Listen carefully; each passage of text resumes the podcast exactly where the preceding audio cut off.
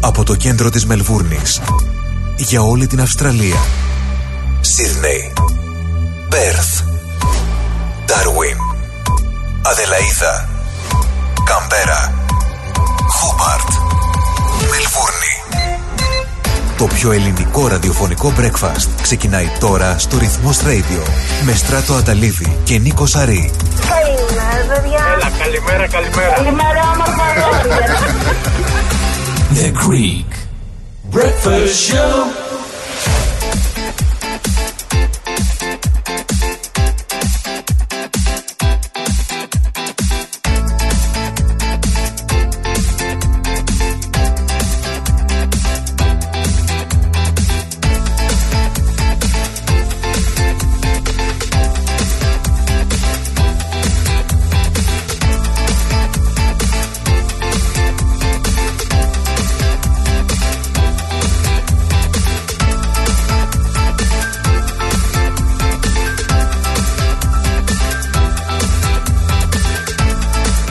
Καλημέρα, καλημέρα, καλημέρα σας.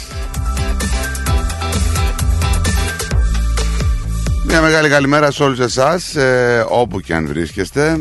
Είτε είστε εδώ στη Βικτόρια, είτε είστε γενικότερα στην Μελβούρνη, εδώ στην όμορφη πόλη μας, ή αν μας ακούτε από οποιαδήποτε πλευρά του πλανήτη ή από άλλες πολιτείες της Αυστραλίας. Άλλη μια μέρα λοιπόν, 22η μέρα του Φεβρουαρίου. Πάμε να φάμε και το δεύτερο μήνα του χρόνου.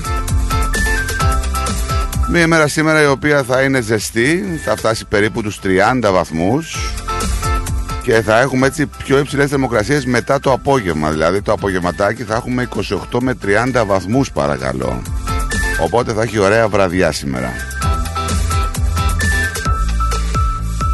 Θα έχουμε άνοδο από αύριο στους 33, 35 την Παρασκευή και γύρω στους 30 με 33 το Σάββατο και μετά μια έτσι σταδιακή πτώση στους 23 με 25 βαθμούς έως την Τρίτη.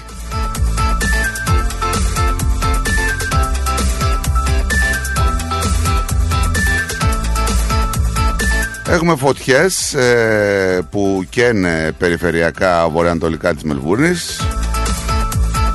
Θα τα πούμε και συνέχεια όλα αυτά.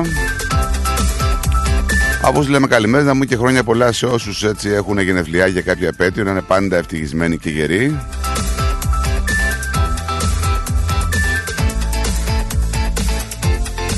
Καλημέρα και στις υπόλοιπες πολιτείες της Αυστραλίας. Καλημέρα στην Αδελαίδα που θα έχει 40 βαθμούς παρακαλώ σήμερα. Πολύ ζέστη εκεί.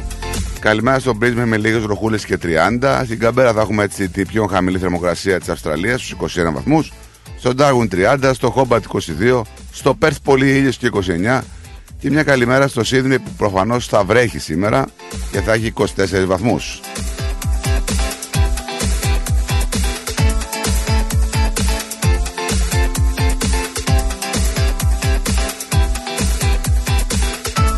Όπως είπαμε λοιπόν, χρόνια πολλά σε αυτούς που έχουν κάποια γενέθλια ή κάποια επέτειο, χρόνια πολλά και σε αυτούς που γιορτάζουν και σήμερα την τιμητική έχουν η Ανθούσα, ο Θαλάσσιος και η Θαλασσία. Εθνική ημέρα λέει δράση κατά των δηλητηριασμένων δολωμάτων. Δεν ξέρω τώρα τι είναι αυτό. Παγκόσμια ημέρα σκέψης, σημαντική, έτσι. Για αυτούς που δεν έτσι στρίβουνε. Το νησί της Αγίας Λουκίας στην Καραβική γιορτάζει την επέτειος της ανεξαρτησίας του από τη Μεγάλη Βρετανία στις 22 Φεβρουαρίου του 1979. Και είναι και εθνική ημέρα του κοκτέιλ Μαργαρίτα στις Ηνωμένες Πολιτείες.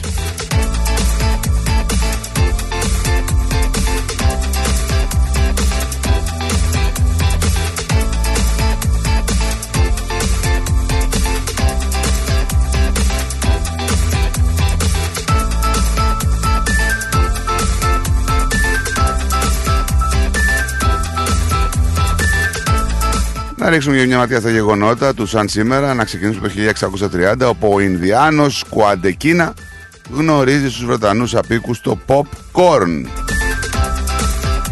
1848 ξεσπάει η λεγόμενη Φεβρουριανή Επανάσταση στη Γαλλία που θα οδηγήσει στην κατάργηση της βασιλείας και στην εκαθίδρυση της δεύτερης γαλλικής δημοκρατίας.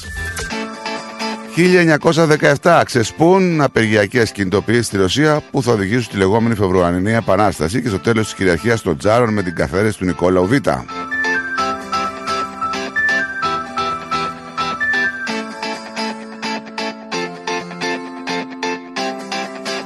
Το 1993 η Ορχήστρα των Χρωμάτων υπό τη διεύθυνση του ιδρυτή της Μάνου Χατζηδάκη δίνει συναυλία διαμαρτυρίας κατά του νεοναζισμού με έργα Βάιλ, Λίστ και Μπάρτοκ στο Μέγαρο Μουσικής Αθηνών. Το πρόγραμμα της συναυλίας περιέχει ένα κείμενο μανιφέστο του μεγάλου Έλληνα συνθέτη κατά του νεοναζισμού με τίτλο «Σκέψεις και παρατηρήσεις για το αναζωογοποιημένο φαινόμενο του νεοναζισμού». 2015 σοβαρά επεισόδια σημειώνονται πριν την έναρξη του αγώνα Παναθηναϊκού Ολυμπιακού για το πρωτάθλημα Ελλάδας. Με εισβολή οπαδών του Τριφυλλή στον αγωνιστικό χώρο, τελικά οι πράσινοι θα επικρατήσουν με 2-1.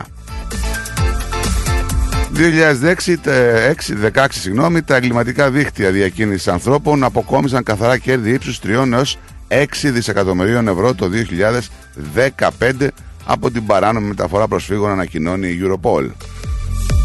3 έως 6 δισεκατομμύρια ευρώ, παρακαλώ, έτσι. Οικονομήσαν αυτοί που πουλάνε ελπίδα στον ανθρώπινο πόνο. Σαν σήμερα να πούμε ότι γεννήθηκε ένας τεράστιος Φόρμουλα 1, ο Νίκη Λάουντα, αυστριακός πιλότος Φόρμουλα 1.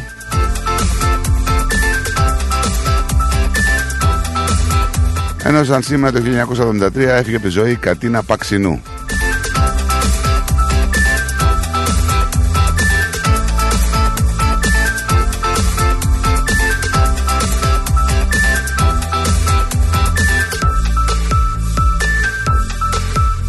Υπέροχη μέρα, όπως λέει και η Έλλη μας. Καλημέρα στο παρεάκι μας. Καλό πρόγραμμα, γεια σου Έλλη. Καλημέρα και στον Παναγιώτη, τον bus driver. Μια μας καλημέρα Στράτο και Νικουλάκη. Καλημέρα στη Μερούλα μας στο αεροδρόμιο. Καλημέρα, καλημέρα αγόρια. Καλό πρόγραμμα, ωραίος Κάιρος σήμερα, μας λέει.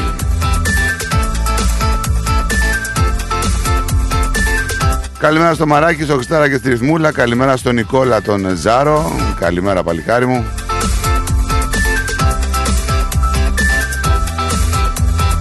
Καλημέρα στον Αλέκο από την Κεφαλονιά.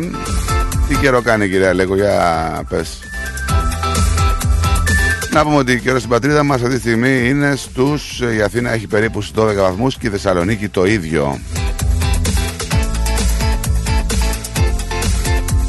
Πολλά τα νεάκια που θα συζητήσουμε και σήμερα, πάντα φυσικά με τις δικές σας παρεμβάσεις, όποιες και αν είναι αυτές, από όπου και αν προέρχονται. Φυσικά μπορείτε να στείλετε μηνύματα στη σελίδα μας, που μπαίνετε εκεί και δεν χρειάζεται να κάνετε τίποτα άλλο. Απλά ακούτε ραδιόφωνο, βλέπετε ραδιόφωνο μέσα από το Rhythmos TV, μπορείτε να το συντονίσετε και στη Smart TV και να έχετε και εικόνα μέσα από τη τηλεόραση και να παρακολουθείτε από εκεί τα προγράμματά μας. Μπορείτε να στείλετε μηνυματάκια στο chat του ρυθμού, πολύ εύκολα. Κάντε login με το email σας ή με τα social media ή σαν guest με ένα όνομα. Γράψτε ένα ονοματάκι και στείλτε μας μήνυμα. Μπορείτε να στείλετε μηνύματα και στο inbox του ρυθμού, στη σελίδα μας στο Facebook, αφού πρώτα κάνετε like. Και φυσικά τηλεφωνικές γραμμές που θα ανοίξουμε σε πιο λίγο μετά, 83 51 56 54. Την καλημέρα μου σε όλη τη ρυθμοπαρέα και καλή εκπομπή, φίλε. Κινησούλα πάλι, λέει για τον συμπαρουσιαστή. Α, δούμε τι θα μας πει τώρα που θα έρθει. Ευάμπλο καμά.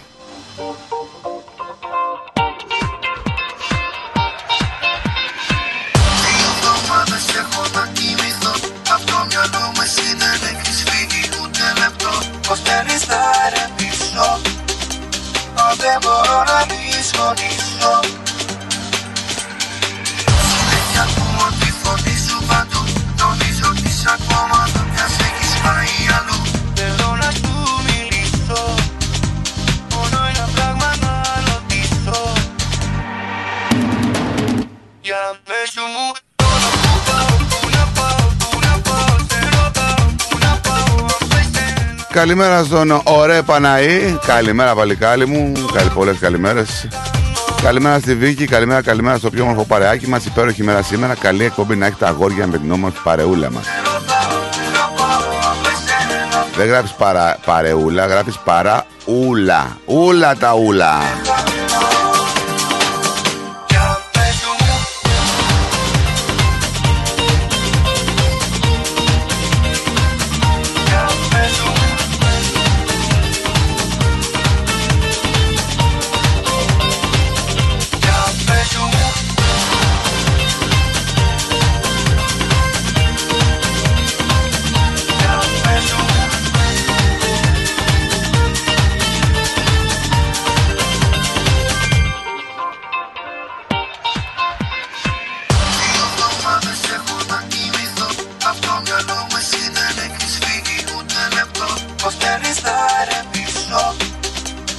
δεν μπορώ να δυσκολήσω.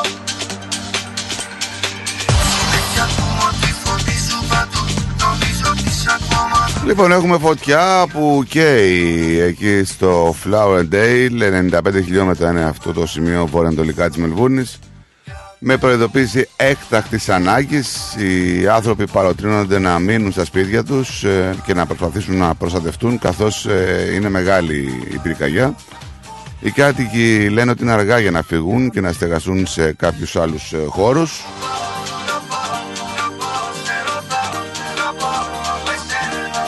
Και καταλαβαίνετε ότι οι άνθρωποι εκεί στην πληγή στα περιοχή έχουν παροτρινθεί να προσπαθήσουν να προστατευτούν από την υπερβολική ζέστη, η οποία οι αρχές προειδοποιούν ότι θα είναι θανατηφόρα κοντά στις φλόγες εάν φτάσουν σε κάποιον. Να πούμε ότι η φωτιά ξέσπασε εχθές στις 3 ώρα το μεσημέρι. Εν τω μεταξύ, πέρα από τα σύνορα στη Νότια Αυστραλία, μια μέρα με ακραίες θερμοκρασίες, είναι αυτή που μονοπολεί το ενδιαφέρον. Έχουμε συνθήκες καύσωνα εκεί, έτσι.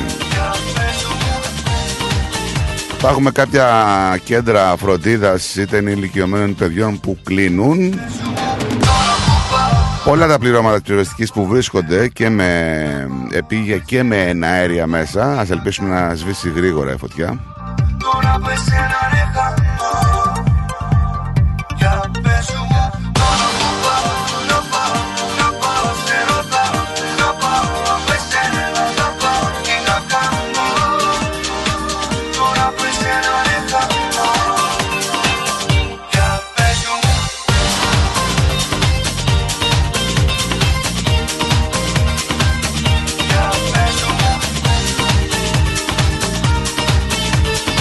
Οι ενοικιαστές ενδέχεται να αντιμετωπίσουν μία αύξηση άνω του 11% φέτος, σύμφωνα με μία νέα ανάλυση. Από ό,τι λένε οι οικονομολόγοι, λοιπόν, έχουν προβλέψει ότι οι ενοικιαστές μπορεί να χρειαστεί να καταβάλουν επιπλέον $10 δισεκατομμύρια σε πληρωμές σε ιδιοκτήτες σε όλη τη χώρα, λόγω των συνεχιζόμενων αυξήσεων των επιτοκίων της αποθεματικής τράπεζας, όπως γράφει η Sydney Morning Herald.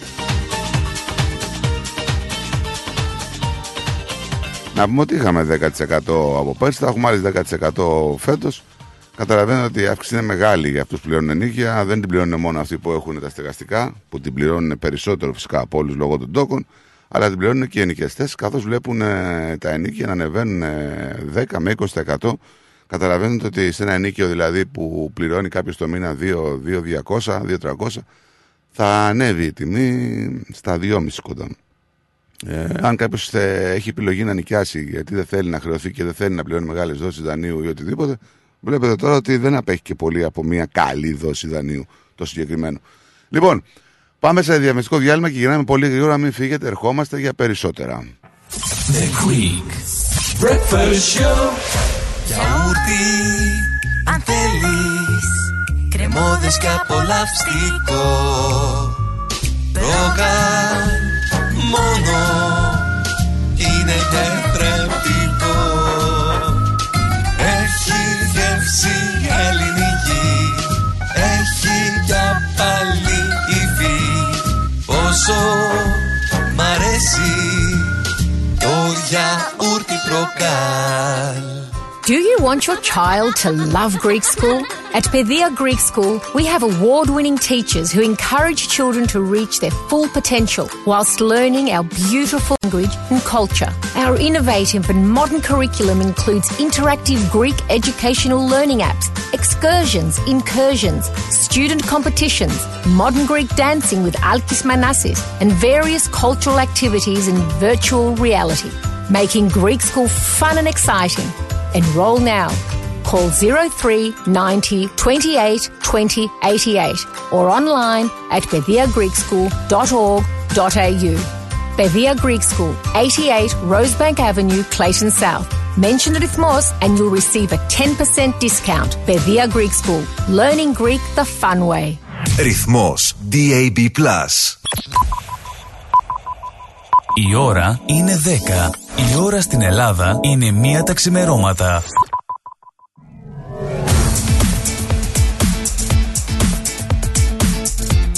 Στη Μελβούρνη ακούς ρυθμό.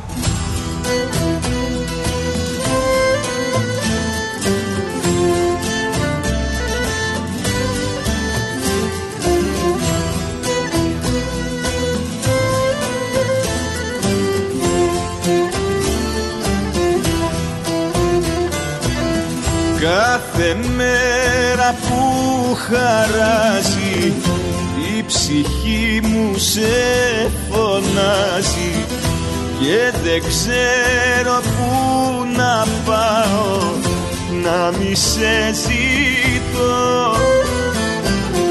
Βγαίνω, πίνω και μεθάω, μπας κι αρχίσω να ξεχνάω.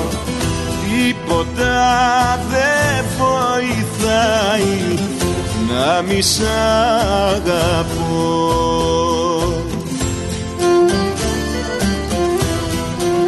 Μα εσύ πονάς και δεν μιλάς κι όλο τους όρκους προσκυνάς κι εγώ δεν ξέρω τι να κάνω, να ζω μισός ή να πεθάνω. Μα εσύ πονάς και δεν μιλάς κι όλο τους όρκους προσκυνάς κι εγώ δεν ξέρω τι να κάνω, να ζω μισός ή να πεθάνω.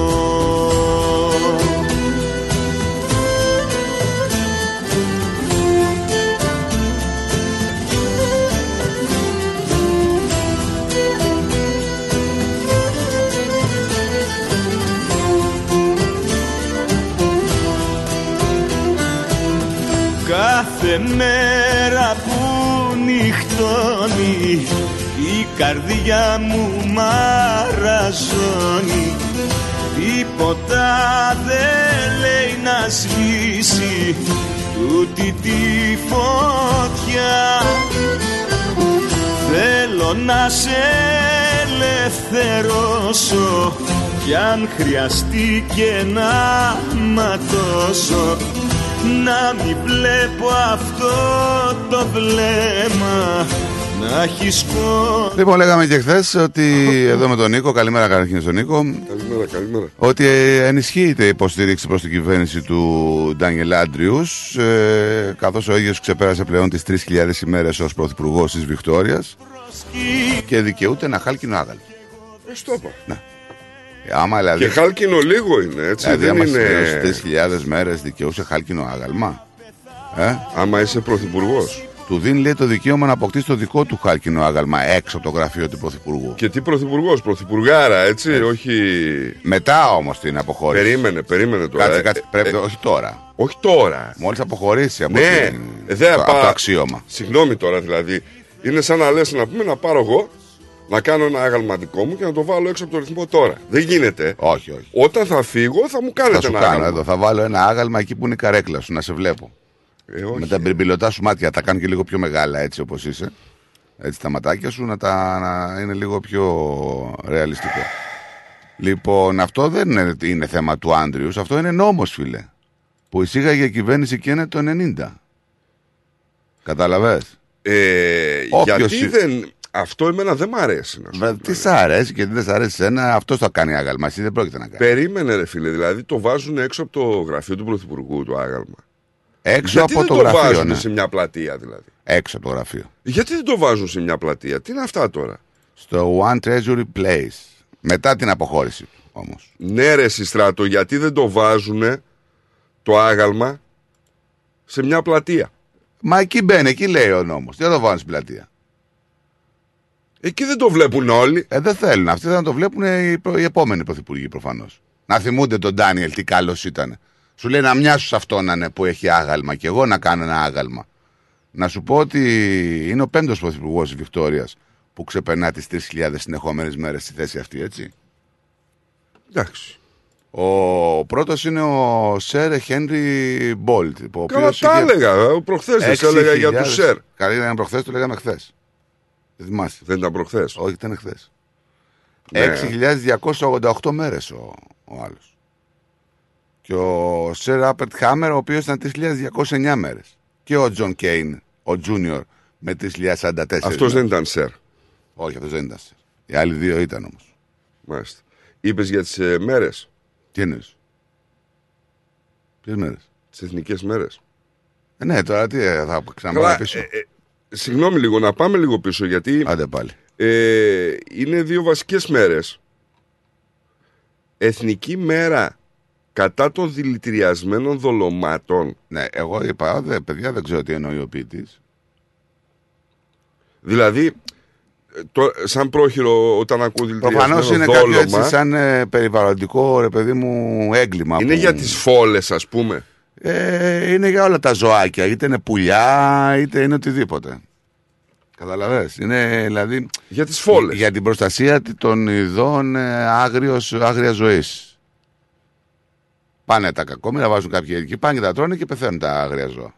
Είναι και η μέρα μου σήμερα, έτσι, γιατί είναι Παγκόσμια Μέρα Σκέψης. Είμαι σκεπτόμενο άτομο. Δεν το ξέρουμε αυτό. Στο λέω εγώ. Αφού είμαι σκεπτόμενος. Όλοι οι άνθρωποι είναι σκεπτόμενοι. Τι είναι αυτό τώρα. Σ' αρέσουν τα κοκτέιλ. Πάλι τα... Τώρα τα έλεγα. Πάλι... Δεν πειράζει, ρε. Θα ξαναπάμε πίσω. Δεν πειράζει. Και τα χάλκινα γάλματα τα έλεγα. Λέω ειδήσεις τώρα. Μαζί τα είπαμε. Δεν λέμε σαν σήμερα. Έχω πει για φωτιές. Έχω πει για τον Ντάνιελ. Θα ξαναπάμε σαν σήμερα. Γεννήθηκε η Κατίνα Παξινού σαν σήμερα. Πέθανε, γεννήθηκε. Δεν θυμάμαι τι ακριβώς έγινε. Ο Νίκη Λάουντα. Ο Νίκη Λάουντα τον γνώρισα, ρε φίλε. Πολύ καλός αυτός. Ήξερα να Λοιπόν, άλλο θέμα. Έχουμε φωτιές εδώ τώρα γύρω-γύρω. Έχουμε φωτιά η οποία είναι μεγάλη, δεν σβήνει εύκολα. Και απειλούνται και άνθρωποι. Στραγγαλίνα, αυτή που έγινε. Αυτή, στη Βικτόρια, ναι, αυτή συνεχίζει και δεν την έχουν σβήσει ακόμα.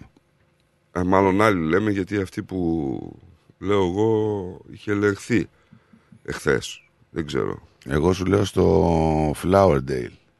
Όχι. Είναι 95 χιλιόμετρα βορειοανατολικά από εμάς εδώ τη Μελβούρνη. Όχι. Άλλο.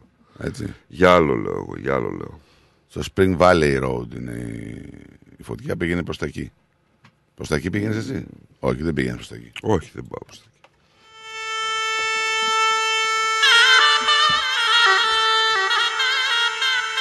Γεια σου ρε Άρτσι, καλημέρα ρε Αντώνη.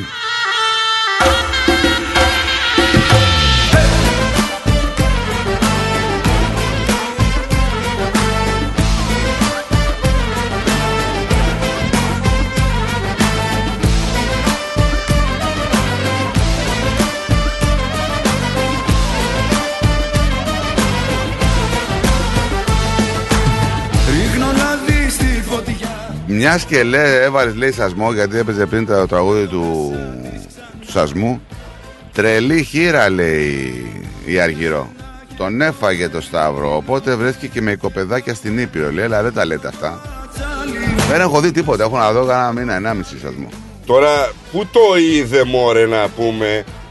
Τρέιλερ έπαιξε. Έπαιξε χθες, μπορεί να το είδε το πρωί.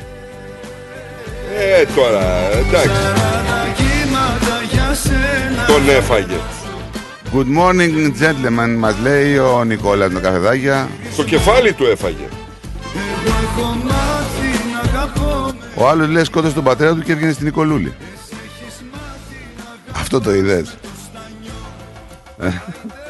Ο κατηγορούμενος έλεγε για τον πατέρα του και έβγαινε και κέτευε την Νικολούλη να βρεθεί ο δολοφόνος, να βρεθεί ο λινοφόρος, και τελικά τον είχε φάει ο ίδιος όγκιος τον πατέρα.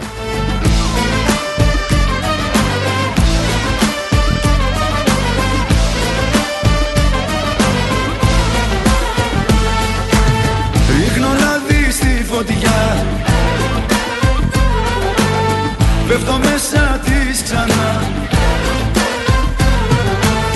Και για σένα κι εγώ να σε βρω έρχομαι.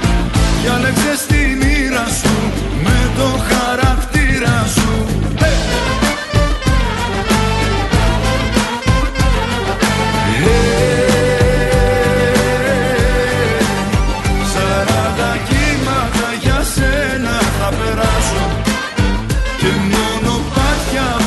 Εν τω μεταξύ, σαν σήμερα να σου πω, στις 22 Φεβρουαρίου είχαμε μια τεράστια ληστεία, η μεγάλη ληστεία μετρητών στη Βρετανία, στις 22 Φεβρουαρίου του 2006, όταν μπήκαν να κλέψουν εκεί σε ένα, δεν ξέρω τι ακριβώς ήταν αυτό που πήγαν, ήταν, να σου πω αμέσως, να αλλάξει η σελίδα, αν θα αλλάξει το ίντερνετ. Λοιπόν, πήγαν να κλέψουν, αλλά βρήκαν τόσα πολλά μετρητά που αναγκαστήκαν να τα αφήσουν πίσω. Βρήκαν $266 εκατομμύρια σε μετρητά και πήραν μόνο τα 50, τα άλλα δεν μπορούσαν να τα πάρουν. Δεν μπορούσαν, λέει, να χωρέσουν όλα μέσα στο φορτηγό. Πρόβλημα κι αυτό, ρε. Του τσιμπήσαν όμως μετά από... Μην αφήνετε τόσα μετρητάρεση. Τους άνοιξε η μέση τους ανθρώπους.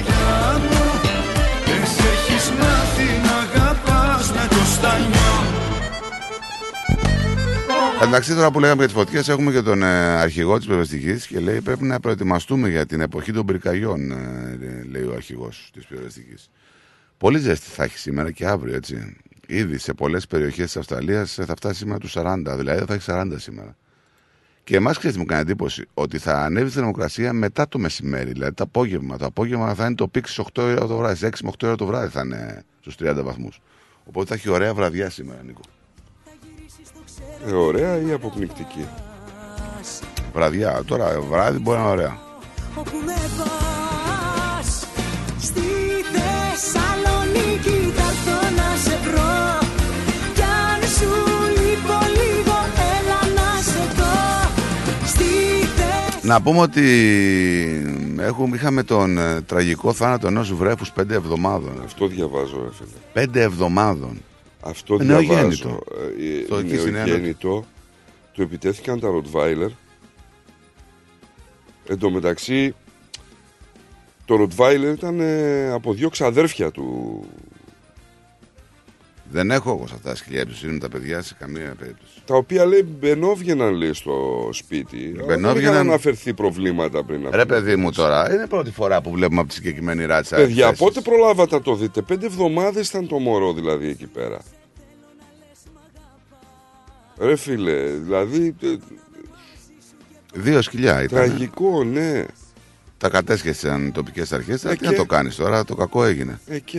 Δηλαδή... φάγαν το μωρό, ρε παιδί. Εσύ είναι πολύ επικίνδυνα αυτά τα σκυλιά, δεν ξέρω.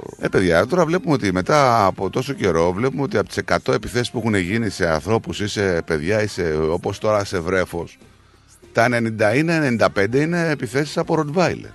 Δεν μπορεί να είναι τυχαίο. Μην παίρνετε τέτοια σκυλιά όταν έχετε παιδιά.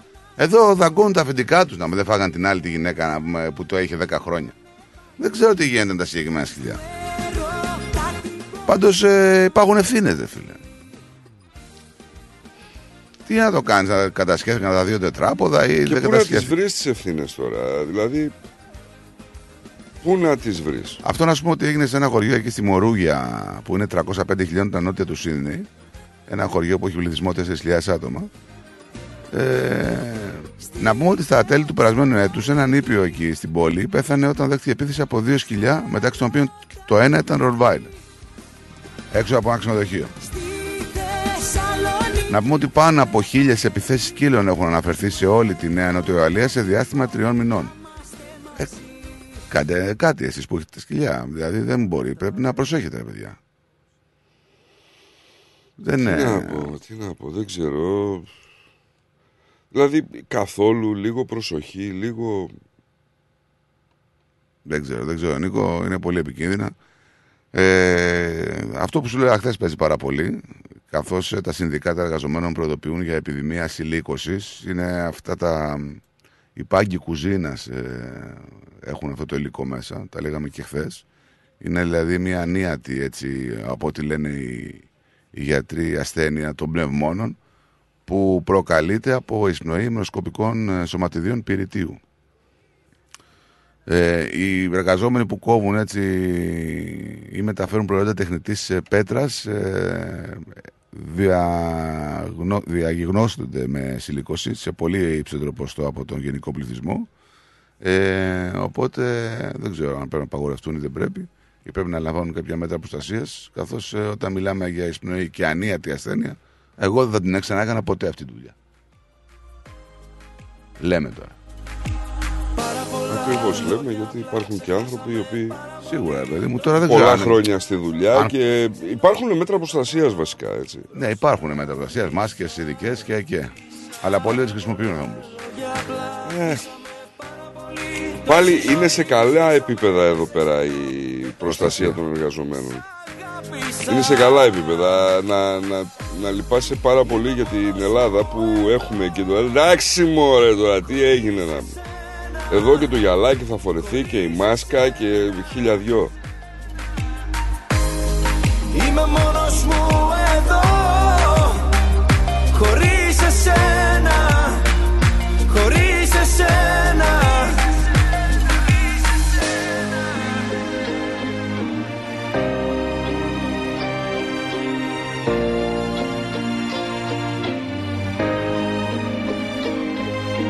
Πάρα πολλά λόγια απλά φύσαμε, πάρα πολύ τόση ζωή τη σβήσαμε. Δεν σε ξεχνώ, δεν το μπορώ, σ' αγάπησα. Είμαι μόνος μου εδώ, χωρίς εσένα, χωρίς εσένα. Διαβάζω για αυτόν τον τύπο, τον Εφράτ, ο οποίος είναι ιδιοκτήτης του Fantastic Framing, που έχει 10 καταστήματα σε Νέα Νότια Ουαλία, Βικτόρια, Κουίνσλαντ και Δυτική Αυστραλία, ο οποίος έδωσε και στους 45 εργαζόμενους του αύξηση 20%. Μπράβο του. Μπράβο. Και εισήγαγε ένα νέο σύστημα κινήτρων, προσφέροντάς τους την ευκαιρία να κερδίζουν τακτικά μπόνους σε μετρητά. Ωραίος. Είδε ότι πολλοί προσπαθούν από τους εργαζόμενους του να περικόψουν τα έξοδά τους, και μάλιστα σε συζήτηση που είχε με έναν, αυτός του έδωσε το κίνητρο, με έναν εργαζόμενό του, του είπε ότι δυστυχώς το ενίκαιό μου έχει αυξηθεί κατά $100 την εβδομάδα. Οπότε αποφάσισε να δώσει 20% αύξηση στους μισθούς. Σημαντική η βοήθεια, έτσι. Βέβαια. Δηλαδή αυτός που έπαιρνε $1,000 πάρει $1,200, είναι καλά. Του καλύπτει πολλές αυξήσεις που προφανώς έχουν πέσει στο κεφάλι του εργαζόμενου. Βέβαια. Εντάξει. Σπανίζουν αυτοί, δεν μην νομίζεις. Οι εργαζόμενοι. Ναι, μάλιστα αισθάνεται επίσης προσωπικά για αυτό τις επιπτώσεις των αυξήσεων των επιτοκίων με τις αποπληρωμές του δανείου που έχει και ο ίδιος για το σπίτι. Τώρα δεν ξέρω αν θα μπορέσει να το μετακυλήσει, να το απορροφήσει αυτούς ο άνθρωπος και πώς. Ένας εργαζόμενος που εργάζεται στο κατάστημα στο Σίδνεϊ είπε ότι η αύξηση των μισθών σε όλη την επιχείρηση έχει κάνει τεράστια διαφορά για αυτόν και τους συναδέλφους του, και επίσης λέει μας έχει βοηθήσει πολύ, ειδικά τα μπόνους.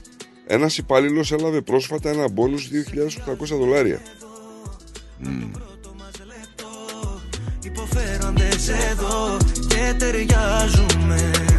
Και όπως είπε, το να κάνεις τον εργαζόμενό σου, λέει, ευχαριστημένο και ευτυχισμένο είναι απαραίτητο, λέει, για να πηγαίνει μπροστά η δουλειά σου.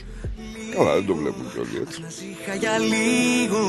Δεν θα κράταγε λίγο, ναι, σου τορκίζομαι λίγο και δεν θέλω να φύγω, στο κορμί σου βυθίζομαι και ζαλίζομαι λίγο, αχ να σ' είχα για λίγο, δεν θα κράταγε λίγο, ναι, σου τορκίζομαι λίγο και δεν θέλω να φύγω. Έχουμε ένα γιατρό που έχει προκαλέσει αντιδράσεις καθώς έχει προκαλέσει η εμφάνισή του νευροχειρούργου του Δόχνου Τσάλι Τίο ενώπιον της Επιτροπής Παραπώνου για την Υγεία. Τώρα τι έχει γίνει? Ο ίδιος παραδέχτηκε ότι αφαίρεσε, λέει, κατά λάθος κομμάτι εγκεφάλου μιας ασθενούς κατά τη διάρκεια χειρουργικής επέμβασης. Ωστόσο, όπως ισχυρίζεται, οι εχθροί, λέει, στον ιατρικό κόσμο θέλουν να μου καταστρέψουν την καριέρα. Ενδιαφέρον είναι μάλιστα ότι ο 65χρονος νευροχειρούργος κατακλείστηκε από υποστηριχτές του έξω από την ακρόαση της Επιτροπής. Είχαμε λοιπόν πιο συγκεκριμένα τη Health Care Compliance Commission να διερευνά καταγγελίες σχετικά με δύο γυναίκες, οι οποίες δεν κατονομάζονται, οι οποίες πέθαναν εν τέλει μετά από χειρουργικές επεμβάσεις που πραγματοποίησε ο Δόκτωρ Τίο. Μεταξύ άλλων, λέει, εξετάζεται αν ο νευροχειρούργος ενημέρωσε επαρκώς τους ασθενείς για τους κινδύνους των επεμβάσεων.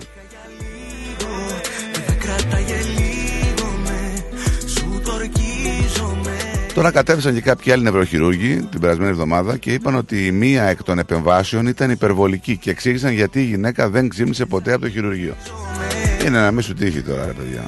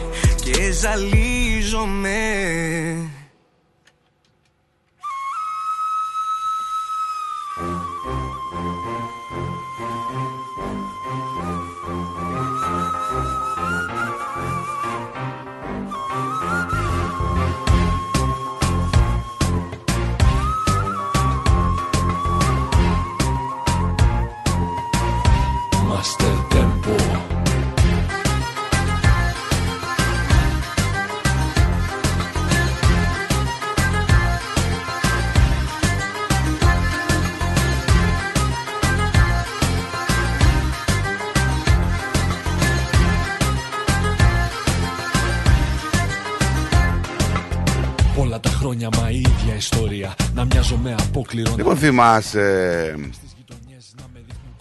Αυτό πρέπει να έχει γίνει πριν από 2 χρόνια. Θυμάσαι, εδώ μαζί ήμασταν. Ναι, μαζί ήμασταν.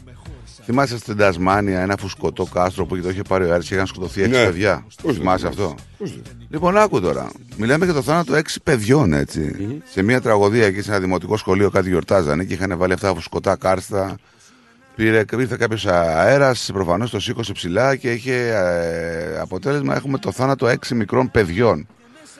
Λοιπόν, αυτό έγινε στις 16 Δεκεμβρίου του 2021. Απολάβανε εκείνου τους εορτασμούς τις τελευταίες μέρες του σχολείου οι άνθρωποι, όταν μια ρηπή ανέμου σήκωσε το κάστρο και αρκετές φουσκωτές μπάλες πολύ ψηλά στον αέρα. Τώρα έγινε η ακρόαση για το τι έγινε και η WorkSafe Tasmania αρνήθηκε να διαβιβάσει έγγραφα συμπεριλαμβανομένων και των εκθέσεων των εμπειρογνωμόνων. Καταλαβαίνεις ότι κάτι τέτοιο θα βλάψει τις έρευνες που κάνουν ειδικοί για πιθανές διώξεις. Το κατάλαβα αυτό. Παρέπεμψε πληροφορίες στο Διευθυντή της Δημόσιας Αγγελίας, γιατί αυτοί θα αποφασίσουν αν θα υπάρχουν κατηγορίες ή όχι. Ο Αγγελέας δεν πρέπει να αποφασίσει. Κοίταξε, ο Αγγελέας δεν πρέπει να είναι συμβουλευτεί τους ειδικούς. Οι ειδικοί ποιοι είναι στο WhatsApp. Δεν δίνουν όμως επαρκή στοιχεία. Μήπως δεν έχουν ολοκληρώσει την ερευνά τους. Δεν ξέρω. Τώρα θα μου πεις έχει και χρόνια. Δεν ξέρω. Είναι ένας φάκελος, λέει, που έχει περισσότερα από 40.000 έγγραφα. Ενώ ακόμα δεν έχει ληφθεί απόφαση για το αν θα υπάρξουν διώξεις. 40.000 έγγραφα. Ναι. Προφανώς και δεν τους φτάνουν τα 2 χρόνια για να τα ετοιμάσουν.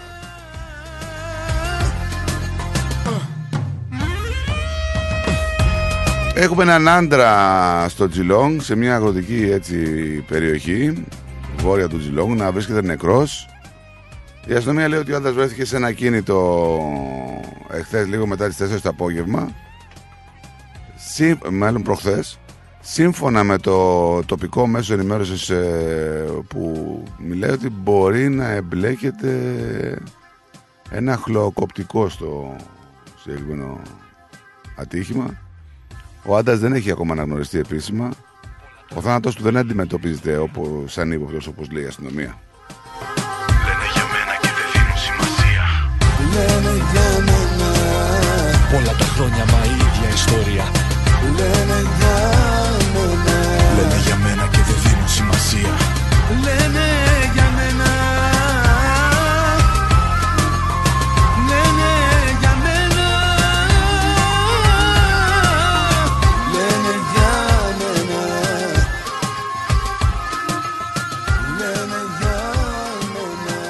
Ρε φίλε, τι είναι αυτές οι γυναίκες, ρε παιδί μου. Τι είναι αυτές οι γυναίκες. Τι είναι οι γυναίκες. Θα σε πάω στα σύνορα νότιας Αυστραλίας,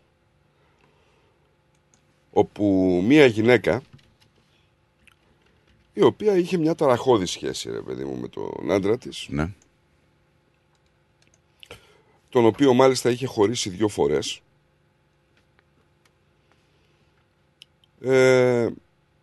Το ζευγάρι, να σου πω, είχε παντρευτεί το 2006, απέκτησε 2 γιους. Ήταν ταραχώδης η σχέση τους. Η κυρία Πέιν, μάλιστα, εργάστηκε και ως φροντιστής του συζύγου της, ο οποίος λάμβανε σύνταξη αναπηρίας, τρίχες κατσαρές, τώρα καταλαβαίνεις τι ήταν. Αναφέρουν ενδείξεις ότι ο Πέιν ήταν ένας βίαιος άντρας. Το ζευγάρι χώρισε 2 φορές, μία το 2008 και μία το 2012. Ο Πέιν μάλιστα έχασε την επιμέλεια των 2 γιών του και τις 2 περιπτώσεις και στη διάρκεια του δευτέρου χωρισμού ο Πέιν μετακόμισε με μία νεότερη γυναίκα. Ωραία, εντάξει. Την Μίνη. Ναι. Και ξεκίνησε μία σεξουαλική σχέση μαζί της. Μέχρι εδώ καλά. Παντρεύτηκε, εντάξει. Χώρισε, ήθελε κάτι νεότερο, το βρήκε. Τι έκανε η γυναίκα, η πρώην? Του κάνε μπισκότα. Τι μπισκότα? Με ναρκωτικά. Ναι. και ένα ζεστό ρόφημα, ναι, το οποίο μπορεί επίσης να ήταν γεμάτο ναρκωτικά. Ναι. Μόλις ο τύπος ναρκώθηκε, τον τύλιξε σε μια κουβέρτα, έδεσε τις άκρες με κολλητική ταινία και τον έβαλε σε ένα καταψύκτη που είχαν στην αυλή τους. Έκλεισε το καπάκι της κατάψυξης, έδεσε το καπάκι με δύο ημάντες και τον άφησε. Πόσο? Στο τέλος αυτής της διαδικασίας φυσικά ήταν νεκρός και το σώμα του ανακαλύφθηκε μέσα στον καταψύκτη 3 μέρες αργότερα. Άλλοι το ανακαλύψαν προφανώς, έτσι. Αφού σκότωσε το σύζυγό της, όπως είπε στην απολογία της,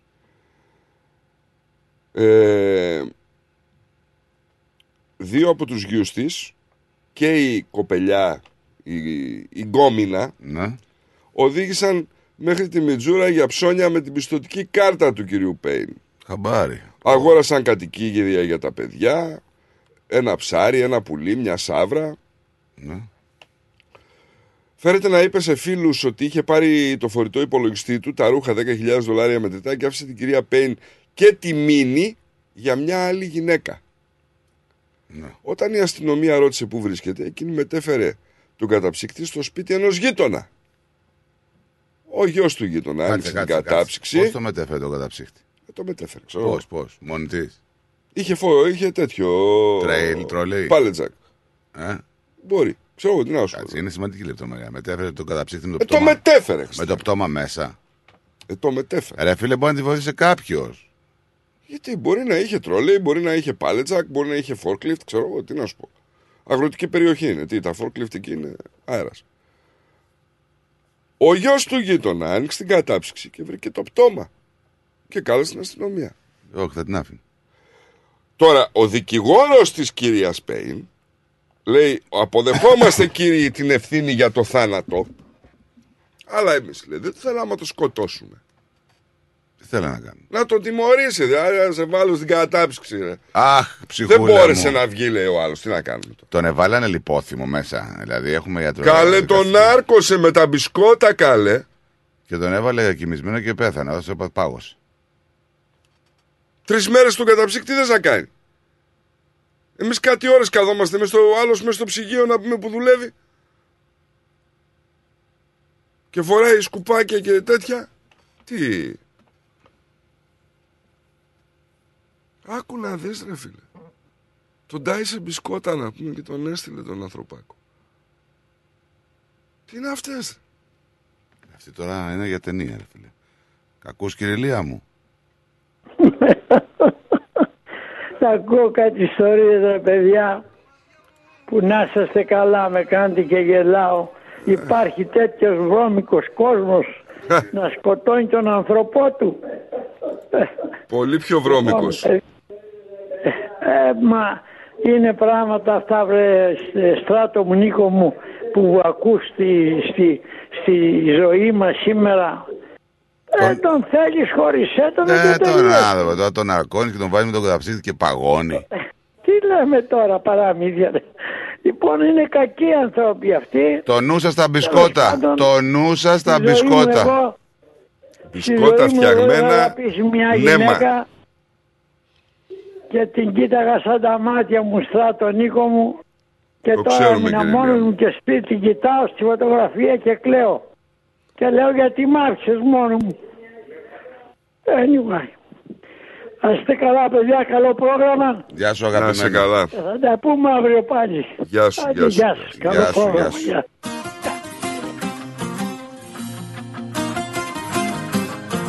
Καλημέρα στο Τρατάρα και στη Ραλίτσα.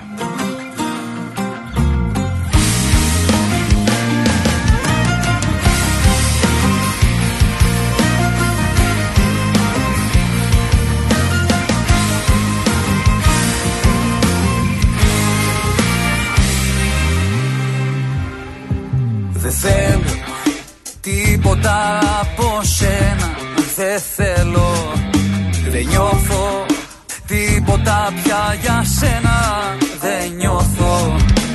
Φύγε λοιπόν και μη. Διάβαζα ένα άρθρο, τέλος πάντων, που έλεγε για την εγκληματικότητα σε παιδιά ηλικίας 10 με 14 ετών, ότι έχει γίνει τόσο ανασυχητική που έχουν αρχίσει να προωθούν νομοσχέδια ειδικά, αλλά δεν μπορώ να το βρω τώρα. Δεν θέλει προσοχή αυτό, να πρέπει να ελεγχθεί. Δεν είναι τώρα 10 με 14 χρονών εγκληματικότητα και ανεβασμένη. Πρέπει κάτι να κάνουμε, κάτι δεν κάνουμε σωστά ρε παιδιά.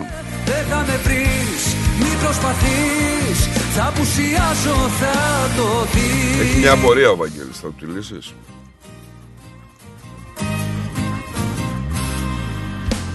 Φύγε λοιπόν και μη μ' απαντήσεις. Δεν ξέρω. Στην πρίζα ήτανε, πού ήθελες να είναι. Δεν πεθάνε κανείς, ζήσε στον κόσμο. Άμα δεν ήταν στην πρίζα θα βρωμούσε ο άλλος. Ναι.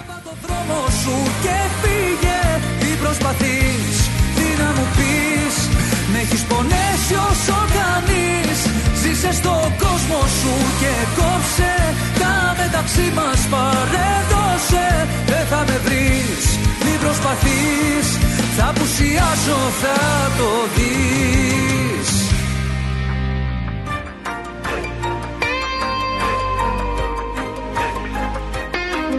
Έχουμε ένα ψαρά στο Queensland, ο οποίος αφού έπεσε επάνω σε ένα τεράστιο καρχαρία, σε ένα δημοφιλές τουριστικό σημείο, ο Πίτερ Χάσετ συγκεκριμένα μοιράστηκε μια τρομακτική εικόνα στο διαδίκτυο του τεράστιου ταυροκαρχαρία που έπιασε στον ποταμό Νούσα στην ακτή Sunshine την περασμένη εβδομάδα. Επική η βραδιά λέει, και αυτό το μεγάλο θηρίο σας το βγάζω λέει φωτογραφία με τον εαυτό μου για να δείτε πόσο μπορούν να μεγαλώσουν. Προσέξτε τα παιδιά και τα σκυλιά σας στο νερό, γιατί αυτοί οι τύποι λέει δεν κάνουν διακρίσεις. Μεγάλο. Λε... Το βλέπω τώρα. Το βλέπεις? Πήγα να σου στείλω. Άμα... Σε καταπίνει ολόκληρο αυτό. Εντάξει, ολόκληρο δεν σε καταπίνει. Το βλέπεις τον άνθρωπο πως είναι. Εντάξει, κομμάτι σε παίρνει. Τι? Γονατιστός κάθε το άλλο. Άμα ξαπλώσει δίπλα του θα είναι πιο μεγάλο το ψάρι. Πιο μεγάλο θα είναι ρε Στράτο τώρα. Εντάξει. Άμα σε δύο κομμάτια σε τρώει. Γιατί να ζοριστεί? Μπορεί να σε κάνει περισσότερα. Όπο ρε φίλε, θηρίο. Δαγκώνουν αυτά. Όχι, να μυρίσουν θέλουν. Όχι, όχι, να σε μυρίσουν θέλουν. Πάμε στη διάλειμμα.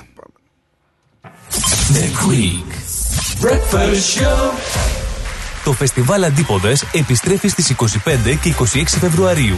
Ένα Σαββατοκύριακο γεμάτο μουσική, χορό, εκλεκτό ελληνικό φαγητό και δραστηριότητες για όλη την οικογένεια. Μαζί μας η Άλκηστη Πρωτοψάλτη. Η διεθνούς φήμης ερμηνεύτρια θα ενώσει τη φωνή της με τους Έλληνες της Αυστραλίας σε μια βραδιά που θα σας μείνει αξέχαστη. Φεστιβάλ Αντίποδες 25 και 26 Φεβρουαρίου. Σας περιμένουμε. Ως μέρος του Victoria's Big Build, κατασκευάζουμε δύο ισόπεδες διαβάσεις στο Surrey Hills και στο Mount Albert στις γραμμές Belgrave και Lilydale. Καθώς εργαζόμαστε για την ολοκλήρωση του έργου, λεωφορεία αντικαθιστούν τα τρένα σε τμήματα των γραμμών από τις 18 Φεβρουαρίου έως τα τέλη Μαΐου. Οι δρόμοι Union και Mount Albert θα είναι επίσης κλειστοί με ήδη έτοιμες παρακάμψεις. Αποφύγετε τις καθυστερήσεις και ελέγξτε πριν ταξιδέψετε στο bigbuild.vic.gov.au. Εξουσιοδοτημένο από την κυβέρνηση της Βικτόρια, Μελβούρνη. Moss Property Consultants, συμβουλευτική υπηρεσία διαχείρισης ακινήτων. Για να μην έχετε προβλήματα με την ενοικίαση και διαχείριση των ακινήτων σας, η πολυετής πείρα και ο επαγγελματισμός μας εξασφαλίζουν την αξιόπιστη και αποτελεσματική διαχείριση της ακίνητης περιουσίας σας.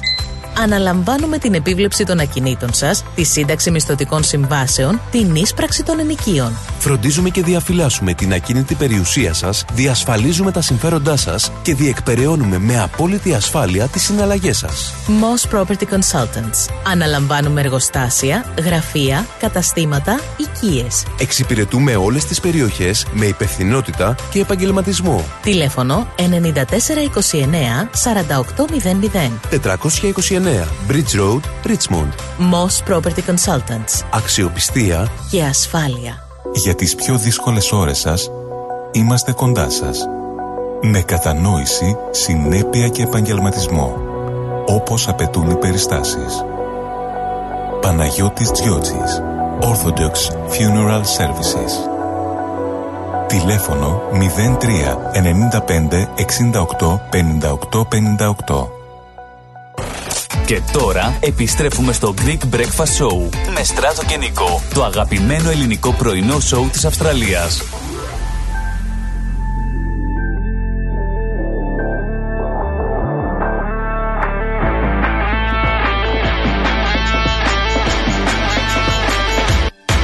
Αφού ο ένας για τον άλλο ζούμε, αφού μονάχα την καρδιά ακούμε, κάτι πρωτόγνωρο συμβαίνει.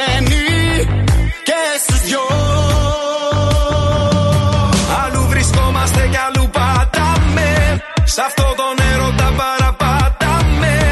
Κάτι παράξενο συμβαίνει και στους δυο. Σοκ, έχουμε πάθει σοκ. Το μυαλό μας χάνουμε. Μα στο φινάλε εμείς θα τους τρελάνουμε. Σοκ, έχουμε πάθει σοκ. Τρελά η κατάσταση. Επανάσταση. Σ' άλλη διάσταση.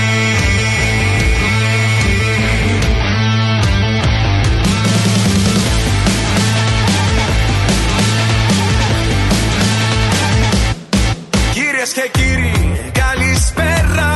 Ξανά μαζί πετάμε στον αέρα. Κάτι πρωτόγνωρο συμβαίνει και στους δυο. Αυτή η τρέλα είναι που αξίζει. Όλα τελειώνουνε και συνεχίζει. Κάτι παράξενο συμβαίνει και στους δυο. Σοκ, έχουμε πάθει σοκ. Το μυαλό μας χάνουμε. Μα στο φινάλε εμείς θα τους τρελάνουμε. Σοκ, έχουμε πάθει σοκ. Τρελά η κατάσταση. Επανάσταση.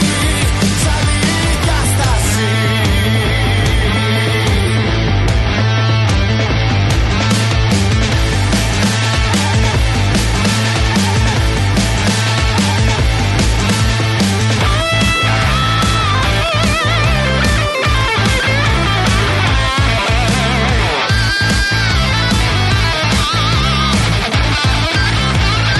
Το μυαλό μας χάνουμε. Μα στο φινάλε εμείς θα τους τρελάνουμε. Σοκ, έχουμε πάθει σοκ. Τρελά η κατάσταση. Επανάσταση. Σ' άλλη διάσταση.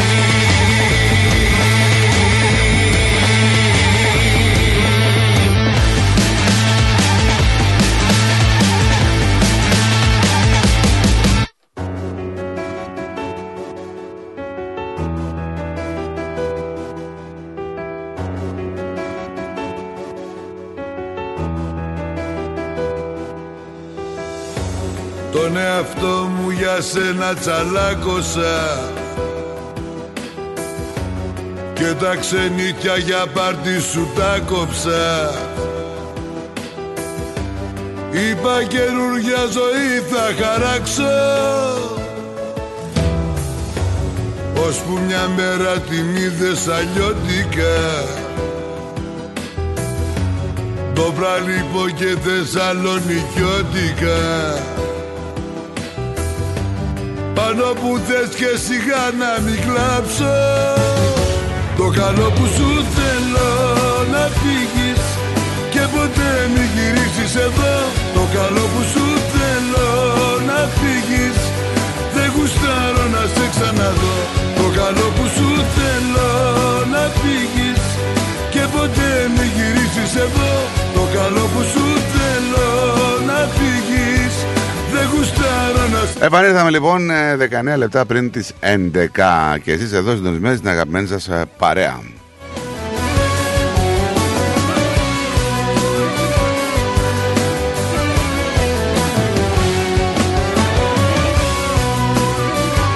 Τελικά ο Καραμανλής μετά από 5,5 χρόνια που ήταν πρωθυπουργός και 14 χρόνια που παρέμεινε σιωπηλός, δεν θα βάλει υποψηφιότητα λέει στις εκλογές ο Κώστας Καραμανλής, αλλά άφησε το ενδεχόμενο ανοιχτό να πάει για πρόεδρος Δημοκρατίας. Να σου πω κάτι. Έκανε πρωθυπουργός αυτός 5,5 χρόνια και βουλευτής. Ναι, εννοείται. Είναι να σου πω μακροβιότερος έτσι, αρχηγός της Νέας Δημοκρατίας από το 1977 και την ηγεσία του κόμματος. Ας σταθούμε σε πολύ μικρά πραγματάκια. Ο Κώστας Καραμανλής διετέλεσε πρωθυπουργός της χώρας.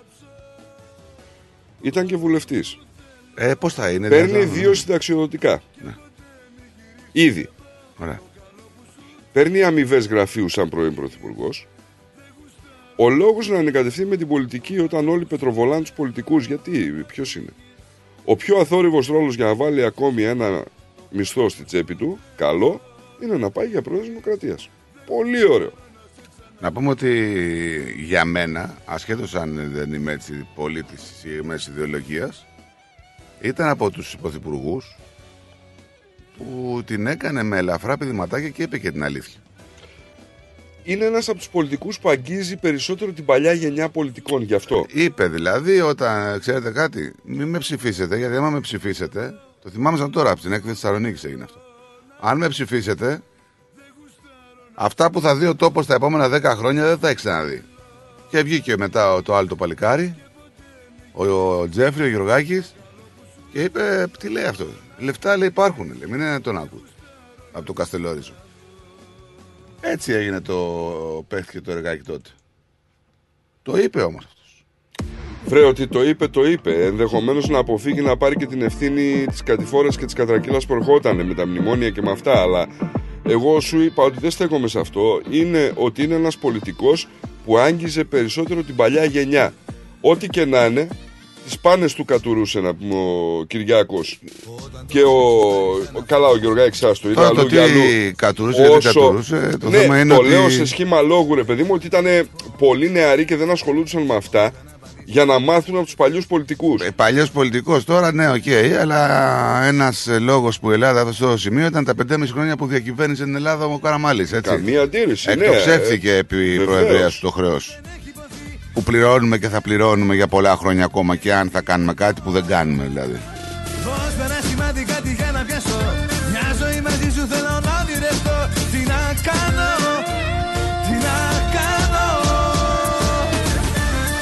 Πολλοί τον λένε και ότι ήταν και ο διούριος ύπος του ΣΥΡΙΖΑ ο Καραμανλής, να ξέρεις.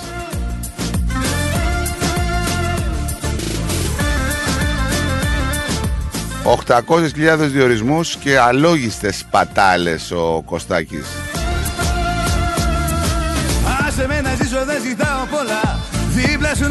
Κατακλείδη, για να το λέμε και όπως ήτανε, για την τσέπη του παλεύει ακόμη και αυτή τη στιγμή. Έτσι. Μωρέ, όλοι παλεύουν έτσι. Λοιπόν. Πώς δεν είναι.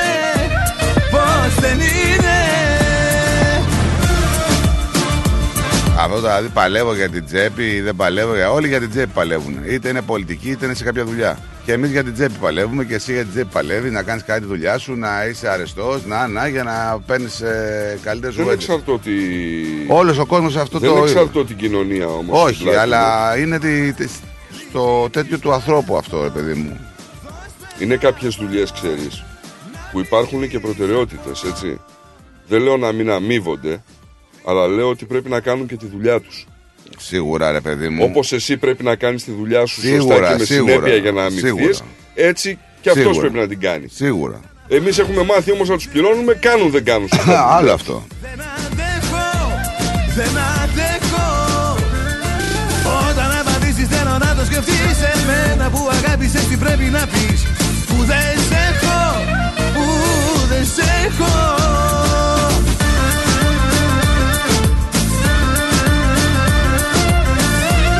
Να στείλουμε μια καλημέρα στον Πύλο. Καλημέρα, παλικάρι μου. Καλημέρα και στο Λούι. Καλημέρα. Άγοντας, θέλω να ευχηθώ στην αγαπημένη μου γυναίκα να τα κατοστήσει. Την αγαπώ αφάνταστα. Καλή συνέχεια. Το τραγούδι λέει Βοσπορίτησα. Ο Λούι.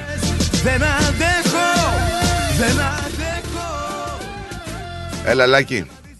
Καλημέρα, Λεβέντες μου. Καλημέρα. Καλημέρα. Να κάνω κι εγώ μια θεωρητική θεωρία. Θεωρητική θεωρία, ναι. Λοιπόν, δύο τα πράγματα. Ο Καραμανλής είναι άφαντος εδώ και κάποια χρόνια. 15. Ναι, άφαντος. Δεν είναι σωστό αυτό, εγώ έτσι νομίζω.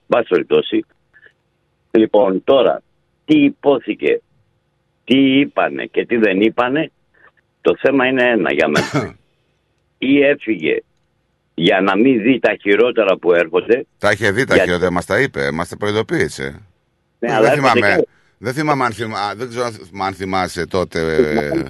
Όπως τα ανέφερες τα θυμάμαι, αλλά έρχονται και άλλα. Πρόσεξε, χτες η κυρία Μπακογιάννη, το υπάρχει άλλο όνομα να την πω, αλλά δεν τη λέω, λοιπόν, είπε ένα ωραίο, πρέπει λέει να τα βρούμε λέει με τους γειτόνους μας και να κάτσουμε να συζητήσουμε. Να συζητήσουμε τι.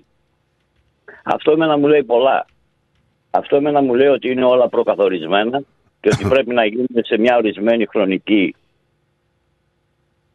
Είπε η Μπακογιάννη, να σου πω ότι είπε ακριβώς, είπε κανένα ταμπού για συνεκμετάλλευση πόρων. Μπράβο.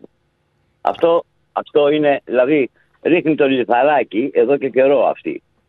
Εντάξει, το ρίχνει. Να σου κάνω μια ερώτηση. Ελεύθερα. Από τη στιγμή που υπάρχουν υδρογονάνθρακες στην Ελλάδα, ναι, και γίνεται αυτό το ταλαβέρι με τους Τούρκους, είναι οριακά, ναι, δηλαδή σε εμάς, τα 12 ναυτικά μίλια, σε αυτούς, και από ό,τι βλέπω δεν πρόκειται ποτέ από εκεί να βγάλουμε άκρη. Να βγάλουμε δηλαδή κάτι. Ναι. Αυτά τα 12 μίλια. Ναι, ρε παιδί μου, εσύ θα σε μια συνεργασία της Ελλάδας με την Τουρκία, δηλαδή στο να συνεκμεταλλευτούν όλη αυτή την κατάσταση, θα ήσουν αρνητικός? Με όρους θα ήμουν θετικός. Με όρους πάντα μιλάμε. Με όρους, και υποθέτω ότι όταν ξεκινάς με τέτοια συνεργασία φεύγει και το κομμάτι δηλαδή των εξοπλισμών, έτσι. Κάπως έτσι, έγινε και με τα ήμια. Λοιπόν, δεν μπορεί να πατήσει κανένας. Λοιπόν, υπάρχουν κυρώσεις από την Τουρκία, η οποία τι, πώς, πήρε τα ήμια. Κι όμως έχει την τακτική η Τουρκία και έχει την πολιτική, γιατί αυτό το ξέρουμε από ανέκαθεν, και τους στρατηγούς της, και έχουν τεράστια πολιτική. Οι δικοί μας τι κάνουνε? Να τους πούνε όχι ρε, δεν έχουμε να μιλήσουμε τίποτα, είναι δικά μας και τελείως υπόθεση. Ή το ένα ή το άλλο. Ή κάνε πολιτική όπως δες, όπως λέει Μπακογιάρη, αλλά κάτι με όρους. Καταρχήν τα ήμια είναι γκρίζα ζώνη, έτσι, δεν είναι τουρκικό. Το θέσαμε, είναι γκρίζα ζώνη. Γκρίζα, ναι, ζώνη. Γκρίζα ζώνη σημαίνει ότι ούτε ο ένας ούτε ο άλλος. Γιατί ήταν πριν γκρίζα, Νίκο? Ήταν γκρίζα πριν? Όχι, δεν ήταν. Δημιουργήθηκε σαν γκρίζα ζώνη. Την κάνανε. Τι κάνανε, έτσι δεν είναι? Φυσικά, ο Σιμίτης και... Και ποιος μου λέει μένα μεθαύριο, μήπως πάρουν αντί για ένα και 10 νησιά. Ποιος μου το λέει εμένα, ναι, μου το προκαθορίζει κανένα? Ναι, μπορεί να πάρουν και την Αθήνα και την Πάτρα και οτιδήποτε. Ποιος το λέει αυτό? Μην μιλάς έτσι ειρωνικά, Νίκο. Όχι, άκουσε με λίγο, Λάκη. Να λέμε λίγο κάποια πράγματα, αυτά που είναι συγκεκριμένα. Να κάνουμε μια συνεκμετάλλευση για να βγάλουμε κάποιους φυσικούς πόρους. Ξέρετε πόσα πράγματα και πόσα θέματα έχουμε να συζητήσουμε πριν από αυτό? Ποιος είναι αυτός ο άνθρωπος που θα πάει να κάνει συνεκμετάλλευση με έναν Τούρκο και δεν θα έχει από πίσω του, ή την ώρα που θα εκμεταλλεύεται αυτό το πράγμα, τη μισή στρατιά? Είτε είναι Τούρκος είτε είναι Έλληνας. Πώς θα γίνει δηλαδή? Το κλίμα εμπιστοσύνης θέλει χρόνια για να δημιουργηθεί. Δεν μπορείς αύριο το πρωί να πας και να κάνεις χωρίς να υποχωρήσεις.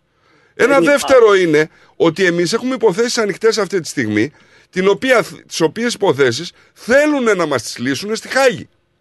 Εμάς η αρχή μας είναι ότι δεν έχουμε τίποτα να λύσουμε, είναι δικά μας και δεν πάμε τώρα εκεί. Τώρα ξεφεύγουμε το θέμα όμως. Μα δεν μπορείς να πας στην εκμετάλλευση.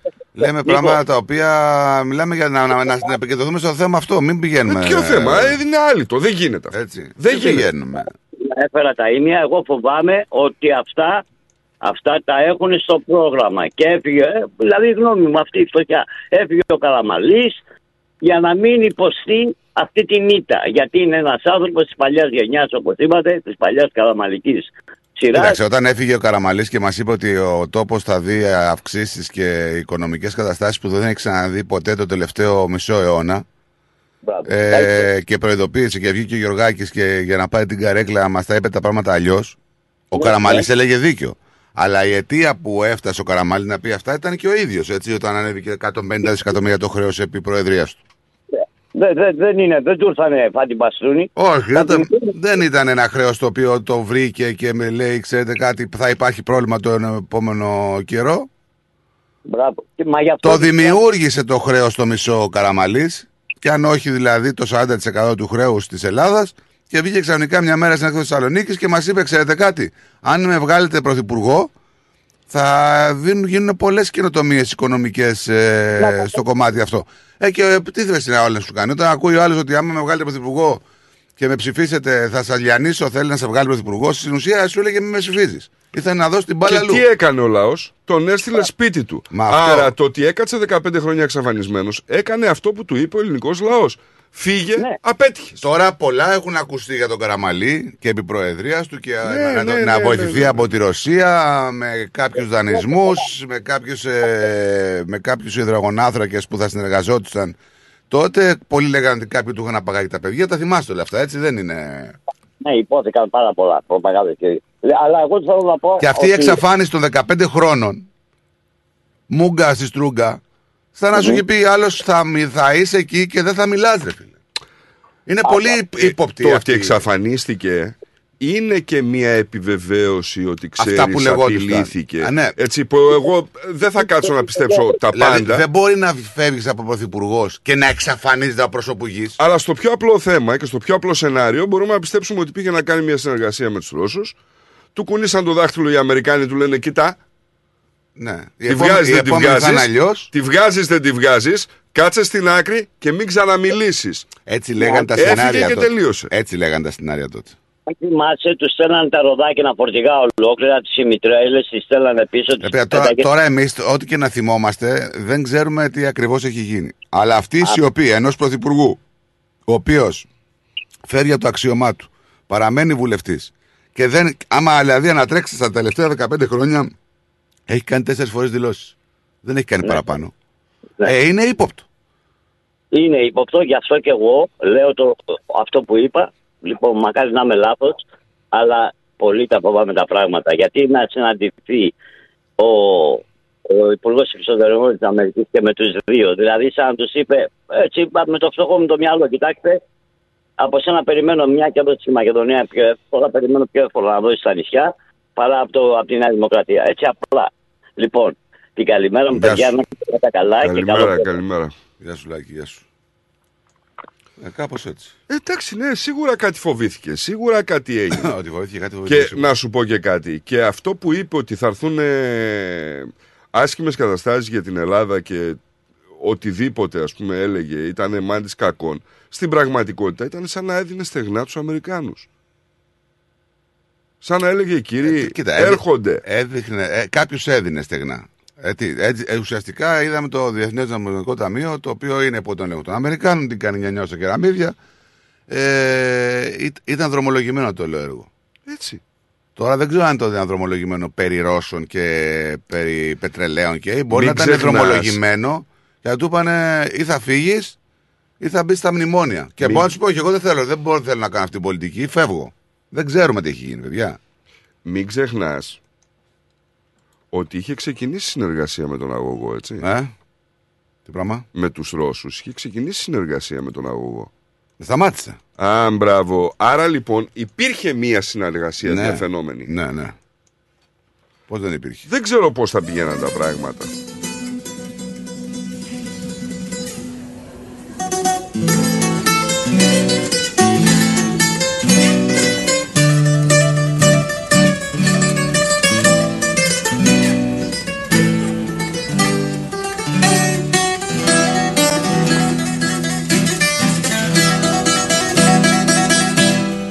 Αναμένω, θέλω να το βρω από καλύτερη τέτοια. Εγώ να σου πω ότι οι επενδύσεις στην Ελλάδα γίνονται. Πώς το... Και πολλές. Και μάλιστα αυτή τη στιγμή γίνεται μια επένδυση εκατομμυρίων στη Λάρισα. 14 εκατομμύρια. Ιμπραήμοβιτς. Ζλάταν Ιμπραήμοβιτς.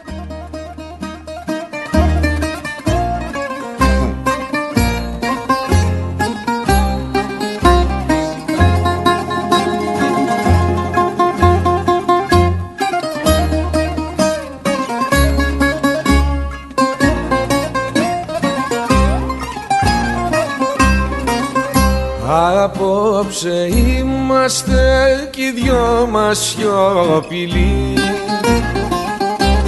Ακόμα και οι λέξεις φοβήθηκαν τα χείλη. Το ξέρω, θα μου δώσεις ένα φιλί και θα μου πεις να μείνω με δυο φίλοι και θα μου πεις να μείνουμε δυο φίλοι.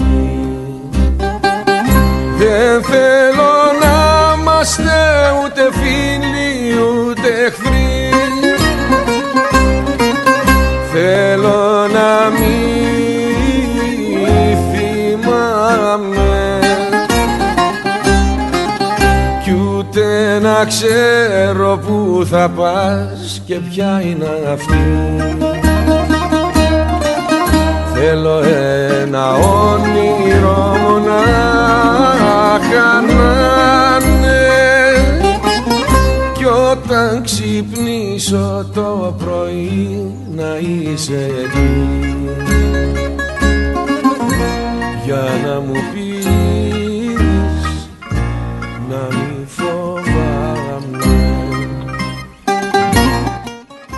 Έλα Μανέλα. Δεν το κόψες το τραγούδι, εγώ άργησα να πάρω. Ωραία, ας το ακούσω.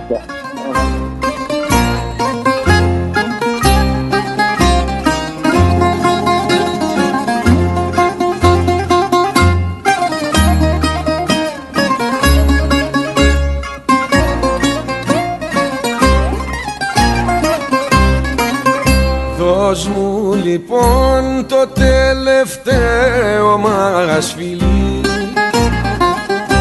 και ας καπνίσουμε μαζί και ένα τσιγάρο και φύγε μην γυρίσεις να με δεις.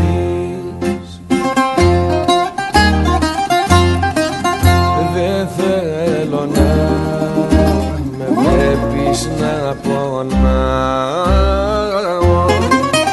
δεν θέλω να με βλέπεις να πονάω. Δεν θέλω να είμαστε ούτε φίλοι ούτε εχθροί. Θέλω να μην θυμάμαι να ξέρω που θα πας και ποια είναι αυτή. Θέλω ένα όνειρο μονάχα να είναι κι όταν ξυπνήσω το πρωί να είσαι εκεί.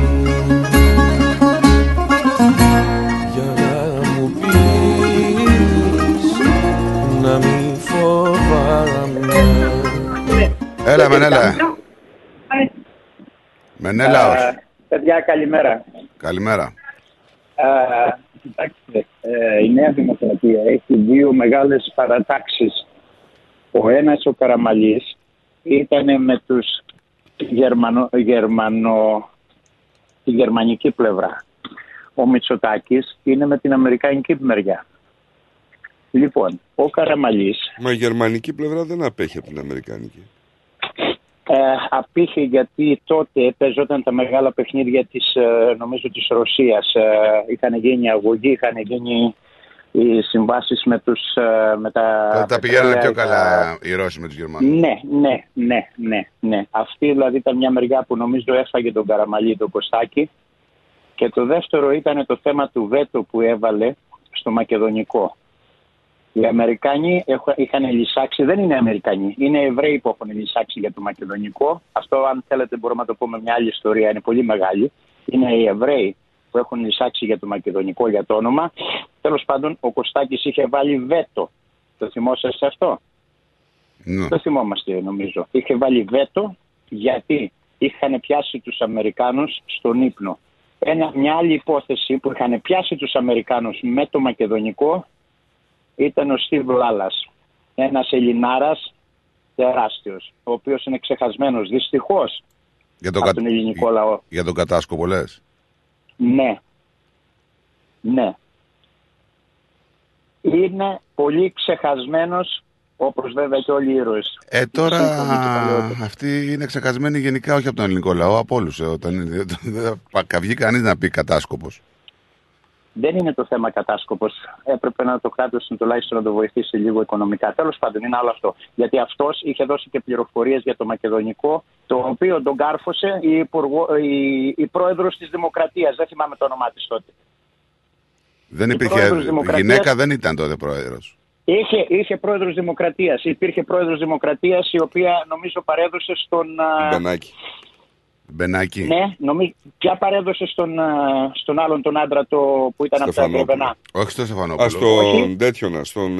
Όπου ξανά το όνομά του. Ναι, Μπενάκη. Ναι, στον Παπούλια παρέδωσε, τον Κάρλο Παπούλια, και του λέει τα σύνορα, λέει, θα συρρυκνωθούν για το καλό της ειρήνης και όλα αυτά. Ναι, βέβαια. Ναι, αυτή άθελα της πρόδωσε τον Λάλα.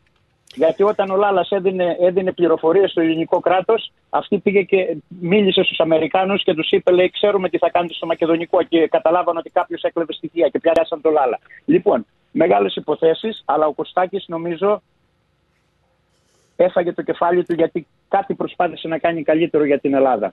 Και όπως είπατε και προηγουμένως, κατά τη γνώμη μου βέβαια, όπως είπατε και εσείς προηγουμένως, ότι τον ηρέμησαν, τον έβαλαν στον πάγο που λέμε, και κάτσε εκεί και μην μιλάς. Όπως ακούγεται τώρα τελευταία και μια άλλη είδηση, ρε παιδιά. Δεν νομίζω ότι τώρα που λέει Μπενάκη δεν ήταν ποτέ πρόεδρος της Δημοκρατίας. Ποια ήτανε. Δεν είχαμε γυναίκα πρόεδρος της Δημοκρατίας ξανά. Είναι η πρώτη γυναίκα πρόεδρος της Δημοκρατίας, Σακελεροπούλου, νομίζω. Μήπως ήταν υπηρεσιακή τίποτα. Όχι. Γιατί στην παράδοση, πώς έκανε την παράδοση και είπε. Αναλαμβάνεται, ναι, κύριε. Μετά το πρόεδρος της Βουλής, ρε. Ναι, μετά το Στεφανόπουλο νομίζω ήταν ο Παπούλιας. Νομίζω, και μετά ο Παυλόπουλος. Αυτή ήταν. Πρόεδρος της Βουλής πρέπει να ήταν, η οποία παρέδωσε. Συγγνώμη, που έλεγε στο Στεφανόπουλο, αναλαμβάνεται, κύριε Πρόεδρε. Δεν είχαμε ξανά γυναίκα πρόεδρος της Δημοκρατίας. Όντως ο λόγος της, η ομιλία της που λέει, αναλαμβάνεται, κύριε Πρόεδρε, την Προεδρία σε μια δύσκολη. Υπάρχει αυτό το πράγμα. Είναι. Εντάξει, δεν ξέρω αν πρόδωσε το Λάλα σύμφωνα με αυτά που υπόθηκαν, αλλά ό,τι έχει πει η συγκεκριμένη κυρία στην παράδοση παραλαβή της Προεδρίας είναι κατά κεραία αυτή τη στιγμή, έτσι. Σωστό, yes. Αλλά πώς θα ξέρουν αυτοί πριν 30 χρόνια. Γιατί ποιος σου είπε ότι σήμερα δεν ξέρουν ότι θα γίνει. Τα έλεγε και ο Παπαδρέου αυτά κάποια στιγμή, ο Ανδρέας. Πολύ μεγάλη ηγέτες τα είπαν. Διευθυντηρίου και τέτοια. Τα θυμάστε αυτά τώρα που είχε κάνει στην Λεσσό ο Ανδρέας. Ναι, αλλά συγκεκριμένα τώρα μιλάμε, ας πούμε, για τον Κωστάκη που είπατε προηγουμένως. Ότι ο άνθρωπος, ας πούμε, 14 χρόνια πόσο ήταν μέσα στην κυβέρνηση, μέσα στη Βουλή, ήταν ή δεν ήταν, μετά δεν νομίζω να κάνει και τίποτα. Να σε καλά, Μενέλα, σε ευχαριστούμε πολύ. Έγινε. Καλημέρα. Καλημέρα σας. Έλα, γεια. Γιαγιά, δεν ξέρει τόσα πολλά σαν τον κύριο Μενέλαο. Καλά τα είπε και πάντοτε τον αρέσω. Αλλά ένα ξέρω με το δικό μου μυαλό. Σαν ήταν ο Κωστάκης. Δεν ακολουθάει αυτά που τον λένε οι φίλοι μας και ήθελε να συνάψει συνεργασίες με τους άλλους. Εντάξει τώρα και αυτός ήταν άστο τώρα. Σου λέει εσύ είστε. Το είπαμε γιαγιά, το είπαμε ότι δεν συνέφερε, το είπαμε αυτό. Την έκανε με ελαφρά πηδηματάκια, ανέβασε το χρέος και την έκανε από το καράβι, έφυγε. Γεια σας λέει και εξαφανίστηκε. Το χρέος, το μισό χρέος της Ελλάδας από εκεί ήρθε. Πάντα κάτι γίνονται. Τέλος πάντων, παράτησε την εξουσία και έφυγε ουσιαστικά. Εντάξει τώρα, γιαγιά μου, τώρα αυτές οι οικογένειες κυβερνάνε τώρα. Να είσαι καλά, γιαγιά μου, καλημέρα. Εγώ τον αγαπάω. Τον αγαπάς γιατί δεν ξέρεις τι γίνεται στην Ελλάδα, γι' αυτό τον αγαπάς. Όχι, όχι. Ναι, γιαγιά μου, ναι, δεν έχεις εικόνα. Γιαγιάκα μου, δεν έχεις εικόνα. Σε παρασύρουν και σένα με αυτά που ακούς. Δεν είναι έτσι. Όταν εδώ έχεις συνηθίσει να μην έχεις ίντερνετ και να παρακολουθείς ένα κανάλι το οποίο λέει αυτά που θέλουν εκείνοι, η εικόνα σου θα είναι λαθασμένη. Ναι, γιαγιά. Ναι, γιαγιάκα μου. Μπορεί να έχεις λάθος εικόνα για πολλά πράγματα. Του καθένα, έναν άκουγες. Ένα και ένα μέγα ακούγατε. Εγώ και εσύ δεν θα μαλώσουμε. Όχι, τι δουλειά έχουμε να μαλώσουμε. Πάντως αυτό μου έφταξε τότε στο μυαλό. Άντε, γεια σας. Γεια χαρά. Γεια σας. Κοίταξε, δεν ξέρω αν παράτησε ή αν αναγκάστηκε να φύγει. Πάντως την έκανε, ρε Νίκο. Το θέμα είναι για να αποδώσουμε αυτά που πρέπει. Την έκανε χωρίς παρέτηση. Για να αποδώσουμε αυτά που πρέπει είναι ότι πήγε να προχωρήσει σε κάποιες συμφωνίες που ήταν προς το συμφέρον της χώρας. Κάποιους εξωγενείς παράγοντες δεν τους συνέφερε αυτό το πράγμα. Θέλανε να το στείλουν. Είτε απειλώντας τον ίδιο, είτε την οικογένειά του, είτε το οτιδήποτε, αποφάσισε να την κάνει με τον πιο ανώδυνο τρόπο. Είτε ήταν αυτός ο τρόπος, είτε ήταν στις εκλογές, είτε παρετιότανε. Για μας το ίδιο πράγμα, το ίδιο αποτέλεσμα. Για μας το ίδιο θα ήταν. Γι' αυτό όμως αυτός κοίταξε και το πολιτικό κόστος. Λέει τώρα δεν μπορώ να παρατήσω σύξυλη την πρωθυπουργία και να φύγω. Περιμένω τις εκλογές και το κάνω όπως πρέπει. Και τι έκανε, είπε ψέματα. Γι' αυτό το κατηγορώ. Δεν είπε ψέματα, αλλά μας είπε ψέματα. Δεν μας είπε την αλήθεια, μάλλον. Δεν μας είπε την αλήθεια για το χρέος που δημιούργησε. Μισό λεπτό, εντάξει. Μην ξεχνάμε ότι το χρέος προερχόταν. Έτσι, το αν το διατήρησε και το μεγάλωσε. Θα πρέπει να επιρρύπτουμε ευθύνη σε κάθε κυβέρνηση που υπάρχει. Εδώ η κυβέρνηση που καταπολεμάει τα μνημόνια και παραλαμβάνει ένα χρέος 200 και το κάνει 250. Όχι. Και ο επόμενος που θα έρθει για να σώσει αυτή την παρτίδα, να κάνει επενδύσεις, να φέρει λεφτά στη χώρα, να κάνει, θα πάρει 250 και θα το κάνει 280. Έτσι είναι. Και τόκους θα πληρώνουμε μια ζωή. Μια ζωή δική μας, γιατί θα πληρώνουν και τα παιδιά των παιδιών μας. Έτσι. Όχι, απλά επί προεδρίας του πριν αναλάβει το χρέος ήταν κάπως βιώσιμο. Επί προεδρίας του το χρέος εκτινάχθηκε. Εγώ δεν νομίζω ότι κανένα χρέος κρατών μπορεί να καταστεί βιώσιμο. Πες μου εσύ, με ό,τι ξέρεις αυτή τη στιγμή στο μυαλό σου, πες μου, δώσε μου μια χρονολογία που θα μπορούσε αυτό το χρέος της Ελλάδος να αποπληρωθεί. Ρε σου λέω ότι το χρέος αυτό που υπήρχε στην Ελλάδα, υπήρχε, όλες οι χώρες έχουν χρέος. Ήταν βιώσιμο όμως. Επί προεδρίας του, μόνο σε ένα χρόνο αυξήθηκε 60 δισεκατομμύρια το χρέος. Μα το χρέος ήταν βιώσιμο, το πείραμα ήταν να γίνει σε εμάς. Γιατί μεγαλύτερο χρέος παρουσιάζαν άλλα κράτη. Σε εμάς βρήκανε να κάνουν το πείραμα. Δηλαδή, εγώ δεν αμφιβάλλω. Την ίδια ώρα που εμείς είχαμε το μεγαλύτερο δημόσιο χρέος κατά τα λεγόμενά τους μη βιώσιμο, υπήρχαν χώρες που είχαν ακόμη μεγαλύτερα χρέη. Και αυτοί οι άνθρωποι λέγανε ότι μας δανείζουν. Και είχαν μεγαλύτερο δημοσιοοικονομικό πρόβλημα. Είχαμε μεγάλο έλλειμμα στην προεδρίας του. Κανένας δεν αμφιβάλλει. Δηλαδή και δεν βγήκε ποτέ να μας δώσει εξηγήσεις. Την έκανε και δεν ξαναβγήκε ποτέ να μιλήσει. Θέλεις να πάμε μια μισή κυβέρνηση μετά, να πάμε στην εποχή των μνημονίων? Έπρεπε να μπούμε στα μνημόνια.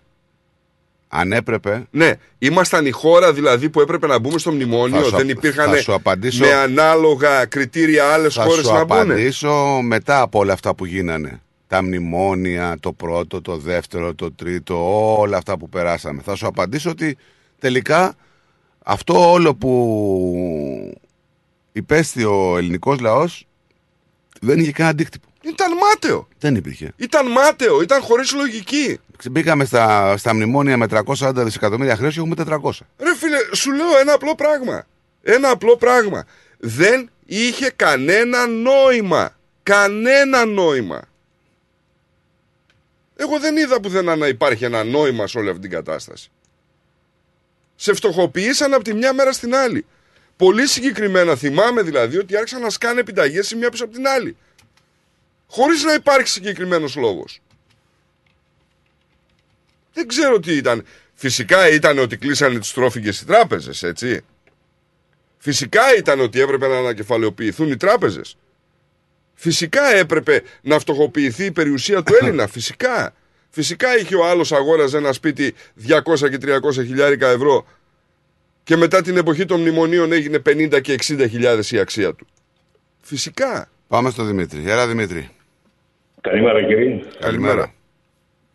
Πρώτη μέρα του χειμώνα σήμερα. Τώρα με το θέμα Καραμανλή. Θα το πάμε λίγο από την αρχή και γρήγορα. Βγαίνει η κυβέρνηση Καραμανλή. Η πρώτη συγκέντρωση, αν θυμάστε καλά, με τους υπουργούς ήταν στον Παϊρακτάρη. Το μοναστήρακι, φάγαν σουβουλάκια εκεί. Το αγαπημένο του Καραμανλή. Στον Καραμανλή, εμένα μου άρεσε ένας ωραίος πολιτικός, είχε ωραίο λόγο και. Αλλά από τη στιγμή που διαφέρθηκε την Ελλάδα και παίρνει μια Ελλάδα με ένα χρέος, λογικό είναι, εάν το αφήσεις όπως είναι, να μεγαλώσει. Τι μέτρα πήρε? Απλά ο Καραμανλής δεν έκανε ούτε ένα πράγμα στα 45 χρόνια που ήταν. Αυτό το αποδίδω εγώ. Ότι δεν έκανε κάτι να χειραγωγήσει αυτό το χρέος. Το άφησε ελεύθερο και ανέβηκε πόσο άλλα 140 ή 200 εκατομμύρια. Είμαστε σίγουροι ότι το άφησε ελεύθερο ή οι κινήσεις που πήγε να κάνει ήταν αντίθετες σε συμφέροντα άλλων?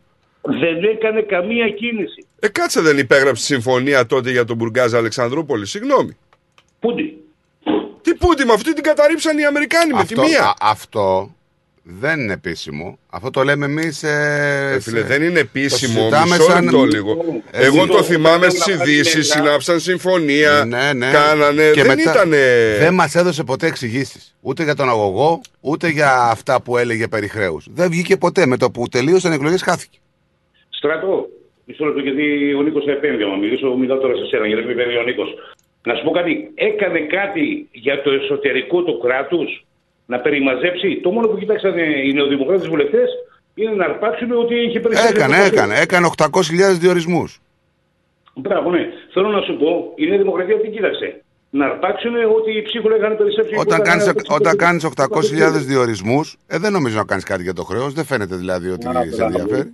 Εγώ κοιτάζω τι έκανε, τι μέτρα. Εντάξει, συμφωνία που λες, κοίταξε αυτά εδώ. Αλλά δεν βλέπω τη συμφωνία, βλέπω τι έκανε μέσα στο εσωτερικό του κράτους. Από δημόσιο, από. 800.000, αυτό είναι.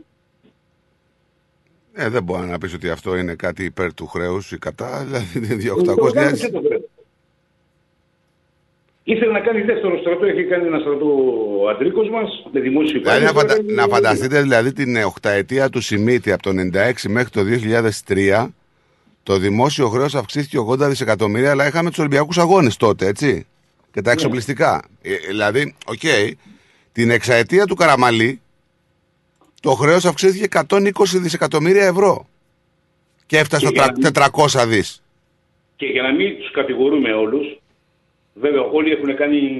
Η μόνη κυβέρνηση, η μόνη κυβέρνηση που δεν άκουσε το χρέος της Ελλάδας και δεν είχαμε οικονομικό θέμα στο ΣΕΔΑ, ήταν η κυβέρνηση του ΣΥΡΙΖΑ. Τι θέλω να σου πω κάτι, Στρατό. Η μεγαλύτερη ανάπτυξη στην Ελλάδα, δηλαδή σε θέμα υποδομών, δρόμων και τον Αστραλό, έγινε επισημήτη. Ας είναι και εγώ τον 10 Καραγκιόζη. Και για τον Γιωργάκη που λένε πάλι οι λεφτά υπάρχουν, είναι διαστρεβλωμένο. Το λεφτά υπάρχουν, το είχε πει, όταν γίνουν αυτά και αυτά και αυτά και αυτά τα πράγματα, υπάρχουν λεφτά. Γιατί γίνανε υποδομές επισημήτη? Έλα. Πώς ξεκίνησαν οι υποδομές επί Σιμίτη? Τι ξεκίνησαν οι υποδομές? Να σου πιάσω το Ελευθέριος Βενιζέλος, να σου πιάσω... Ναι, ο λόγος, θυμάσαι. Όχι, δεν διαφωνώ σε αυτό που λες. Δεν διαφωνώ. Απλά το λόγο. Τι το λόγο? Έπρεπε να μείνει η Ελλάδα στο 70. Ολυμπιακά έργα δεν λεγότανε? Και πρωτού τα Ολυμπιακά έργα είχαν ξεκινήσει, Νίκο. Πρωτού τα Ολυμπιακούς αγώνες είχαν ξεκινήσει αυτά. Μα εννοείται ότι πριν κάνεις Ολυμπιακούς αγώνες ξεκινάς τα έργα. Τώρα το πώς γίνανε τα έργα και γίνανε λάθος υποδομές... Μα δεν γινότανε διαφορετικά, ρε παιδιά. Έπρεπε να γίνουν έργα. Δηλαδή ήτανε... Κλειστά τα πράγματα. Όσο για τους δημοσίους υπαλλήλους τώρα μπήκαν 700.800, 1 εκατομμύριο. Εγώ δεν θυμάμαι κανένα πολιτικό που να μην έχει βάλει στο δημόσιο άπειρους ανθρώπους. Είπανε, ο πρώτος στρατός τον έκανε ο Τρέσο Παπανδρέου και το δεύτερο πήγε τον κάνει ο Καραμανλής. Και οι στρατοί που κάνουν οι πολιτικοί χωρίζονται ναι μεν στους δημόσιους υπαλλήλους, αλλά χωρίζονται και στις στρατιές αυτών που παίρνουν δημόσια έργα. Τα τελευταία χρόνια βέβαια έχουμε δει και μία άλλη πολιτική, αυτών που παίρνουν τηλεοπτικά κανάλια. Είναι και αυτό ένα καινούριο, ας πούμε, φρούτο που βλέπουμε. Και κρίνω με αυτό, Νίκο, επειδή αξέσου και εσύ αυτά τα πραγματάκια, ότι τα μεγάλα λαμόγια, όποια να είναι κυβέρνηση, θα τα πάρουν τα έργα τους. Τελείωσε. Ναι, αυτοί δεν αλλάζουν τώρα. Αλλάζουν Λαμπράκης, αλλάζουν τώρα αυτοί οι άκτορ και δεν αλλάζουν αυτές οι εταιρείες. Καλημέρα, είμαι στο οξυγόνο, είμαι... Μετά την τρομάνα, 3 μερούλες, παίρνω τις ανάσες μου, κοιτάζω τα καραβάκια μου, τη θαλασσούλα. Σήμερα δεν έχει λίγο. Κύριος. Θα έχει και καλό καιρό σήμερα. Καλή συνέχεια και καλή εκπομπή. Γεια σας, Πάμε σε διαφημιστικό διάλειμμα και γυρνάμε. Ρε φίλε, τι τυρί είναι αυτό που ψήνεις και μας έχει σπάσει τη μύτη? Είναι το Ταλαγάνι Ήπειρος, το ελληνικό παραδοσιακό τυρί σχάρας από 100% εγωπρόβιο γάλα και φρέσκο δυόσμο. Δοκίμασε. Πόρε φίλε, απίστευτο. Πλούσια γεύση, μαστιχωτό, πεντανόστιμο, είναι το κάτι άλλο. Δεν το συζητώ και μπορεί να το ψήσει στη σχάρα, στο τηγάνι, στην τοσχέρα ή ακόμα και να το τρίψει στα μακαρόνια. Τέλεια! Ταλαγάνι Ήπειρος. Ζητήστε το στα τέλη της γειτονιάς σας. Δοκιμάστε το τώρα. Eperos Talagani is a traditional Greek cheese that can be served in a variety of ways. Made from sheep and goat's milk with a hint of fresh mint, Talagani retains its full flavor and rich aromas, however you choose to enjoy it, be it pan-fried, grilled or grated over your favorite pasta dish. Find Eperos Talagani in your local deli today. Έλα Μαρία, τι κάνεις? Σου έχω νέα. Α, για πες. Η Κατερίνα από δίπλα θα στείλει και αυτή τον Νικολάκη της στο Pedia Greek School. Να σου πω την αλήθεια, σκέφτομαι και εγώ να στείλω την Ανούλα, αλλά δεν ξέρω και πολλά πράγματα. Θα σου πω εγώ που ξέρω, μιας και τα 3 τελευταία χρόνια στέλνω το Σπύρο εκεί. Έχουν μικρά τμήματα, Έλληνες δασκάλους με διακρίσεις, χρησιμοποιούν ελληνικές εκπαιδευτικές εφαρμογές και virtual reality που τρελαίνονται τα πιτσιρίκια. Κάνουν και εκδρομές συχνά. Α, τι καλά. Και επειδή ξέρω ότι στην Ανούλα σου αρέσουν και οι χοροί, κάνουν και μαθήματα ελληνικών παραδοσιακών χωρών. Καλά, τώρα με έπεισες. Όχι, τώρα θα σε πείσω. Επειδή ακούς Ρυθμό, έχεις και 10% έκπτωση. Δεν το πιστεύω. Πού μπορώ να κάνω εγγραφή? Στο 03 90 28 20 88 ή online στο pediagreekschool.org.au. Pedia Greek School, Clayton South. Μαθαίνουμε ελληνικά διασκεδάζοντας. Pedia Greek School. Οι εγγραφές ξεκίνησαν. Τώρα στο Pedia Greek School μαθαίνουμε και μοντέρνο χορό με το θρυλικό Άλκη Μάναση από το Dance with Alkis. Ακολούθησέ μας παντού σε Instagram, Facebook και YouTube. Rhythmos Radio. Η φροντίδα των ανθρώπων σας είναι σημαντική για εσάς. Για εμάς, η φροντίδα των ανθρώπων σας είναι προτεραιότητα. Grace of Mary and St. Andrews Aged Care. Όλοι οι χώροι μας συνθέτουν ένα εξαιρετικά ευχάριστο περιβάλλον, κατάλληλα διαμορφωμένο ώστε οι αγαπημένοι σας να αισθάνονται σαν στο σπίτι τους. Το έμπειρο προσωπικό μας ασχολείται καθημερινά και υπεύθυνα με την καθημερινή φροντίδα των ενίκων σε ατομικές ανάγκες, ιατρική περίθαλψη, όσο και την φροντίδα των προσωπικών τους χώρων. Φροντίζουμε να γινόμαστε καλύτεροι μέσα από την καθημερινή μας επαφή με τους αγαπημένους σας, μέσα σε ένα ζεστό και οικογενειακό περιβάλλον, διατηρώντας παράλληλα την ελληνική κουλτούρα και παράδοση. Grace of Mary and St. Andrews Aged Care. Για περισσότερες πληροφορίες επισκεφτείτε το northerncypriotagedcare.com.au ή καλέστε μας στο 9408 8169. Founded by the community of Cypriots of the northern suburbs of Melbourne. Περισσότερο ελληνικό πρωινό σοου έρχεται αμέσως τώρα. The Greek Breakfast Show με Στράτο και Νίκο.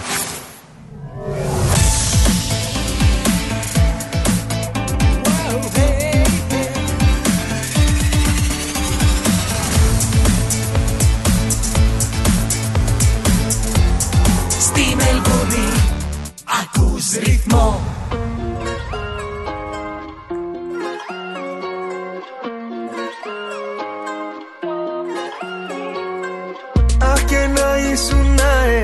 Σε δω, αχ και να ξαπλώνα μέσα στην αγκαλιά σου. Αχ και να βλέπαμε τον ίδιο ουρανό. Ήλιο βασίλεμα τα μάτια τα δικά σου. Φοβάμαι, γύρισε κοντά μου, δώσ' μου ένα φιλί. Αν δεν έχω εσένα δεν υπάρχει ζωή. Γύρισε κοντά μου, μακριά σου δεν ζω. Γύρνα εδώ, σ' αγαπώ.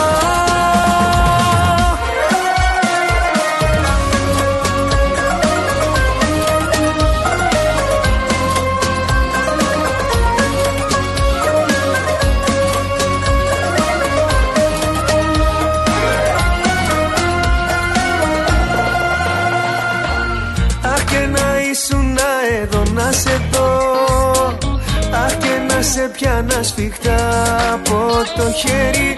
Να μου χαρίζεις τρυφερά, σ' αγαπώ. Χωρίς εσένα που θα βγει κανείς δεν ξέρει. Φοβάμαι, γύρισε κοντά μου, δώσ' μου ένα φιλί. Αν δεν έχω εσένα δεν υπάρχει ζωή. Γύρισε κοντά μου, μακριά σου δεν ζω. Γύρνα εδώ, σ' αγαπώ.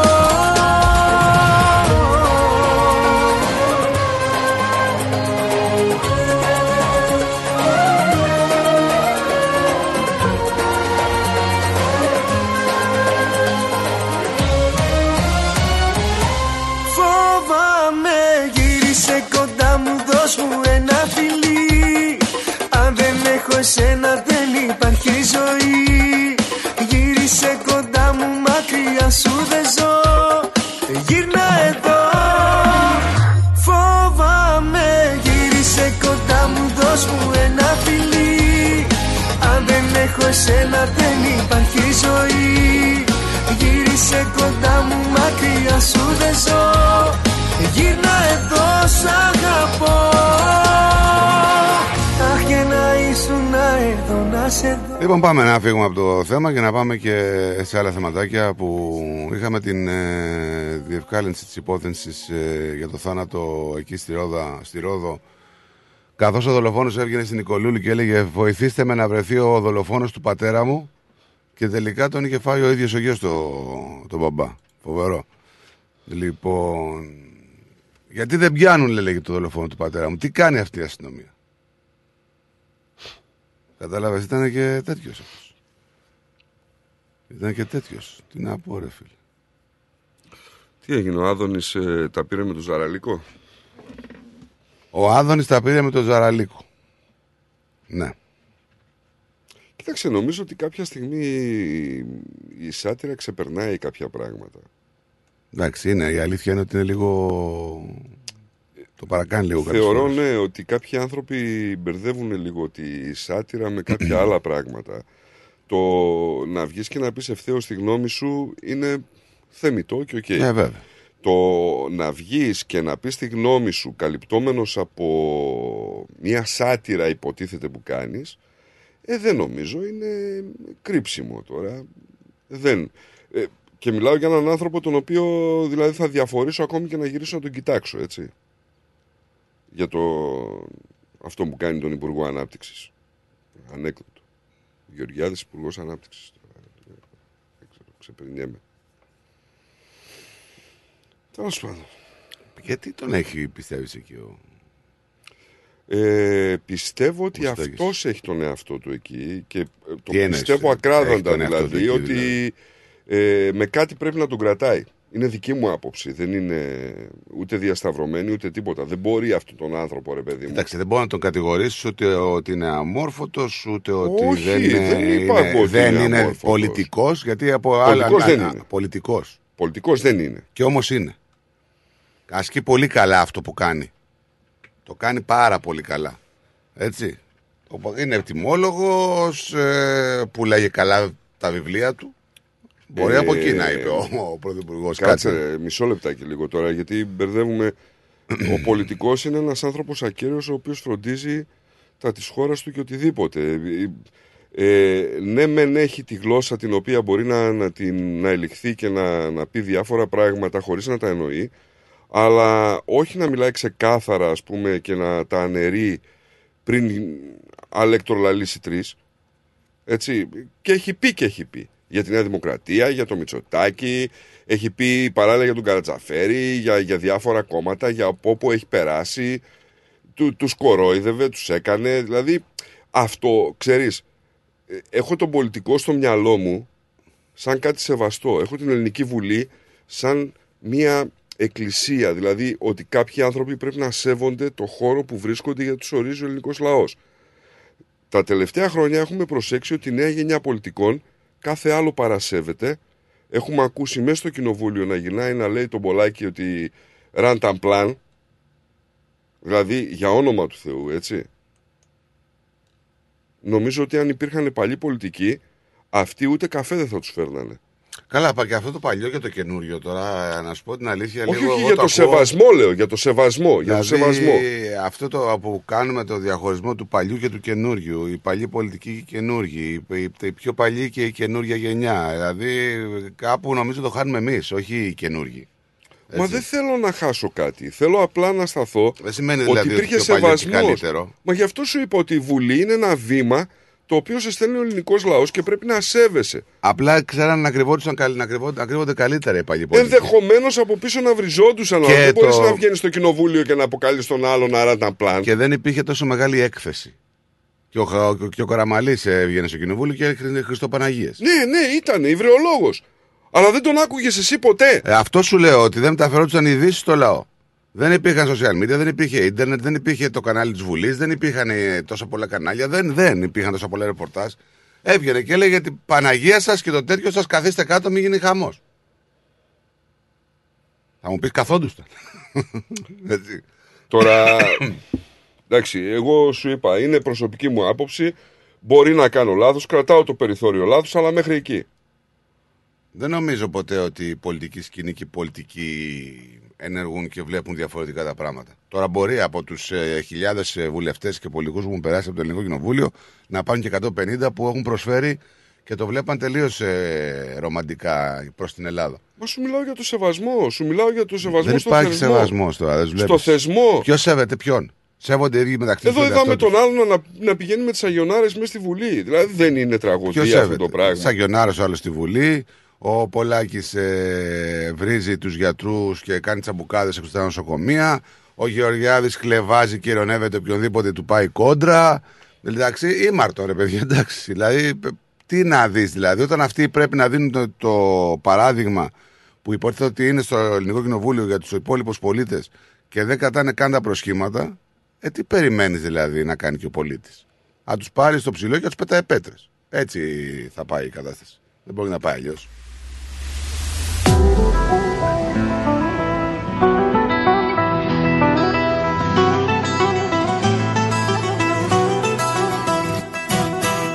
Μια ζωή αλητεία, ξενύχτη, ποτό και παράνομα βράδια.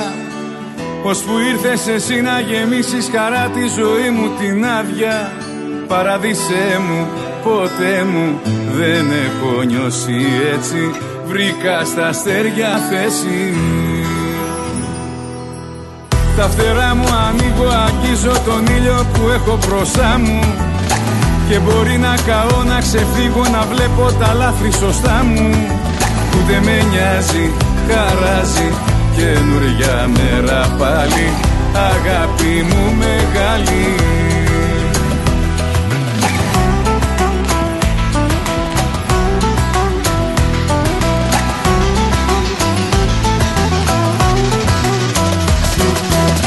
Πάντως οι πληροφορίες λένε ότι ο στόχος του Μητσοτάκη, εάν είναι επόμενη κυβέρνηση, είναι να έχει λιγότερα υπουργεία και λιγότερο κόσμο.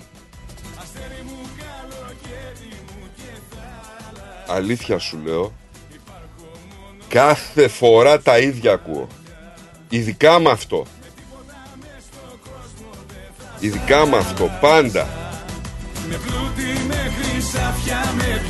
Και η λέξη ξέρεις ποια είναι, έτσι? Μικρότερο κυβερνητικό σχήμα και ευέλικτο. Άσε ρε φίλε.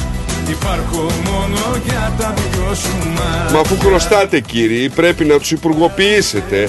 Πρέπει να τους κάνετε γραμματείς. Πού τους βάλετε όλους αυτούς? Σας παρατρέχουνε.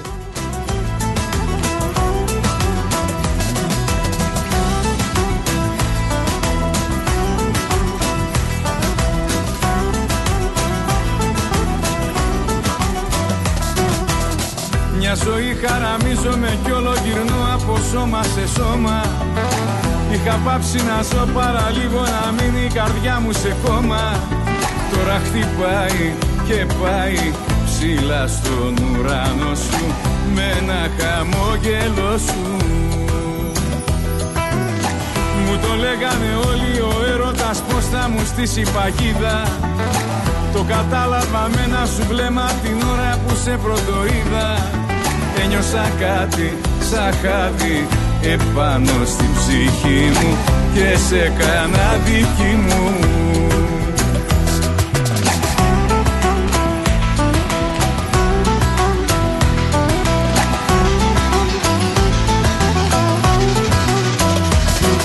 Με τίποτα μες στον κόσμο δεν θα σ' άλλαζα.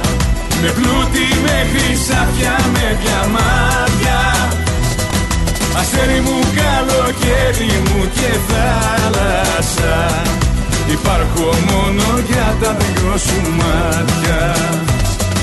Με τίποτα μες στον κόσμο δεν θα σ' άλλασα. Καλημέρα στον Νίκο. Καλημέρα, τι κάνετε? Καλημέρα. Ας σας ακούω που μιλάτε για τον Καραμανλή και αυτά όλα και ό,τι είπατε, αλλά εγώ θέλω να σταθώ στο τελευταίο για την κλίση. Αυτό που έλεγε ο Νικόλας για σεβασμό των πολιτικών, ειλικρινά είναι αυτό που με έχει και εμένα αηδιάσει και καταλαβαίνουμε πόσο πολύ καλά τι επίπεδο πολιτικών έχουμε στην Ελλάδα. Δεν ξέρω αν έπρεπε επίσης τα προηγούμενα χρόνια, παλιότερα δηλαδή πριν 20 χρόνια, δεν είχαμε τόσες πολλές επιλογές ενημέρωσης και δεν μαθαίναμε τι κάναμε. Αλλά θα σταθώ στο τελευταίο ότι, σε ένα μόνο, ότι οι πολιτικοί τουλάχιστον τιμούσαν το ρόλο τους. Πότε λέτε ρε παιδιά μου, για να καταλάβω πότε οι πολιτικοί τιμούσαν το ρόλο τους δηλαδή και δεν θεσμευόντουσαν. Ακόμη και μέσα στο Σιμίτη. Δηλαδή ο Πάγκαλος είναι καινούριος πολιτικός. Όχι. Ο Βενιζέλος είναι καινούριος πολιτικός. Είχε σεβασμό προς τους πολίτες και γενικότερα στους υπόλοιπους συνομιλητές. Δεν κατάλαβες τι λέμε. Σεβασμό μες στη Βουλή. Στη Βουλή μέσα είχαν σεβασμό.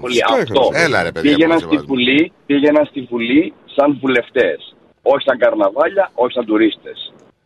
Έτσι. Μπορεί να μην έκαναν τη δουλειά τους, που λέγατε πριν, γιατί οι περισσότεροι δεν την κάνουν τη δουλειά τους, αλλά όταν έλαβα βουλή, τσελάκι φορές που έλαβα ειδήσεις αυτά, έτσι έλαβα πολιτικούς τιμένους ανάλογα.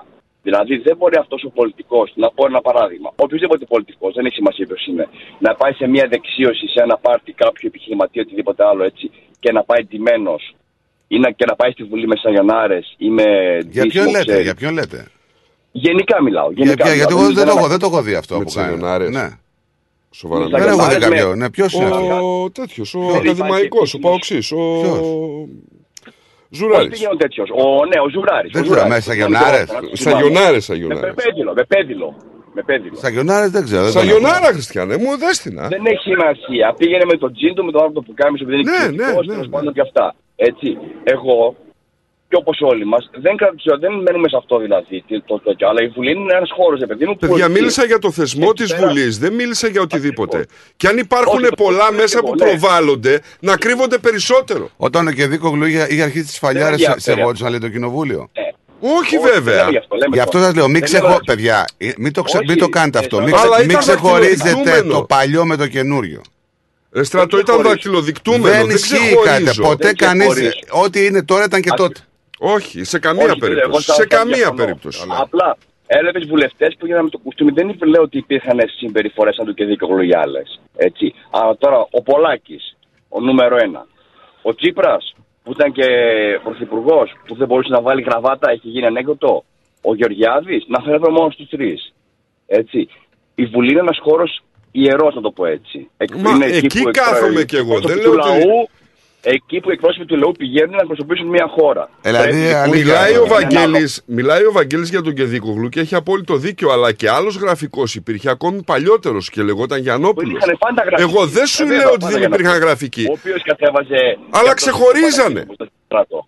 Αλλά τουλάχιστον κρατούσαν τα προσχήματα, να το πω έτσι. Ναι, και τώρα ψάχνουμε να βρούμε ένα σοβαρό μέσα στους γραφικούς. Ναι, και πρόεδρος της Βουλής.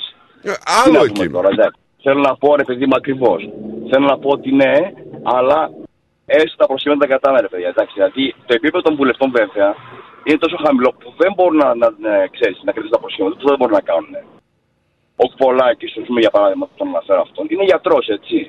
Δεν μπορεί τώρα ο Πολάκης να καπνίσει τη Βουλή, να πηγαίνει να κάνει συνέδριο και να καπνίσει γιατρός, έτσι, σε συνέδριο. Κάντο, μη φαίνεσαι. Δεν είπα εγώ. Ειλικρινά τώρα, αλήθεια, εμένα δεν με ενδιαφέρει αυτό που τι θα καπνίσουν τα φορέα. Με ενδιαφέρει τι κάνουνε και ποιο είναι το έργο τους. Μπράβο. Τώρα, άμα κάνουμε εγώ. Και δεν κάνουν λοιπόν και είναι. Ωραία, πέστε μου ποιοι κάνανε και τι φοράγανε. Δηλαδή, αντί να μπούμε σε αυτή τη διαδικασία. Πέστε μου, δηλαδή, τι αλλάζει στην πολιτική σκηνή τα τελευταία 40 χρόνια. Τώρα. Δεν μπορώ, όχι, τι είπατε εσείς, εγώ δεν συμφωνώ. Καλά κάνεις και δεν συμφωνείς. Αυτή είναι η υγεία. Αυτό είναι, ξέρεις, δεν μπορώ να συμφωνώ πάντα σε όλα. Δηλαδή σέβονταν τότε, δεν σέβονται τώρα. Ποιο είναι δηλαδή ο μετρητής του σεβασμού για να καταλάβω τι εννοείται, γιατί δεν έχω καταλάβει. Αν φοράει γραβάτα ή δεν φοράει γραβάτα. Στην υπερβολή δηλαδή μπορεί να πάει με σκισμένο τζιν. Όχι ρε φιλέ, δεν είπαμε. Αυτό είναι υπερβολή που λες. Αυτό σου λέω, στην υπερβολή. Αυτό είναι υπερβολή που λες. Η υπερβολή όμως ήταν και του Καραμανλή όταν έλεγε στο Παναγία στο Κοινοβούλιο. Δεν τον άκουγες, Χριστιανέ μου. Ναι, αλλά δεν σημαίνει επειδή δεν τον άκουγα ότι σε βότανε. Δεν τον άκουγες. Δεν συμφωνώ σε αυτό όμως. Αλλά δεν έβγαινε προς τα έξω. Και καλώς έκανε και δεν έβγαινε προς τα έξω. Γιατί αν ήταν κάτι λάθος, δεν έπρεπε να βγει προς τα έξω. Να μην ξέρει ο λαός ότι αυτός που είναι εκεί κάνει αυτό. Αν το έκανε. Το θέμα είναι τώρα ότι τα κάνουν και τα δείχνουν κιόλας. Και χαίρονται για αυτό που κάνουν. Ακριβώς, αυτό λέω. Ιδίως και μετά. Δηλαδή χαίρονται για αυτό που κάνουν. Πήγαινε ο... Πώς το λένε είναι γελίο αυτό ρε Στράτο, με συγχωρείτε. Πώς το λένε τον άλλο που πήγαινε Σακελαρίου και τα σπαγή και ήταν με τις τριπτιζούδες. Το Γιαννόπουλο. Δεν ξέρω. Στο είπα προηγουμένως ότι υπήρχε ένας γραφικός. Δεν υπήρχαν πολλοί γραφικοί. Ποιοι, πες μου άλλο. Πάντα υπήρχαν. Επί τις εποχές του Γιαννόπουλου ήταν ο Γιαννόπουλος ο γραφικός. Αλλά το θέμα είναι και να άλλοι κάνανε ότι... την τέτοια του Ζιβάγκο να πούμε. Δεν φοράγανε ο Παπαδρέου και... ήταν. Με συγχωρείς. Κανένας δεν πήγε στη Βουλή με Ζιβάγκο. Έχετε κολλήσει με τη Βουλή. Τώρα εμείς λέμε αν σέβονται ή δεν σέβονται. Λέμε, δεν με ενδιαφέρει το τίσιμο. Έχετε κολλήσει το τίσιμο. Να κάνουμε άλλη εκπομπή να μιλάμε και να βαθμολογούμε το τίσιμο. Για το τίσιμο, κατάλαβες. Μόνο για το τίσιμο. Δηλαδή, όταν βγαίνει μέσα ο Άδωνης και λέει τον άλλον να πούμε φύγε ρε τα πλάνα από εδώ και μου θυμίζεις από το Λούκι Λουκ. Είναι επίπεδο κουβέντα στη Βουλή που πρέπει να ακούσω εγώ. Πάντα, όχι ρε φίλε. Εγώ δεν σου λέω αν πρέπει να ακούσεις. Σου λέω τι γινότανε. Α, το αν τα ακούς τώρα ή δεν το άκουγες τότε, το αποτέλεσμα είναι ίδιο. Αν εγώ τα ακούω, σημαίνει ότι κάποιος σε μεταδίδει. Αν σε μεταδίδει, προφύλαξε με και προφύλαξε τον εαυτό σου και σε βάσου το χώρο που βρίσκεσαι. Αγόρι μου, άλλο λέω. Γινόντουσαν τότε. Οκ, θα συμφωνήσω μαζί σου. Γινόντουσαν. Σε ρωτάω. Όχι, δεν θέλω καμία χάρη. Σε ρωτάω. Χάρη ότι δεν υπάρχει. Γινόντουσαν τότε. Δεν τα μάθαινα. Πώς τα μάθαμε, έχουμε πει τέσσερα πράγματα. Αφισβητώ. Αφισβητή στο Γιαννόπουλο. Δεν τον άκουσα. Αφισβητή στο Γιαννόπουλο. Σκάσε ρε βλάκα, είπε. Δύο φορές. Αφισβητή στο Γιαννόπουλο πήγε στα μπουζούκια με τις γυμνόστιθες. Ήταν στη Βουλή μέσα. Τον αφισβητείς. Γιατί εγώ σου είπα κάτι για το τι κάνει έξω. Τώρα γιατί δηλαδή πιάνετε το ένα κομμάτι και σε μένα να σου λέω το τι κάνει έξω. Τέλος πάντων. Εγώ σου μίλησα συγκεκριμένα πράγματα. Σου μίλησα για τον χώρο της Βουλής και εσύ μου λες για τον χώρο που κάνει έξω. Εγώ δεν σου μιλάω για αυτό το πράγμα. Εγώ σου λέω για το χώρο της Βουλής. Δεν σέβεται. Αυτό σου λέω μόνο. Διαβάστε, λέει ο Βαγγέλης στη Βουλή τι γινόταν μεταξύ Τρικούπη και Δελιγιάννη την εποχή του εθνικού διχασμού και πείτε μας. Ο Βαγγέλης τώρα κάθεται και... Ναι, εντάξει. Ρε παιδιά, μα είναι αυτό που λέτε. Είναι αυτό, αυτά που λέτε. Δεν θα συμφωνήσω γιατί δεν είναι άτοπα. Δηλαδή δεν ισχύουν σε καμία περίπτωση. Μπορεί να είναι έτσι, μπορεί να είναι και έτσι. Okay, μπορούμε να κάνουμε τη Βουλή και σε ένα γήπεδο, ας πούμε, να μην πληρώνουμε και την Βουλή. Δεν υπάρχει λόγος. Ρε, μιλάμε για τους πολιτικούς και τη συμπεριφορά τους αυτή τη στιγμή. Δεν μιλάμε για το style τους. Μέσα στη Βουλή. Μέσα στη Βουλή. Ελληνικά μιλάω. Μέσα στη Βουλή. Μέσα. Γινότανε χαμός μέσα στη Βουλή. Καλά κάνα, το μαθες. Ήσουν παρόν. Το θέμα είναι το τι γινόταν. Εγώ βλέπω live, Χριστιανέ μου. Βλέπω live. Έχουμε αναφέρει 5 πράγματα 6 από το παρελθόν. Τα οποία βλέπω live. Που τα μαθαίναμε όπως βλέπεις και τότε. Τα μαθαίναμε πότε, σήμερα. Δεν σε καταλαβαίνω που δεν τα καταλήξεις. Ότι δεν σέβονται, δεν έχουν σεβασμό στο θεσμό. Πώς το λένε. Ενώ παλιά είχαν. Ρε, απλά αυτό. Τώρα, σοβαρά. Ενώ παλιά είχανε. Τώρα σοβαρά. Είχανε. Μου μιλάει για τον Τρικούπη και τον Δελιγιάννη τώρα. Αλήθεια. Είχανε. Φαίνεται αν είχαν ή όχι. Είχανε παλιά σεβασμό. Όχι, θα συγκρίνω τον Τρικούπη και τον Δελιγιάννη με τον Άδωνη. Απάντησα αυτό. Είχαν σεβασμό. Είχανε, ναι. Ναι. Γιατί δεν το μάθαινες. Ενδεχομένως και για αυτό. Άρα δεν είχαν. Αλλά εκ του αποτελέσματος ναι. Γιατί ο Τρικούπης και ο Δελιγιάννης παραδώσαν την Ελλάδα. Δεν παραδώσαν την Ελλάδα του μνημονίου. Γινόντουσαν στο κοινό. Σου απαντάω με επιχείρημα. Όχι, δεν είναι επιχείρημα. Είχανε σεβασμό. Είχανε, ναι. Ναι. Είχανε γιατί δεν το μάθαινες. Όχι. Είχανε γιατί παρέλαβα μία Ελλάδα ολόκληρη. Απάντησες αυτό που σου λέω. Εκ του αποτελέσματος είχανε. Είχανε γιατί δεν το μάθαινες, μας είπες πριν. Ρε εσύ. Δεν απαντάς όμως. Μα δεν ζούσα στον Τρικούπη, ρε, καταλαβαίνεις. Και στη μετέπειτα γενιά των πολιτικών. Σου είπα του Γιαννόπουλου, το είπες, κάσε ρε βλάκα. Σε ρωτάω, είχανε και δεν το μάθαινες μου είπες. Ναι, δεν το μάθαινα. Οπότε δεν είχανε. Το αποτέλεσμα είναι ίδιο. Εσύ δεν το μάθαινες, αλλά δεν είχανε. Καλά, εντάξει, άντε, 3 πουλάκια. Πώς 3 πουλάκια. Όμως δεν πάμε στο άλλο άκρο, έτσι. Μου μιλάς για ένα πράγμα που είναι σύγχρονος και για ένα πράγμα που το διάβασα στα βιβλία. Είναι 2 διαφορετικά πράγματα. Δεν είμαι σύγχρονος του Τρικούπη και του Δελιγιάννη, αλλά είμαι σύγχρονος του Γιαννόπουλου. Άμα κάτσω να σκεφτώ, θα σου βρω πολλά παραδείγματα που δεν σεβόντουσαν. Σύγχρονους. Πιο παλιούς που δεν σεβόντουσαν. Μα δεν ήμουν σύγχρονος. Ξέρεις, θα πει σύγχρονος ότι ζούσα στην ίδια εποχή μαζί του. Δεν είμαι σύγχρονος του Τρικούπη. Ναι, υπάρχει και μετέπειτα εποχή που ζούσες και είναι συνομιλικής. Σου είπα Γιαννόπουλος. Ναι. Το ξέρεις τι έκανε ο Γιαννόπουλος. Είπες, κάσε ρε βλάκα και φύγε. Του το είπε. Σου είπα, Καραμανλής. Σου μιλάω για πολύ μεγάλους πολιτικούς. Καραμανλής έβριζε, δεν τον άκουσα. Το Γιαννόπουλο τον άκουσα. Δηλαδή, πώς δεν τον άκουσες. Δεν τον άκουσα, ρε φίλε. Τι να κάνω, δεν τον άκουσα.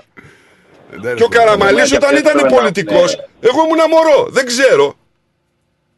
Το ότι ζούσα σε εκείνη την εποχή του Καραμανλή είναι άλλο καπέλο. Δεν μιλάμε για το αποτέλεσμα, Νίκο.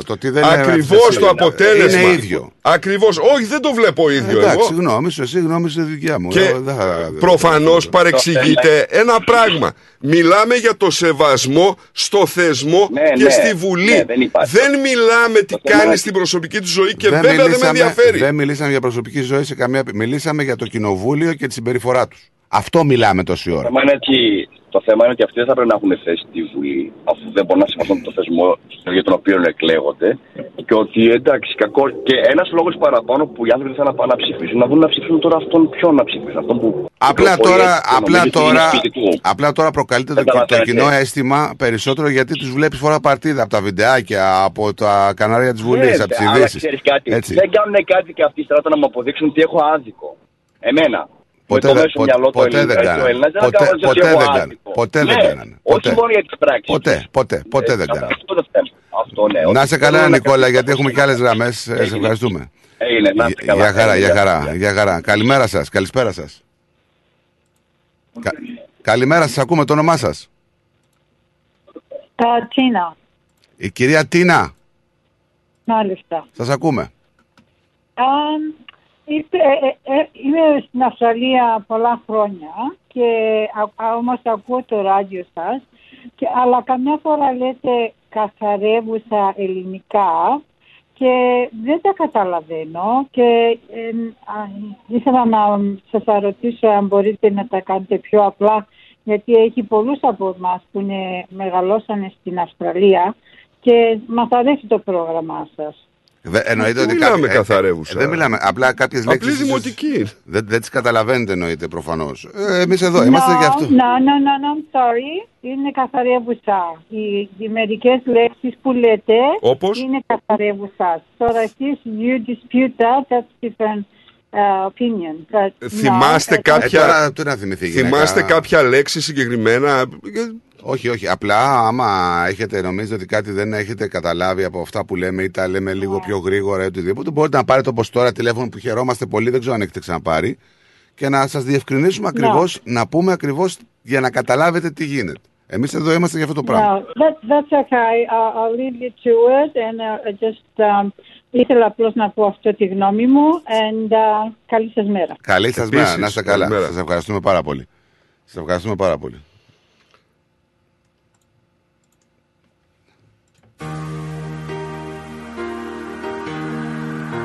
Νομίζω ότι δεν μιλάμε καθαρεύουσα. Όχι. Μιλάμε τη δημοτική. Τώρα, αν χρησιμοποιούμε κάποιες λέξεις οι οποίες είναι άγνωστες για κάποιους, μπορούμε εδώ, είμαστε, να τα εξηγήσουμε όλα. Μόνο καθαρεύουσα δεν μπορείς να ακούσουμε.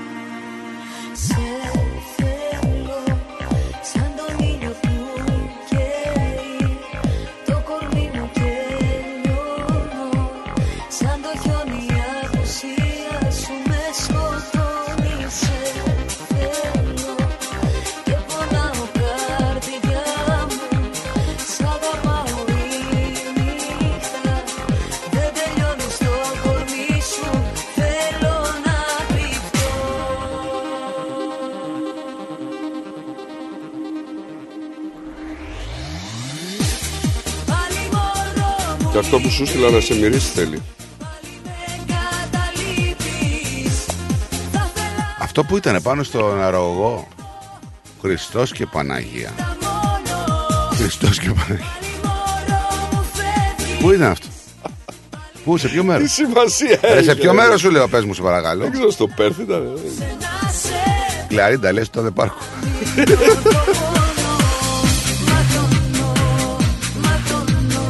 Α, εντάξει ρε, πίθωνας ήταν. Έλα μου, εντάξει. Πώς δεν άνοιξε το καπάκι? Γιατί αυτά δεν είναι και... Ναι, δεν είναι και, αλλά έτσι ξεκουμπώνει.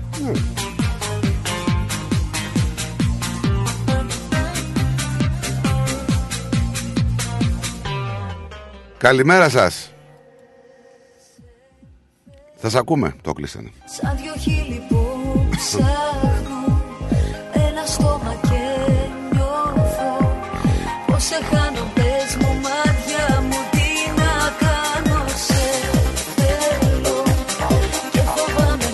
Πώς δεν την είδα εγώ τη φωτιά ρε? Σε λίγο πιο βόρεια από εκεί που πάω είναι. Να σου πω.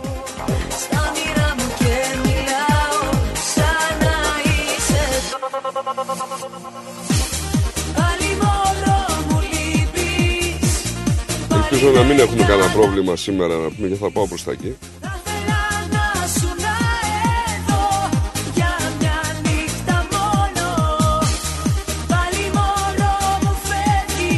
Σταμάτα ρε Παναγιώτη, ρε Παναγιώτη, ρε Παναγιώτη,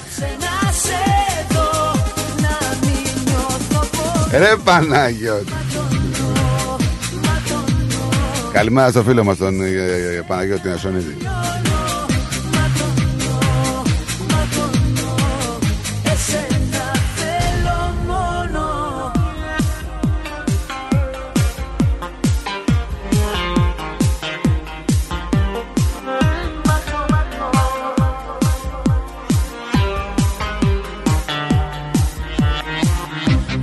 Καλό το παιδί. 3-0. Καλημέρα κύριε. 3-0. Δεν ήξερα ότι είναι αυτός. Εγώ το έκανα όπως ο τέτοιος, ο Αλέφαντος. Καλημέρα Λινζάρα. Αταλίδη, θα στα πω σε δημοτική, δεν θα στα πω σε καθαρεύουσα. Εμένα πάλι, με έχεις στοχοποιήσει ρε παιδιά. Εδώ κοιτάξτε, έλα πες μου ό,τι γουστάρεις, αν τα ακούω. Πάμε από την αρχή. Κωνσταντίνος Καραμανλής. Ναι. Ο Καραμανλής για την Ελλάδα, ο δεν ήμουν ποτέ δεξιός. Ο Γερός. Όχι, μιλάει για τον Κώστα. Ο κολλητός ο Μπαϊρακτάρη. Ναι.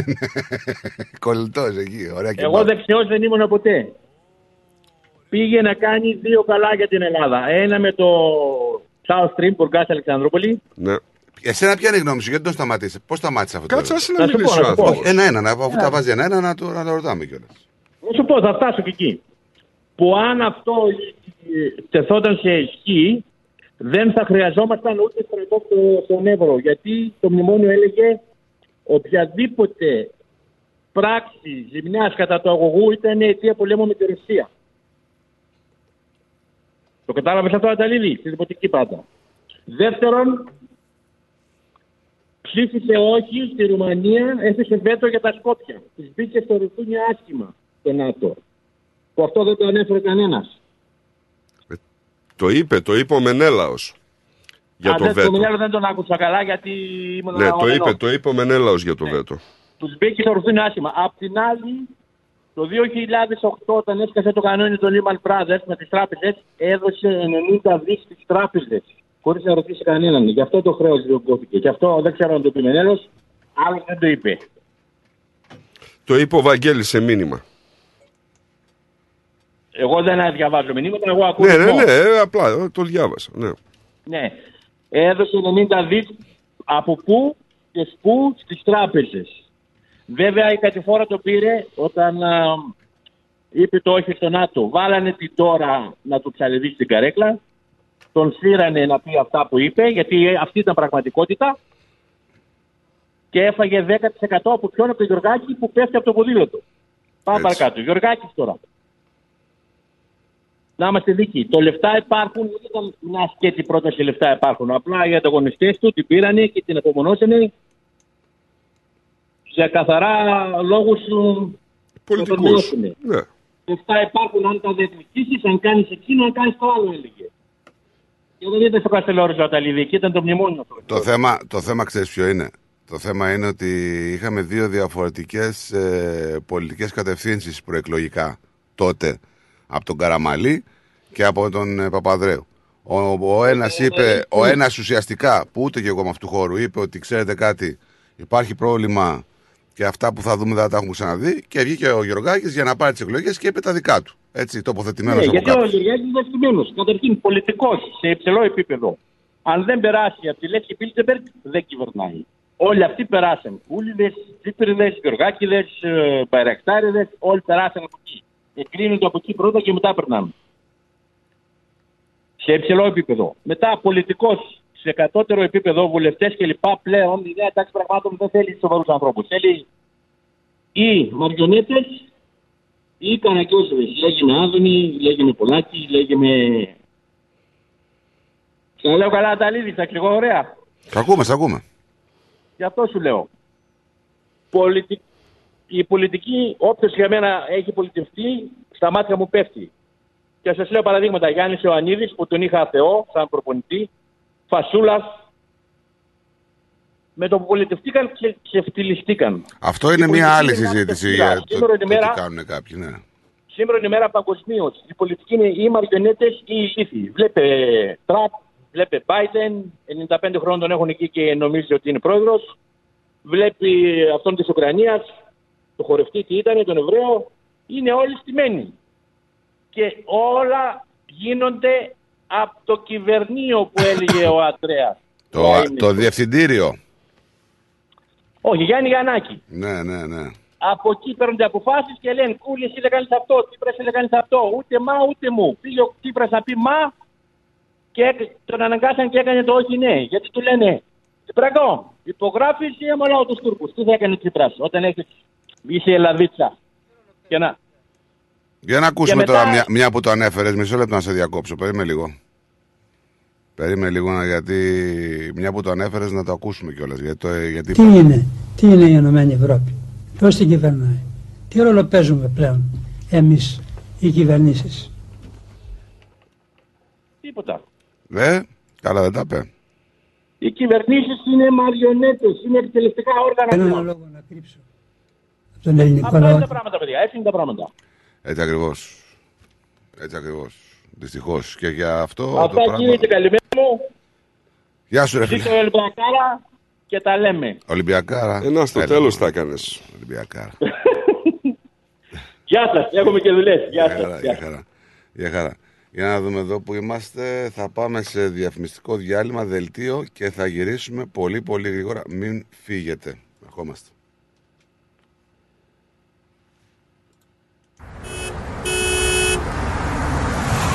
Ωραίο αυτοκίνητο, ωραίο χρώμα, καλορίζικο καλοτάξιτο. Ευχαριστώ πολύ. Cars of Melbourne. Βρήκα επιτέλους το αυτοκίνητο που έψαχνα. Και το χρώμα και η μάρκα που ήθελα. Λίγα χιλιόμετρα και επιστοποιημένο με εργοστασιακή εγγύηση. Και ο Πάνος μόλις πήρε από το Cars of Melbourne το επαγγελματικό βαν που ήθελε. Και από τιμή δεν θα βρεις αλλού καλύτερη. Και με δυνατότητα δανειοδότησης. Πάνω στην ώρα. Καιρός να αλλάξω αυτοκίνητο. Τι περιμένεις?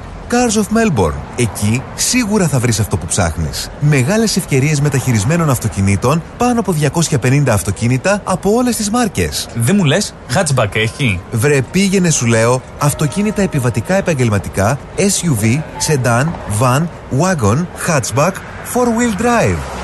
Cars of Melbourne. Ο Πίτερ και ο Σπύρος Χριστόπουλος πρόθυμοι να σας εξυπηρετήσουν. 1109 Sydney Road, Coburg North. Τηλέφωνο 9354 8828 ή στο 0412 335996. carsofmelbourne.com.au. Το επόμενο σου αυτοκίνητο είναι εδώ. Cars of Melbourne. Ήρθε η ώρα να αγοράσεις το σπίτι των ονείρων σου.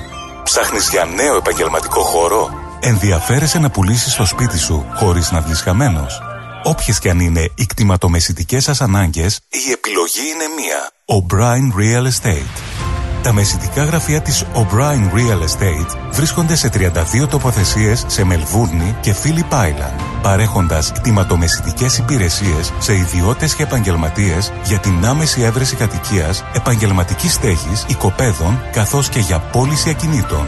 Η δυναμική ομάδα της O'Brien Real Estate, με πολύ καλή γνώση της κτηματαγοράς, αναλύει τις ανάγκες του μισθωτή ή επενδυτή. Βρίσκεται δίπλα του με συνέπεια, υπευθυνότητα, φιλική εξυπηρέτηση και επιδιώκει το καλύτερο αποτέλεσμα. Στην O'Brien Real Estate μιλάμε ελληνικά. Για περισσότερες πληροφορίες επισκεφτείτε το o'brienrealestate.com.au ή καλέστε στο 0409 708 000. O'Brien Real Estate. Ένα βήμα πιο κοντά στο όνειρο. Και πάλι μέρη μου να τα εκατοστήσεις. Το πάρτι ήταν τέλειο. Και ο Μπουβές, καλετέλειος, είχε και του πολιού το γάλα. Τα λέμε. Είδες, μπάμπι μου, μπουφέ και σαλάτες και γύρο και σουβλάκια και λουκάνικα και χταποδάκι και γαρίδες και όλα στα κάρβου. Μπάμπι μου. Τα είδα, γυναίκα, πήρα κάρτα. Barbecue Brothers Catering. Θα τους φωνάξω για το πάρτι στο εργοστάσιο. Αμάντρε, μπάμπι, με το εργοστάσιο. Καλέ να μας κανονίσουν το catering για τους αραβώνες της Τζενούλας. Και μην ξεχνάς, θέλουμε και για τη βάπτιση της μπουμπούς. Για catering που γίνεται θέμα συζήτησης, Barbecue Brothers Catering. Αναλαμβάνουμε κάθε είδους εκδήλωσης, με πλούσιο μενού ανάλογα με τις προτιμήσεις σας. Και επειδή η ζωή έχει και δύσκολες στιγμές, αναλαμβάνουμε το φαγητό για κηδείες και μνημόσυνα στο χώρο επιλογής σας. Barbecue Brothers Catering. Δείτε τα πακέτα προσφορών και τις τιμές στο site μας www.barbecuebrothers.com.au ή τηλεφωνήστε στον Ανδρέα στο 0412 445 929.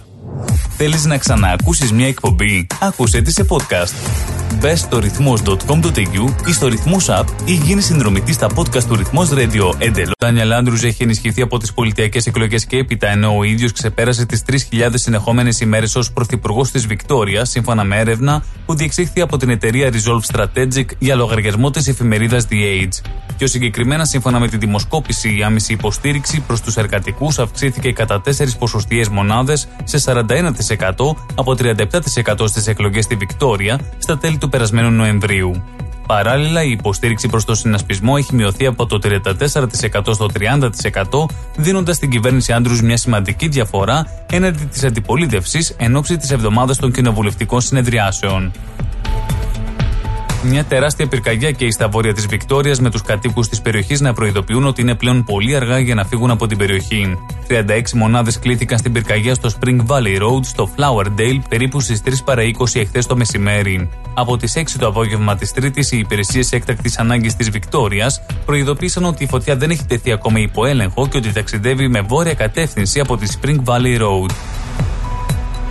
Οι αρχές ερευνούν τον τραγικό θάνατο ενός βρέφους 5 εβδομάδων στα νότια της Νέας Νότιας Ουαλίας. Σύμφωνα με τα όσα έγιναν γνωστά, οι αστυνομικοί κλήθηκαν στο Μωρούγια Hospital το βράδυ του Σαββάτου, 18 Φεβρουαρίου, αφού το μωρό μεταφέρθηκε από τους γονείς του εκεί με τραύματα στο κεφάλι.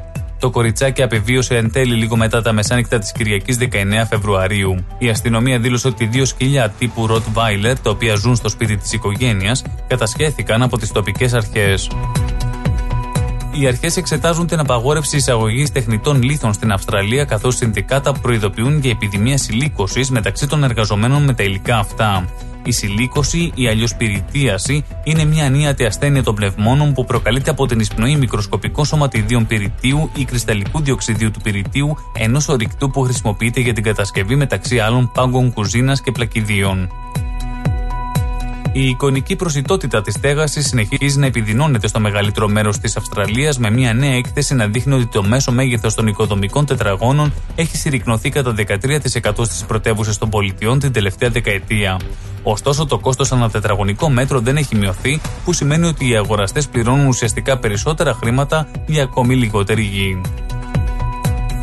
Μηνύματα στην Τουρκία να σταματήσει τις απειλές που αυξάνουν την ένταση και να μην χρησιμοποιεί η ρητορική που αυξάνει την ένταση στην περιοχή της Ανατολικής Μεσογείου, έστειλε ο Υπουργός Εξωτερικών των Ηνωμένων Πολιτειών Αμερικής, Άντονι Μπλίνκεν, στις κοινές δηλώσεις του με τον Έλληνα ομόλογο του Νίκο Δένδια μετά τη συνάντηση που είχαν στο Υπουργείο Εξωτερικών και η οποία πραγματοποιήθηκε σε θερμό κλίμα, όπως προκύπτει και από το γεγονός ότι ο επικεφαλής του State Department προσφώνησε Νίκο φίλε μου τον κύριο Δένδια. Όπως είπε χαρακτηριστικά μετά από ερώτηση δημοσιογράφου ο Άντονι Μπλίνκεν στις σχέσεις Ελλάδας-Τουρκίας, η Ελλάδα και η Τουρκία είναι έτεροι και φίλοι μας και συνεχίζουμε να συζητάμε και να συνεργαζόμαστε μαζί τους μέσω και του ΝΑΤΟ για την ασφάλεια στην περιοχή, να αποφεύγουν απειλές που αυξάνουν την ένταση και αυτό είναι πιο δύσκολο σε προεκλογική περίοδο. Οι ελληνοαμερικανικές και ελληνοτουρκικές σχέσεις αλλά και οι εξελίξεις στο Ουκρανικό βρέθηκαν στο επίκεντρο της συνάντησης που είχε ο πρόεδρος του ΣΥΡΙΖΑ Προοδευτική Συμμαχία, Αλέξης Τσίπρας, με τον Υπουργό Εξωτερικών των ΗΠΑ, Άντονι Μπλίνκεν, σύμφωνα με ανακοίνωση του ΣΥΡΙΖΑ Προοδευτική Συμμαχία. Όπως σημειώνεται, ο πρόεδρος του ΣΥΡΙΖΑ τόνισε τη σημασία που έχει η ανάπτυξη της πολυεπίπεδης ελληνοαμερικανικής στρατηγικής συνεργασίας σε αμοιβαία υποφελή βάση, με τρόπο που θα ενισχύει το ρόλο της Ελλάδας ως πυλώνα ειρήνης και σταθερότητας, αλλά και ενεργειακό και οικονομικό πυλώνα στη νέα αρχιτεκτονική της περιοχής. Σημείωσε δε ότι ο πόλεμος στην Ουκρανία οδήγησε σε μεγαλύτερη ένταση στις ελληνοτουρκικές σχέσεις, με αύξηση της τουρκικής επιθετικότητας και του ανταγωνισμού στην νότια πτέρυγα του ΝΑΤΟ, προσθέτοντας ότι ο ρόλος των ΗΠΑ δεν μπορεί να περιορίζεται στην πώληση όπλων στην Ελλάδα και στην έκδοση ανακοινώσεων στη συνέχεια των παραβιάσεων, ούτε στην αποστολή μηνυμάτων ανοχής στην τουρκική επιθετικότητα. Το δρόμο για τις φυλακές πήραν μετά τις απολογίες τους στην αρμόδια ανακρίτρια 2 ακόμη άνδρες που κατηγορούνται για γενετήσιες πράξεις με τη 12χρονη από τον Κολωνό. Μάλιστα, πληροφορίες αναφέρουν πως σε συμπληρωματική απολογία κλήθηκε και ο βασικός κατηγορούμενος για βιασμό και μαστροπία σε βάρος του παιδιού, Ηλίας Μίχος, ο οποίος είναι προφυλακισμένος από τον περασμένο Οκτώβριο. Να σημειωθεί ότι οι 2 κατηγορούμενοι που σήμερα προφυλακίστηκαν είχαν λάβει κλήση σε απολογία από την ανακρίτρια που χειρίζεται την υπόθεση, όπως και 4 ακόμη πρόσωπα. Ο Ρώσος πρόεδρος Βλαντίμιρ Πούτιν ανακοίνωσε ότι η Ρωσία διακόπτει τη συμμετοχή της στη συνθήκη New Start που είχε υπογράψει με τις ΗΠΑ για τον περιορισμό των στρατηγικών πυρηνικών οπλοστασίων των 2 πλευρών. Σε ό,τι αφορά το θέμα αυτό, είμαι αναγκασμένος να ανακοινώσω σήμερα ότι η Ρωσία διακόπτει τη συμμετοχή της στη συνθήκη για τα στρατηγικά επιθετικά όπλα, δήλωσε ο Πούτιν. Νέοι ισχυροί σεισμοί μεγέθους 6,4 Ρίχτερ και με διαφορά 3 λεπτών 5,8 Ρίχτερ έπληξαν την νότια επαρχία Χατάι της Τουρκίας, προκαλώντας τον πανικό σε όσους έχουν απομείνει στην περιοχή που χτυπήθηκε από τους καταστροφικούς σεισμούς πριν από 2 εβδομάδες. Σύμφωνα με τον τελευταίο απολογισμό, οι νεκροί ανέρχονται στους 6 και οι τραυματίες στους 294, από τους οποίους οι 18 βρίσκονται σε κρίσιμη κατάσταση. Εκενώθηκε μάλιστα ένα μεγάλο κυβερνητικό νοσοκομείο στην πόλη Σκεντερούν, στη βόρεια επαρχία Χατάι. Να πάμε και στον καιρό της Μελβούρνης, όπου σήμερα θα επικρατήσει ηλιοφάνεια, ενώ η θερμοκρασία θα κυμανθεί από 15 έως 30 βαθμούς Κελσίου. ήταν το σύντομο δελτίο ειδήσεων στις 12 στο ρυθμό. Για περισσότερες ειδήσεις και νέα από όλο τον κόσμο, επισκεφτείτε το www.rythmos.com.au. Καλό υπόλοιπο ημέρας. Στη Μελβούρνη, ακούς ρυθμό. Ακούς τα καλύτερα. Ακούς τα καλύτερα.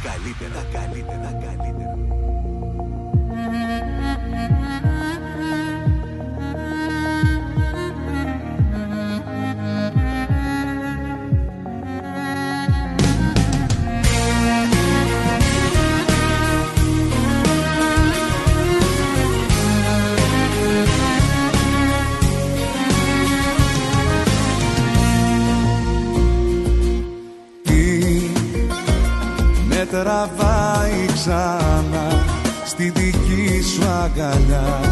Κάθε βράδυ σε σκέφτομαι κι αν είναι λάθος αυτό, τότε τι είναι τελικά το σωστό.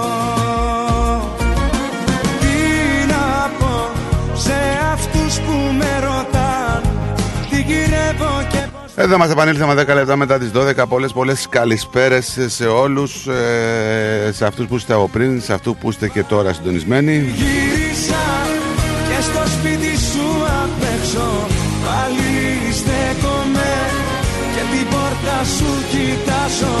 Πάλι γύρισα, δεν μπορώ να το πιστέψω. Η Ρωσία χαρτογραφεί κρυφά λέει αγωγούς αερίου και ολικά πάρκα.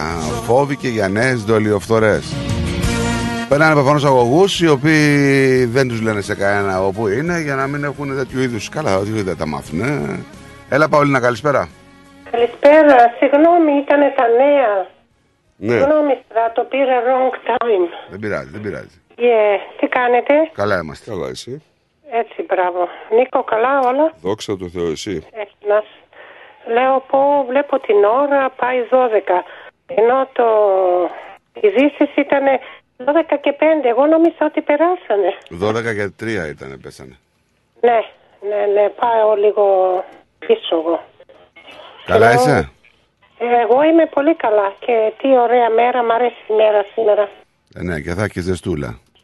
Ναι, και αύριο και μεθαύριο και είναι ωραία. Πολύ ωραία, πολύ ωραία. Δεν υπάρχει πιο ωραία το καλοκαιράκι. Γιατί όταν θα έρθει ο χειμώνας θα κάνουμε complaint, θα λέμε αχ, κάνει κρύο. Έτσι, βέβαια. Δεν είμαστε ευχαριστημένοι, αλλά αυτός ο καιρός μ' αρέσει εμένα. Ναι. Να είσαι καλά Παολίνα μου, καλό απόγευμα. Καλό απόγευμα και σε εσάς και σε όλο το ακροατήριο. Γεια σου, γεια σου Παολίνα. Γεια σου. Ότι σε χάσα κι ότι πια δεν σ' αγκαλιάζω. Λοιπόν, στα 28 εκατομμύρια διαμορφώθηκε η εισερχόμενη ταξιδιωτική κίνηση κατά το 2022 στην Ελλάδα. 30 εκατομμύρια περίπου τουρίστες λοιπόν, είχαμε αύξηση κατά 90% σε σχέση με το 2021 που είχε φτάσει στα 14 εκατομμύρια. Στον αντίποδα η μέση δαπάνη αναταξίδι των τουριστών μειώθηκε κατά 12% φτάνοντας στα 618,8 ευρώ από τα 702. Δεν καταλαβαίνω τώρα τι εννοεί ο ποιητής. Η μέση δαπάνη αναταξίδι των τουριστών. Τα χρήματα που ξοδέψανε. Δηλαδή τι 700 ευρώ ο καθένας. Για πόσο καιρό? Η μέση δαπάνη σου λέει, στο μέσος όρος. Άλλος μπορεί να κάτσε ένα μήνα, άλλος να κάτσε 10 μέρες. Σου λέει, σαν μέσο όρο δηλαδή, ο κάθε τουρίστας ξοδέψε $700. Άλλοι ξοδέψανε 2.000. Άλλοι ξοδέψανε 100. Δεν ξέρω τώρα πόσο μπορεί να πας στην Ελλάδα διακοπές να ξοδέψεις €700. Αλήθεια τώρα. Εσύ, μην κοιτάς, άλλος πάει για 2 μήνες και άλλος πάει για 10 μέρες. Ρε παιδί μου και πόσο, και για 10 μέρες €700 είναι λίγα. Πάλι δεν... Γιατί άμα πάει ένας μια εβδομάδα... Μας κρύβουνε κάτι δηλαδή. Δεν σου υπολογίζει μέσα εισιτήρια και οτιδήποτε. Εντάξει. Σου λέει τι ξόδεψε. Δηλαδή μια εβδομάδα να μείνεις σε ένα ξενοδοχείο, το πιο φθηνό που πάει είναι €700. Ρε μη βάζεις τον Έλληνα σου λέω και μη βάζεις τα εισιτήρια και τα ξενοδοχεία. Αυτά είναι πακέτο, έχουν κλειστεί. Το τι δαπάνη έκανε, το τι ξόδεψε. Μην ξεχνάς ότι πηγαίνουν πολλοί να πούμε και τη βγάζουν με σαλάτα και πορτοκαλάδα. Τα ξέχασες, φέτα ψωμάκι και ταραμά. Μου φαίνεται μικρό το νούμερο, μπορεί να είναι και έτσι. Τι να πω ρε παιδιά. Το θέμα είναι ότι. Κάποιοι ασχοληθήκαν, κάποιοι τα βγάλανε. Πάντα με τα στοιχεία του Travel.gr. Και φέτος αναμένεται να ανέβει κι άλλο, λέει, ο τουρισμός. Ας ελπίσουμε, γιατί κάνει καλό στην οικονομία της Ελλάδας το όλο θέμα. Μακάρι. Λοιπόν, πάμε να ρίξουμε μια ματιά στο διεθνή χώρο. Πριν πας στο διεθνή χώρο, τι γίνεται να πούμε με τη Σπυρίγκου? Τι να γίνει? Έχουμε εκεί, έχουν βάλει στη μέση τώρα τον Δασκαλάκη. Το Δασκαλάκη. Τον έχει βάλει ο άλλος. Ναι, και επιφυλάσσεται, λέει, να βγάλει κι άλλα στη φόρα. Να βγάλει πράγματα, ας πούμε. Έχει κι άλλα μηνύματα να αυτός το άξιζε να κάνει ο Κούγιας. Για να... Το μεγαλύτερο πρόβλημα... Αποδομή τους μαρτύρους καταρχήν. Αποδομή το κίνητρο. Και καλά, επειδή έχουμε ακούσει ότι το κίνητρο της Πισπυρίκου ήταν να σκοτώσει τα παιδιά της λόγω του Δασκαλάκη, όταν χωρίζαν, θυμάσαι που λέγανε χωρίζαν και ένα παιδί με αρρώστια να έμπαινε στο νοσοκομείο. Mm-hmm. Τώρα ο Κούγιας θέλει ουσιαστικά να καταρρύψει αυτό το κίνητρο. Δηλαδή ότι δεν υπήρχε κίνητρο. Και βγάζει μηνύματα και πράγματα τα οποία τις έστελνε ο Δασκαλάκης για να πει στους νόρκους, βλέπετε τι γίνεται. Δεν υπήρχε κάποιο κίνητρο, δεν είχε φύγει μακριά της, ήταν καψούρης, την ήθελε. Αυτή δεν τον ήθελε, οπότε δεν έχει σκοπό να κάνει κάκος στα παιδιά για να τον κάνει αυτό να αισθανθεί κάπως. Αυτό προσπαθεί να κάνει τώρα ο Κούγιας, καταλάβετε. Αυτό προσπαθεί να κάνει. Τέλος πάντων. Και πιστεύω μπορεί να το καταφέρει κιόλας αυτός. Έτσι. Γιατί πλέον δεν είναι. Υπάρχουν μηνυματάκια γραπτά που μπορεί να τα πάρεις και πλεκτικά και να κάνεις εσύ ό,τι θέλεις. Νομίζω ότι δεν είναι μόνο η αποδόμηση. Είναι ότι θα θέλει να δημιουργήσει αμφιβολίες στο δικαστήριο για να την απαλλάξουν λόγω αμφιβολιών. Ναι, ναι. Να αρχίσει να έχει αμφιβολίες δηλαδή ο δικαστής για το τι ακριβώς συμβαίνει. Δεν ξέρω. Είναι λίγο περίεργο το θέμα. Το θέμα είναι ότι φύγανε τα τρία μωράκια από εκεί και πέρα. Ό,τι και να λέμε, όσο και να καταδικαστεί, ό,τι και να γίνει, είναι λίγο... Έχω και για την ώρα της αλήθειας για τον πατέρα Αντώνιο, όσον αφορά τις ασέλγειες. Που λένε κάποιοι. Ναι. Εξηγήσεις, λέει, για τις καταγγελίες περί ασέλγειας σε βάρος δύο αγοριών 19 και 15 ετών θα δώσει την Πέμπτη μέσω υπομνήματος 90 σελίδων ο πατέρας Αντώνιος. Όπως αποκαλύπτεται, ο ίδιος επικαλείται στοιχεία που είτε διαψεύδουν τους ισχυρισμούς των δύο αγοριών είτε αποδίδουν τις καταγγελίες τους σε ιδιωτελή κίνητρα. Ταυτόχρονα βέβαια έχουμε σωρία αναφορών για ξυλοδαρμούς και απειλές σε βάρος σημαντικών μαρτύρων να πληθαίνουν, με τελευταία αυτή ενός 15χρονου φιλοξενούμενου στη δομή που κατήγγειλε πως δέχθηκε επίθεση από δύο άτομα που τον χτύπησαν, λέγοντάς του «εσύ είσαι με τη μεριά του πατέρα». Mm.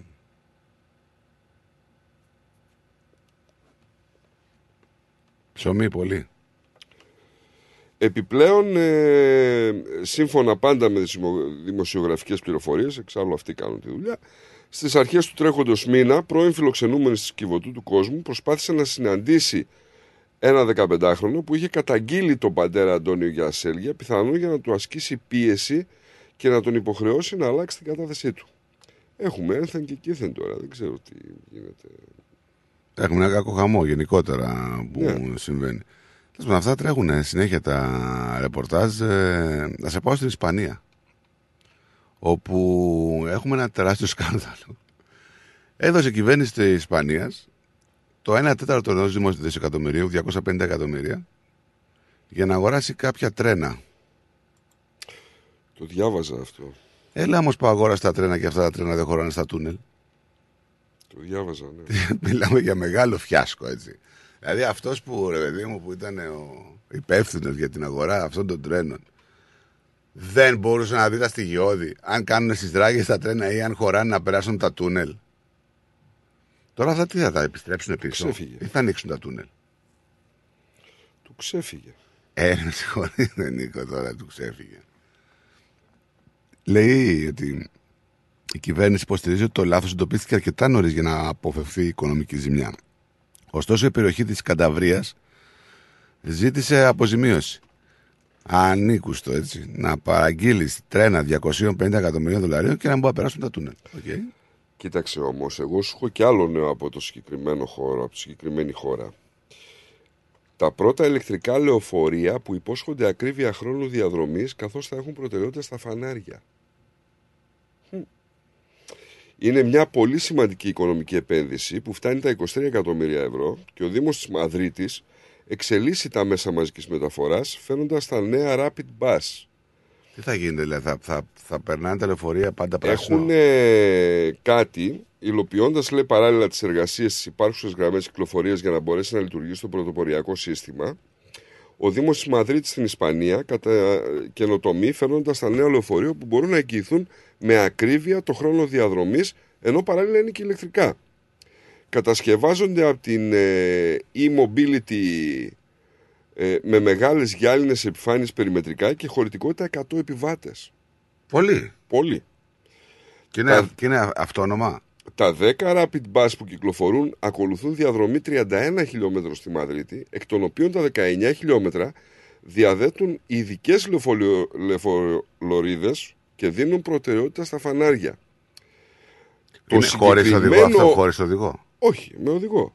Το συγκεκριμένο σύστημα έχει σκοπό να ρυθμίζει τα φανάρια, ώστε το λεωφορείο στο μεγαλύτερο μέρος της διαδρομής του να έχει πράσινα φανάρια, ώστε να μειώνει το χρόνο διαδρομής. Δηλαδή έχει το λεωφορείο και το φανάρι κάνει κουμάντο να περάσει το λεωφορείο, γίνεται πράσινο. Αυτό που εξοικονομείται σε συνολικό χρόνο είναι 31 λεπτά μετρημένα. Άμα είναι όλα πράσινα. Η δοκιμή που κάνανε. Δεν το λες και λίγο, 31 λεπτά. Χρόνο. 31 λεπτά σε 30 χιλιόμετρα, τι λες τώρα? Δεν το λες και λίγο. Είναι αρκετά ως χρόνος. Το σύστημα λειτουργεί με αισθητήρες που υπάρχουν στο λεωφορείο, στα φανάρια και τις διαβάσεις των πεζών. Μόλις πλησιάζει το λεωφορείο, παίρνει άμεσα και προτεραιότητα κίνησης. Οκ. Okay. Καλό μου ακούγεται. Τώρα, για να γίνει και στα υπόλοιπα 12 χιλιόμετρα, απαιτείται μια επέκταση του δικτύου οπτικών ινών, ώστε το κέντρο διαχείρισης να ελέγχει τη σωστή λειτουργία του συστήματος. Εγώ θα σε πάρω από την Ισπανία και θα σε πάω στην Ιαπωνία, όπου έχουμε εκεί την Επιτροπή Υπουργείου Δικαιοσύνης της Ιαπωνίας να συστήνει, πρόσεξε τώρα τι θα σου πω, να συστήνει την αύξηση της ηλικίας συνένεσης για σεξουαλική επαφή. Πού έγινε αυτό? Στην Ιαπωνία. Θέλει να αυξήσει, ρε παιδί μου, τη συνένεση, το όριο ηλικίας. Πόσο θέλει να το πάει? Πόσο είναι τώρα, μάλλον? Είναι από τα χαμηλότερα, είσαι το χαμηλότερο στην. 14, στο δυτικό. Επειδή μου λες ότι είναι χαμηλότερο. Είναι σε 13 τώρα. Okay. Και θέλει να το πάει στα 16. Δηλαδή, ένα παιδί μπορεί να συνενέσει σεξουαλικά 13 χρονών. Αλήθεια τώρα. Τέλος. Και αυτό θέλουν να το κάνουν, λέει, γιατί δεν προστατεύονται τα παιδιά από σεξουαλικής φύσης αδικήματα. Αν ένα παιδί 13 χρονών και κάποιος πάει και κάνει. Ένας ανώμαλος πάει και κάνει έρωτα μαζί του. Μπορεί στο δικαστήριο να μην συνενέσει το παιδί. Ναι, αλλά αυτό είναι κάτι το οποίο μπορεί να μεταβάλλεται, ξέρεις, η συνένεση. Και το πώς το φέρουν οι δικηγόροι. Πιο πολύ στο χρηματισμό το βλέπω. Κοίταξε, συνένεσαι και θα πάρεις τόσα, ας πούμε, και την γλιτώνει ο άλλος. Δηλαδή η ίδια επιτροπή αναφέρει, ο Guardian το λέει αυτό, πρότεινε και την αλλαγή του ποινικού κώδικα, ώστε μεταξύ άλλων να γίνει αδίκημα και η ειδωνοβλεψία. Πιθανόν. Η δωνοβλεψία δεν είναι αδίκημα. Δεν ξέρω. Τώρα δεν μιλάμε για να δεις κάποια κοπέλα στον δρόμο ή κάποια γυναίκα να δει κάποιον άντρα. Αυτό δεν είναι δωνοβλεψία. Μα μιλάμε και τώρα. Η παρακολούθηση τσόντας θα μπορούσε να είναι δωνοβλεψία. Τώρα μιλάμε για την παρακολούθηση κάποιου προφανώς, ο οποίος κάποιος τον παρακολουθεί που ντύνεται, που ξεντύνεται και αυτά. Δεν ξέρω αν. Αφορμή για όλα αυτά, να σου πω, τα νομοθετικά πλαίσια ήταν μια σειρά υποθέσεων που έχουν προκαλέσει σάλογοι. Μεταξύ τους ήταν η αθώωση ενός άντρα που κατηγορούνταν για τον κατεξακολούθηση βιασμό της έφηβης κόρης του. Το δικαστήριο, αν και αναγνώρισε ότι δεν υπήρχε συνένεση, είχε κρίνει ότι η κοπέλα δεν είχε καταφέρει να αποδείξει ότι δεν μπορούσε να αντισταθεί. Από τον πατέρα της, έτσι. Και τον αθωώσαν. Δηλαδή αυτό από μόνο του δεν είναι αδίκημα. Ασχέτως αν υπάρχει συνένεση ή όχι. Δεν υπάρχει το γεμομιξία. Εσύ, πάντα υπάρχει. Όταν είναι στη μέση ένα παιδί υπάρχουν πολλά πράγματα. Γιατί ο ποινικός κώδικας ζητάει να αποδείξει εισαγγελέας ότι ο βιαστής χρησιμοποίησε βία ή και εκφοβισμό για να κινητοποιήσει το θύμα. Η Επιτροπή ξεκαθάρισε ότι το αλκοόλ και η νάρκωση πρέπει να εμπίπτουν στον ορισμό του κώδικα. Είναι πολύ πίσω νομικά στο κομμάτι αυτό, μου φαίνεται, η Ιαπωνία. Θα πρέπει κάτι να κάνουν. Έτσι. Πολύ πίσω.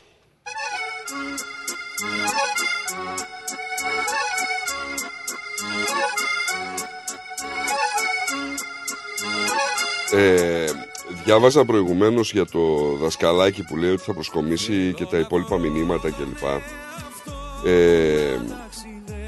Την ημέρα που έπαθε ανακοπή το παιδί, η Μαλένα, και ενώ ήταν 13 Απριλίου και το παιδί χαροπάλευε στη ΜΕΘ, η κατηγορούμενη λέει, με αιμονή μου έλεγε, ξεμπλόκαρέ με από το Facebook γιατί θέλω να κάνω ανάρτηση για τη Μαλένα. Ήταν το μόνο λέει που την ένοιαζε. Πώς γίνεται αυτό ρε παιδιά? Τα έχει μηνύματα έτσι. Πώς γίνεται αυτό? Εν τω μεταξύ σε πάρα πολλές στιγμές λέει, στην εξέτασή του ο δασκαλάκης, είναι εμφανώς συγκινημένος και όταν αναφέρεται στα παιδιά δακρύζει. Κάτι που δεν έχει κάνει ποτέ αυτή. Κοίταξε τώρα, αυτή είναι γάτη τώρα και στην εισαγγελία και στην ασφάλεια. Δεν θα είχαν πάρει χαμπάρι αν αυτός έκρυβε κάτι. Γιατί δεν είναι... Δεν είναι κατηγορούμενος. Ποτέ δεν ήταν. Ποτέ δεν ήταν. Και δεν θέλω, ξέρεις, να τον βάλω στο κάδρο. Κοίταξε, δεν θες να τον βάλεις στο κάδρο, αλλά αυτό ζούσε με αυτή την κυρία. Ναι, δεν τον κάνει και ένοχο όμως. Δηλαδή, όχι, δεν τον κάνει. Εντάξει.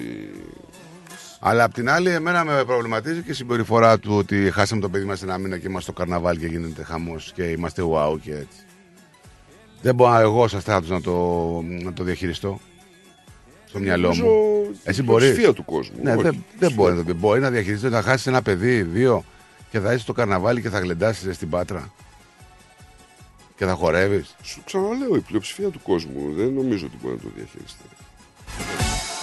Από την Κέρκυρα στοιχείο και από τη Δράμα στα Χανιά είναι γαλάζιο το τοπίο και έχουμε ολόλευκα πανιά. Όλο να δω το μεγαλείο από τον Λίβου την κορφή να ψιθυρίσω λιώστικα. Πάμε λίγο να φύγουμε έτσι από το αστυνομικό ρεπορτάζ, να φύγουμε λοιπόν από τα κακά, από τα καλά και να σε πάω σε μια απίθανη ιστορία ενός ζευγαριού στη Βρετανία. Τι εννοώ, είναι μια ιστορία, να σου πω, που βλέπεις μέσα από τις ταινίες μόνο. Η Κέιτ και ο Γκίνερ λοιπόν, που αγαπήθηκαν από την πρώτη ματιά, αλλά οι ζωές τους πήραν για δεκαετίες άλλο δρόμο. Ήταν μικρή πολύ τότε, η κοπέλα ήταν 17, αυτός ήταν 22-23, γνωρίστηκαν εκεί στην Αγγλία, από τη Γερμανία που βρισκόταν στη Βρετανία για να βελτιώσει τα αγγλικά του, όπως γράφει το BBC. Μπήκα σε ένα μπαρ, λέει, και είδα αυτόν τον υπέροχο τύπο. Θυμάμαι, λέει, σήμερα για τη συνάντηση το 89. Έπιασα την κουβέντα, λέει, έμοιαζε με έναν κυμπορτίστα των πολύ γνωστών τότε, τον Αχά, τους θυμάσαι τους Αχά. Το συγκρότημα. Γνωστό. Και κανόνισαν να ξαναβρεθούν. Λοιπόν, σε εποχές όπως καταλαβαίνεις, Νίκο, τότε χωρίς κοινωνικά δίχτυα, ο τύπος έφυγε για τη Γερμανία. Κράτησαν επαφή έτσι με γράμματα, με πανάκριβα τηλεφωνήματα τότε. Ξέρεις, τα τηλεφωνήματα ήταν πολύ ακριβά τότε να τηλεφωνείς σε κάποιο στο εξωτερικό. Κράτησαν λοιπόν μερικές έτσι επαφές. Σταδιακά όμως χαθήκανε. Και αποφασίσανε να δώσουν έτσι ένα τέλος στο εξαποστάσεως αυτό ειδήλιο το 91. Συνέχισαν να λαογραφούν για ένα χρόνο, δύο ακόμα, και οι δύο τους παντρεύτηκαν, απέκτησαν και παιδιά και κάνανε και οικογένεια, χώρισαν. Το Νοέμβριο λοιπόν του 2020, ενώ έψαχνε κάποια στολίδια για το χριστουγεννιάτικο δέντρο η Κέιτ, βρήκε τα γράμματα που είχαν ανταλλάξει με τον τύπο. Τα ξαναδιάβασε όλα και της ήρθε στο μυαλό να ξαναβρει αυτόν τον παλιό της έρωτα μετά από 30 χρόνια. Ήταν δύσκολο, όπως καταλαβαίνεις. Όταν ο τύπος έλαβε ένα γράμμα από την Κέιτ, την πήρε τηλέφωνο. Θυμάται και την ώρα, λέει, ακριβώς, δηλαδή 26 ήταν. Το ζευγάρι έπιασε ξανά το νήμα. Τον Ιανουάριο του 21 συναντήθηκαν, το Δεκέμβριο της ίδιας χρονιάς παντρεύτηκαν στη Βαβαρία. Τώρα ετοιμάζουν να ζήσουν επιτέλους μαζί στη Γερμανία 3 και πλέον δεκαετίες μετά την πρώτη γνωριμία. Δύσκολο. Δύσκολο να βρεις ανθρώπους δηλαδή, που είσαι 30 χρόνια πριν 30 χρόνια να έχουν κάνει οικογένεια, να έχουν παιδιά και να τους ψάξεις, να τους βρεις και να ξανακάνεις σχέση και να παντρευτείς κιόλας. Θα χωρίσουν αυτό. Λες, γιατί. Στανταράκι. Γιατί. Ούτε μπουκ δεν το παίζουν. Γιατί. Γιατί, εντάξει τώρα. Υπάρχει έρωτας όμως, 30 χρόνια. Έλα μωρά, αναθερμάνθηκε τώρα παλιός έρωτας, να πούμε ανεκπλήρωτος έρωτας. Μα παντρευτήκαν οι άνθρωποι. Εντάξει, παντρευτήκαν. Σε πόσο χρόνο. Δεν περάσαν 2 χρόνια. Πέρασαν κάτι μήνες. Τώρα τα λέμε και να έχεις χάσει 30 χρόνια. Γιατί δεν έχεις χάσει. Τι έχεις χάσει, έχουν δημιουργήσει οικογένειες, έχουν παιδιά. Τι χάσαν, δεν χάσαν. Αλλιώς τον άφησες, λέω, αλλιώς τον βρίσκεις. Παιδί μου, έχει μεσολαβήσει 3 δεκαετίες. Μα δεν είναι μόνο αυτό. Η μοίρα τα έφερε έτσι που δεν έζησε ο ένας με τον άλλον. Δεν υπήρχε τριβή όλα αυτά τα χρόνια. Δεν γνώρισε ο ένας τον άλλον. Πόσο ήταν το χρονικό διάστημα που ζήσανε μαζί. Λίγο. Τι ξέρει ο ένας για τον άλλον. Αμέσως να τους χωρίσεις. Έλα μωρέ τώρα. Μα αυτή τον έχει στο μυαλό της το πριγκιπόπουλο του παραμυθιού. Αυτός θα πάει, θα πλακώσει τα μπυρόνια να πούμε και να βλέπει την Καζεσλάουτεν να μην στην τηλεόραση. Τι να κάνει τώρα. Άσε μας. Πες μια καλή κουβέντα για τους ανθρώπους. Πόσο χρονών είναι. Δεν είναι μεγάλη. 40. 40 χρονών. Όχι, 50. Ταμάμ. Πες μια καλή, γιατί να χωρίσουν, μωρέ. Φτιάξτε λίγο έτσι το κλίμα. Τι να φτιάξω κλίμα. Να είναι ευτυχισμένοι οι άνθρωποι, μωρέ. Πώς θα είναι ευτυχισμένοι. Να τους πούμε τον καλό λόγο να θα χωρίσουν κατευθείαν. Γιατί δηλαδή είσαι τέτοιος. Άιντε τώρα στα πίσω-πίσω θυμηθήκανε να κάνουν. Πω, τι τον επηρεάζει τον περίεργο. Και μετά με λες εμένα. Εγώ είμαι περίεργος, ρε. Εγώ είμαι περίεργος. Είχανε να πούμε, γνωριστήκαν πριν 30 χρόνια, κάνανε μια ξεπέτα, ξαναβρεθήκανε να πούμε, αλλάξαν και 5 ερωτικά γράμματα γιατί δεν είχε κινητά τότε. Έλα μωρέ τώρα. Και τι έγινε τώρα, τον είδε και αμάν τον ξαναερωτεύτηκε, άσε μας μωρέ τώρα.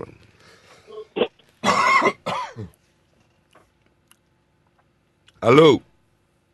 Ναι παιδιά. Γεια σου μαέστρο. Γεια σου. Καλημέρα παιδιά.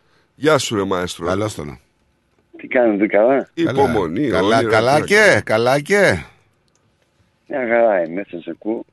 Μπράβο στα παιδιά. Τι άλλο μόνο. Και εμείς κάνουμε τα καλύτερα. Δυνατή δημοσιογράφη. Ό,τι μπορούμε. Ναι. Αυτό σε παρακαλώ μην με ξαναβρίσεις. Δεν... Είναι βρισιά αυτό. Είναι βρισιά αυτό. Δημοσιογράφο να σε πούνε ενώ δεν είσαι. Απαξιώνουμε και το ρόλο του. Δημοσιογράφος, εντάξει, υπάρχουν και δημοσιογράφοι καλοί, δεν είναι έτσι, να μην τα λέμε. Υπάρχουν και αγωνιστές της δημοσιογραφίας. Πού είναι όμως. Λοιπόν, παιδιά, θα σας πω κάτι έτσι, ένα γρήγορο. Τραγούδι είναι ή αφήγημα. Γιατί εγώ από σένα πλέον δεν περιμένω τραγούδια, Κερθωμά. Εσύ πρέπει να αρχίσεις να γράφεις ιστορίες αγάπης. Δηλαδή μικρά αποσπάσματα να μας τα λες περιληπτικά, να περιλαμβάνουν μια ιστορία αγάπης. Γιατί καλός ο στίχος, αλλά η γραφή σου είναι κάτι διαφορετικό. Θα είναι πιο συγκινητικό. Εδώ είχαμε τον άλλον απέναντι που μας έλεγε τόση ώρα για την πιτσιρίκα να πούμε που γνώρισε τον άλλον και αυτά. Εσύ μπορείς να τα αποδώσεις πιο καλά. Ναι, από σήμερα θα γράφω ιστορίες. Έτσι, μπράβο. Ναι, ενώ τις άλλες φορές γράφεις ιστορίες μίσους. Είναι της αγάπης, είναι της αγάπης. Έτοιμος. Αλλά όλα είναι για αγάπη. Είσαι ένας μικρός πάριος. Ναι, έτοιμος. Ο Χαμάν, γιατί... Είσαι έτοιμος. Τερουγίζει μια ψυχή, μια σχήση χωρίς τη γη. Περνάω από το σπίτι σου, δεν είμαστε δύο. Πετώντας τα άκρο, αγάπη μου, για να σε δω για λίγο, να πιούμε και κανένα καφέ. Πετώντας τα άκρο, αγάπη μου, για να σε δω λιγάκι, να πιούμε και κανένα ποτό και κανένα φραπεδάκι. Όταν σε έχω αγκαλιά, ο ήλιος σταματάει και μας κοιτά ψηλά και μας χαμογελάει. Όλο το σύμπαν χαίρεται, χαίρεται και η ψυχή μου που ήρθες εσύ αγάπη μου και έσωσες τη ζωή μου. Όλο το σύμπαν χαίρεται, χαίρεται και η καρδιά μου που ήρθες εσύ αγάπη μου και σε έχω αγκαλιά μου. Ωραίος τον Κυρθωμά, ωραίος. Είπα ένας μικρός Πάριος, αλλά τελικά είσαι πολύ μεγαλύτερος από τον Πάριο. Θράσος ο άλλος. Τι θράσος ρε φίλε, κάτσε, εντάξει, ο άνθρωπος είναι πραγματικά ερωτικός. Καλημέρα στον Πλάτωνα. Αυτό και το ψοφίσαμε. Γεια σου Πλάτωνα. Γεια σας, καλημέρα. Πόσα από τις ώρες μας, όχι από τα μέρη μου. Κυρθωμά, ήρθε ο καλυτερότερος των καλυτέρων. Όχι. Γεια σου Πλάτωνα μεγάλε. Όχι μεγάλε, θέλω να τους πεις εδώ και τώρα δημόσια τον τίτλο που μου έδωσες εχθές. Τι τίτλο του έδωσε? Έδωσε ένα τίτλο ότι είσαι αριστοκράτης της αριστοκρατίας. Όχι, ο βασιλιάς. Βασιλεύς της βασιλείας. Πάρτε κύριε Στράτο. Δεν το περίμενα αυτό κύριε Θωμά. Του ραδιοφώνου παρακαλώ. Βασιλιάς του ραδιοφώνου. Θα ήθελα μια μέρα να γράψουμε στο στούντιο εδώ πέρα το κούλα μου. Το κούλα μου. Έλα σου πω και το μάτι. Θα μου γράψεις ένα τραγούδι για σκουλίκι. Όχι. Ένα για σκουλίκι το κούλα. Ψόφιο να το σκοτώσω. Δεν μπορώ να φύγω, δεν με αφήνει. Θα μου πείτε, ναι, όταν τώρα που θα συναντηθούμε, ναι, όλοι μαζί θα είμαστε. Πότε θα συναντηθούμε? Θα μου πείτε τι θέλετε να γράψετε. Ποια από τη ζωή του. Πότε θα συναντηθούμε? Το Σάββατο, σαν τίποτε. Θα έρθει και ο Θωμάς. Αμέ, τον έχουν κλείσει για του χρόνου. Βεβαίως, θα είμαι εκεί. Ωραίος. Έτσι είπες και πέρσι, αλλά δεν ήρθες. Ήρθε. Εγώ δεν τον είδα. Τίποτε δεν είχαμε. Δευτέρα είχες έρθει. Τώρα φέτος έχουμε φτάσει στην κορυφή πλέον. Έχω γράψει πάρα τραγούδια, τα οποία νομίζω ότι ξεπέρασα τα όρια. Εγώ θα κάνω μια προσπάθεια να βγει στο κεντρικό stage. Έχει διαγωνισμό Ζορμπά. Μπορεί να έρθει στο κεντρικό stage. Ζορμπά έχει διαγωνισμό. Ζορμπά μπορεί να έρθει να χορέψεις όποιος αντέξει. Και στο stage που είναι δίπλα μας. Όχι, γιατί όχι στο κεντρικό, δεν κατάλαβα. Για να τραγουδήσει. Ποια είναι η φίρμα που θα έρθει φέτος? Την συνάντησα πριν λίγο, γι' αυτό ήρθε. Ναι, ποια θα είναι? Εκ μέρους του Ρυθμού. Πρωτοψάλτη. Ωραία. Πριν την Πρωτοψάλτη, λοιπόν, νομίζω ότι μπορεί να προλογίσει ο κύριος Θωμάς με ένα ερωτικό τραγούδι. Λοιπόν, να καλημερίσουμε τον κύριο Θωμά, να τον καλησπερίσουμε. Γεια σου, κύριο Θωμά. Γεια σου, κύριο Θωμά.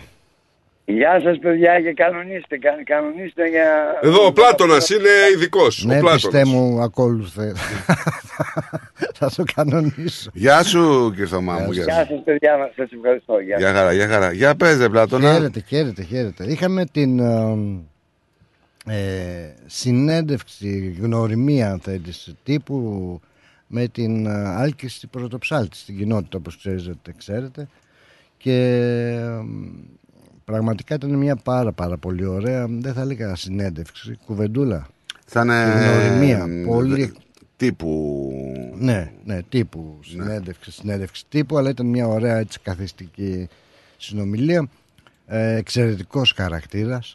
Εξαιρετικότατος χαρακτήρας, πολύ χαμηλών τόνων, δηλαδή για την ιστορία της, εντάξει. Τα καλύτερα για το ραδιόφωνο και για το δικό μας και για το ρόλο που παίζουν τα ραδιόφωνα τόσο στον πολιτισμό όσο και στο τραγούδι. Συγκινητικές στιγμές θα έλεγα.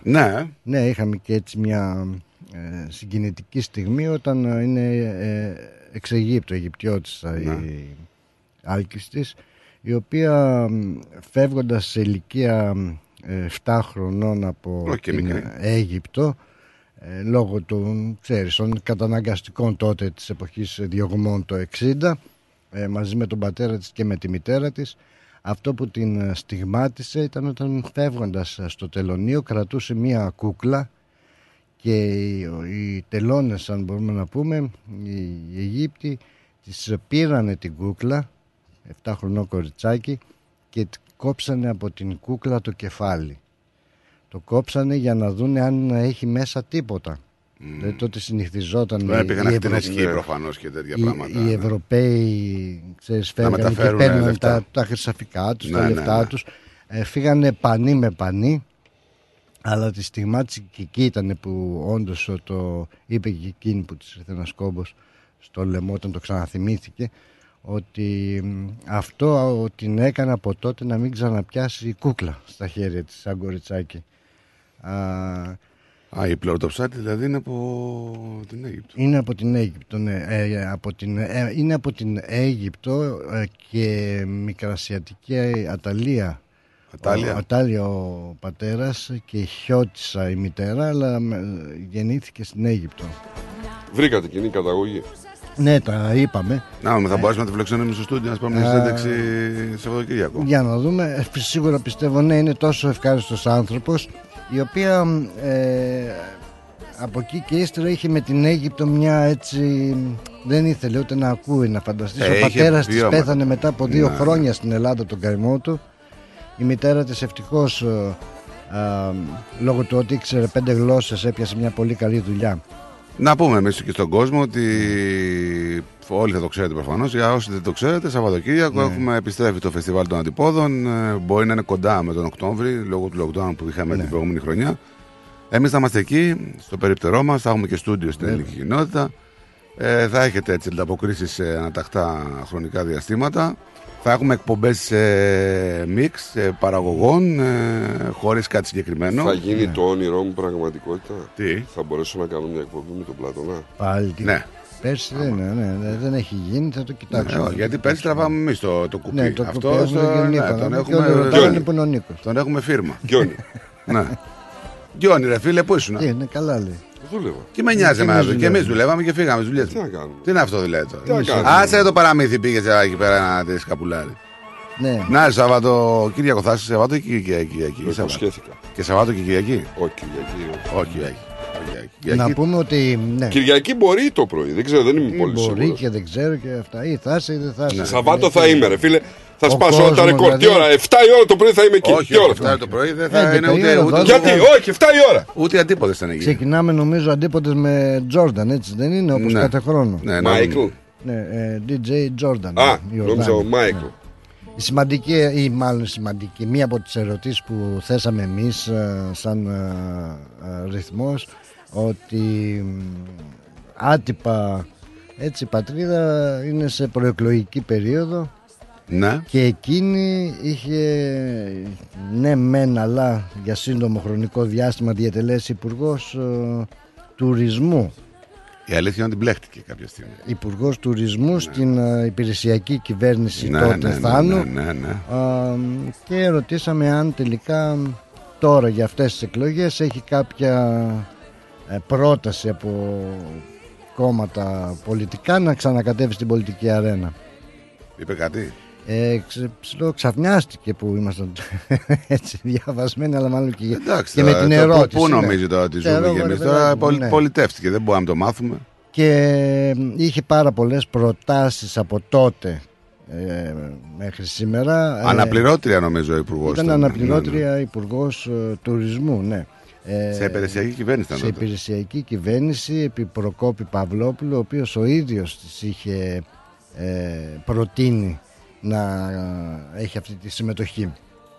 Εν πάση περιπτώσει, είπε ότι τελικά δεν νομίζω ότι προσφέρει έτσι καλύτερα στον πολιτισμό και στους Έλληνες.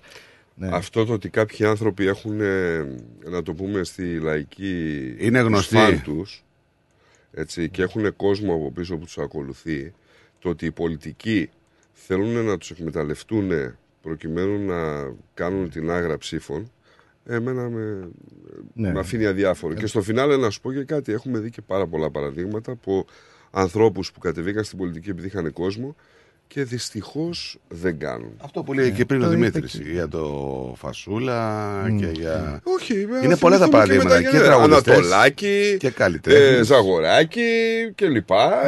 Έχουμε παραδείγματα αρκετά. Έτσι, να λέτε και άλλη μια ερώτηση που κάναμε είναι ότι έχει γυρίσει όλο τον κόσμο.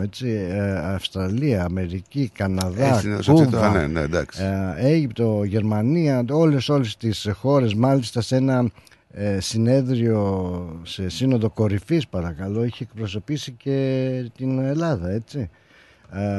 Και της ρώτησα, εν πάση περιπτώσει, τη ρώτησα εάν της έλεγε το Εθνικό Κέντρο, εσύ που έχεις γυρίσει όλο τον κόσμο, έχεις συναντηθεί με τον απόδημο, έχεις συνομιλήσει με τους απόδημους, τι νομίζεις ότι θα ήταν αυτό που θα μπορούσε να κάνει τη γέφυρα αυτή επικοινωνία σε εθνικό κέντρο με τον απόδημο καλύτερη?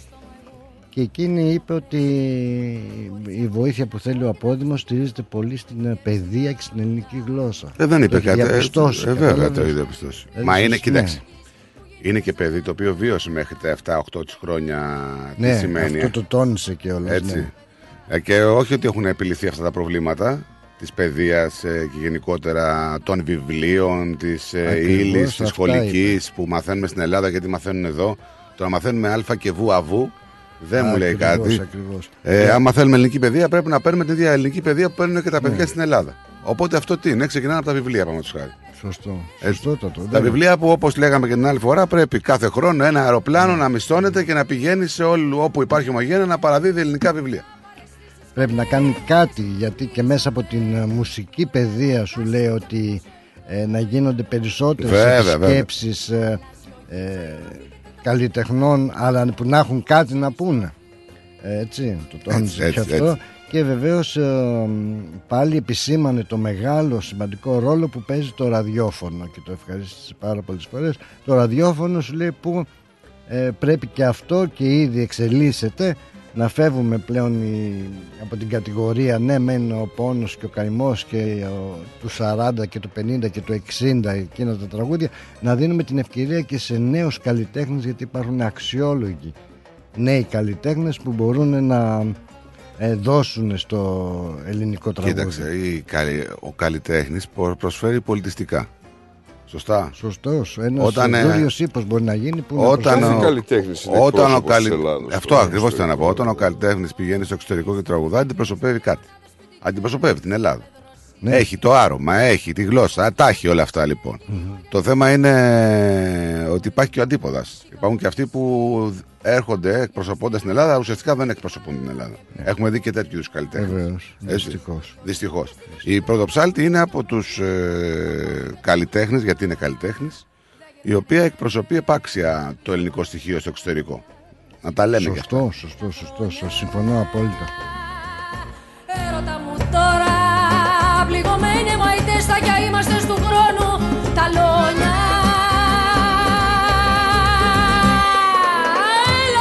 Οπότε Σαββάτο.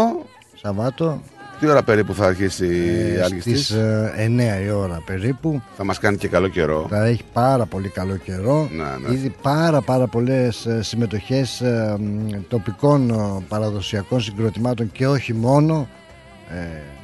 Θα πλησιώσουν και τα τρία stage που λέμε και τις τρεις ξεχωριστές πίστες και έρχεται με πλήρη ορχήστρα, έτσι, και έδωσε και ωραίο τίτλο. Είμαι, λέει, σαν την Μπέστορφα εγώ. Πάω κόντρα στο ποτάμι. Καλά, είναι λίγο αναρχική. Ναι. Αναρχική, μην παρεξηγήσετε. Μουστάρι ροκ, πολύ. Ναι, είναι του ροκ, η αλήθεια είναι. Κοίταξε, είναι μια καλλιτέχνηδα η οποία μπορεί να αρέσει σε κάποιον, μπορεί να αρέσει σε κάποιους, αλλά είναι μια καλλιτέχνηδα που η ποιότητά της είναι δεδομένη. Αυτό το ξέρουμε. Και τα λέει όλα. Όπως είπε ήδη, εγώ τα λέω όλα. Πλην έχω κάτι, μου αρέσει πάρα πολύ η δημοτική μουσική, αλλά δεν την αγγίζω γιατί δεν μπορώ. Μπράβο της, έτσι. Βέβαια. Δεν το έχω, λέει. Μ' αρέσει ειδικά η ροκ μουσική, αλλά δεν το έχω να την ακολουθήσω. Όπως οι δημοτικοί δεν μπορούν να κάνουν αυτό που κάνει η Πρωτοψάλτη. Ακριβώς. Έτσι είναι τα πράγματα. Μετρημένα κουκιά είναι αυτά, παιδιά. Το θέμα είναι να υπάρχει ειλικρίνεια. Άμα ο καλλιτέχνης είναι ειλικρινής και στο λέει έτσι όπως το είπε, έτσι ακριβώς το είπε. Έτσι ακριβώς. Μπράβο της. Αυτό είναι προς τιμήν της. Είναι... Και ούτε την έχουμε ακούσει να επιχειρήσει. Όχι. Με αυτό λέει, δεν το έχω επιχειρήσει. Ακριβώς αυτό είπε. Γιατί δεν έχω επιχειρήσει. Δεν είναι για καμία τυχαία. Εχθές πήγε στο. Είχε μια ωραία έκπληξη. Πήγε στο Brighton, το σχολείο το ελληνικό. Α, πολύ ωραία. Όπου είχε μαθητές 40-50 παιδάκια, δεν ξέρω πόσα, και τις τραγουδήσανε τραγούδια δικά της. Την ξαφνιάσανε και εκείνη βέβαια τους τραγούδισε. Σου λέει, είναι πολύ εντυπωσιασμένη με την νεολαία μας εδώ. Στο Σίδνεϊ είχε πάνω από 80.000 κόσμο, που όλες τις ηλικίες, και το καταευχαριστηθήκανε. Πραγματικά θα είναι το κάτι άλλο. Το κάτι άλλο. Εμείς αυτό που έχουμε να πούμε είναι ότι όποιος καταφέρει να κατηφορήσει προς το City, ναι, θα είναι ένα υπέροχο Σάββατο, και όχι μόνο από πλευράς δηλαδή της εμφάνισης της Άλκησης Πρωτοψάλτη, από όπως ξέρουμε να γλεντάμε εμείς οι Έλληνες. Αυτό ήθελα να τονίσω, ότι μην έρθουν 8 η ώρα για να δουν την Πρωτοψάλτη. Όχι, άμα έχει καιρό. Έχουμε να πλαισιώσουμε και τα δικά μας τα παιδιά, τους δικούς μας καλλιτέχνες, τα δικά μας συγκροτήματα χορευτικά, το θέμα δεν είναι μουσικά. Το θέμα για μας δεν είναι να δούμε την Πρωτοψάλτη. Ναι. Το θέμα για μας είναι να μπορέσουμε να δούμε τα παιδιά μας που το χορεύουν, να αισθανθούμε περήφανοι ότι εδώ στους αντίποδες, στην άλλη πλευρά του πλανήτη, σε σχέση με την Ελλάδα μιλάω, υπάρχει το ελληνικό στοιχείο, υπάρχουν τα παιδιά που χορεύουν την παράδοσή μας, τραγουδάνε. Αυτό δεν θέλουμε. Αυτό θέλουμε. Γιατί είχα μια ζήτηση τέτοια προχθές και συζήταγα με κάποιους ανθρώπους που ήταν μεγαλύτερη σε ηλικία από μένα και τους έλεγα, ξέρετε κάτι, χάνετε το ελληνικό στοιχείο. Θέλετε, δεν θέλετε, χάνετε το ελληνικό στοιχείο. Υπάρχουν κάποιες κοινότητες που είναι δυνατές, που το κρατάνε κατά κάποιο τρόπο, αλλά χάνεται. Μου λένε, γιατί τα παιδιά σου, μου λένε τα δικά σου, κοιτάξτε, του λέω, εμένα του λέω, το δικό μου το παιδί που είναι 20 χρονών, έχει τα ίδια πράγματα, όλα τα κοινά με σένα που είσαι, του λέω, 75. Μου λέει, τι εννοείς? Όταν ήρθες, του λέω, εσύ εδώ, ήρθες με τον πατέρα σου και τη μάνα σου. Δεν χάθηκε το ελληνικό στοιχείο, ούτε η γλώσσα, ούτε η παραδόση μας, ούτε τίποτα. Το ίδιο είναι και για μένα το παιδί μου. Τώρα του λέω, η επόμενη γενιά, το εγγόνι μου ή το δυσέγγονο, δεν μπορώ να αγγιθώ εγώ ότι θα είναι έτσι. Και είναι η αλήθεια αυτή, όσο και να μας πειράζει και να μας στεναχωρεί. Εκεί θα είναι τα δύσκολα. Δεν μπορείς να το προσδιορίσεις ότι θα είναι έτσι.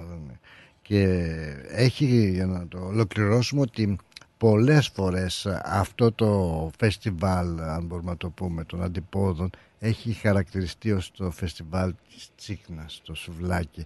Δεν είναι, ρε παιδιά, αυτό όμως, τώρα είναι κακεντρέχεται. Να σου πω κάτι. Μιλάμε για το μεγαλύτερο ελληνικό φεστιβάλ εκτός Ελλάδας.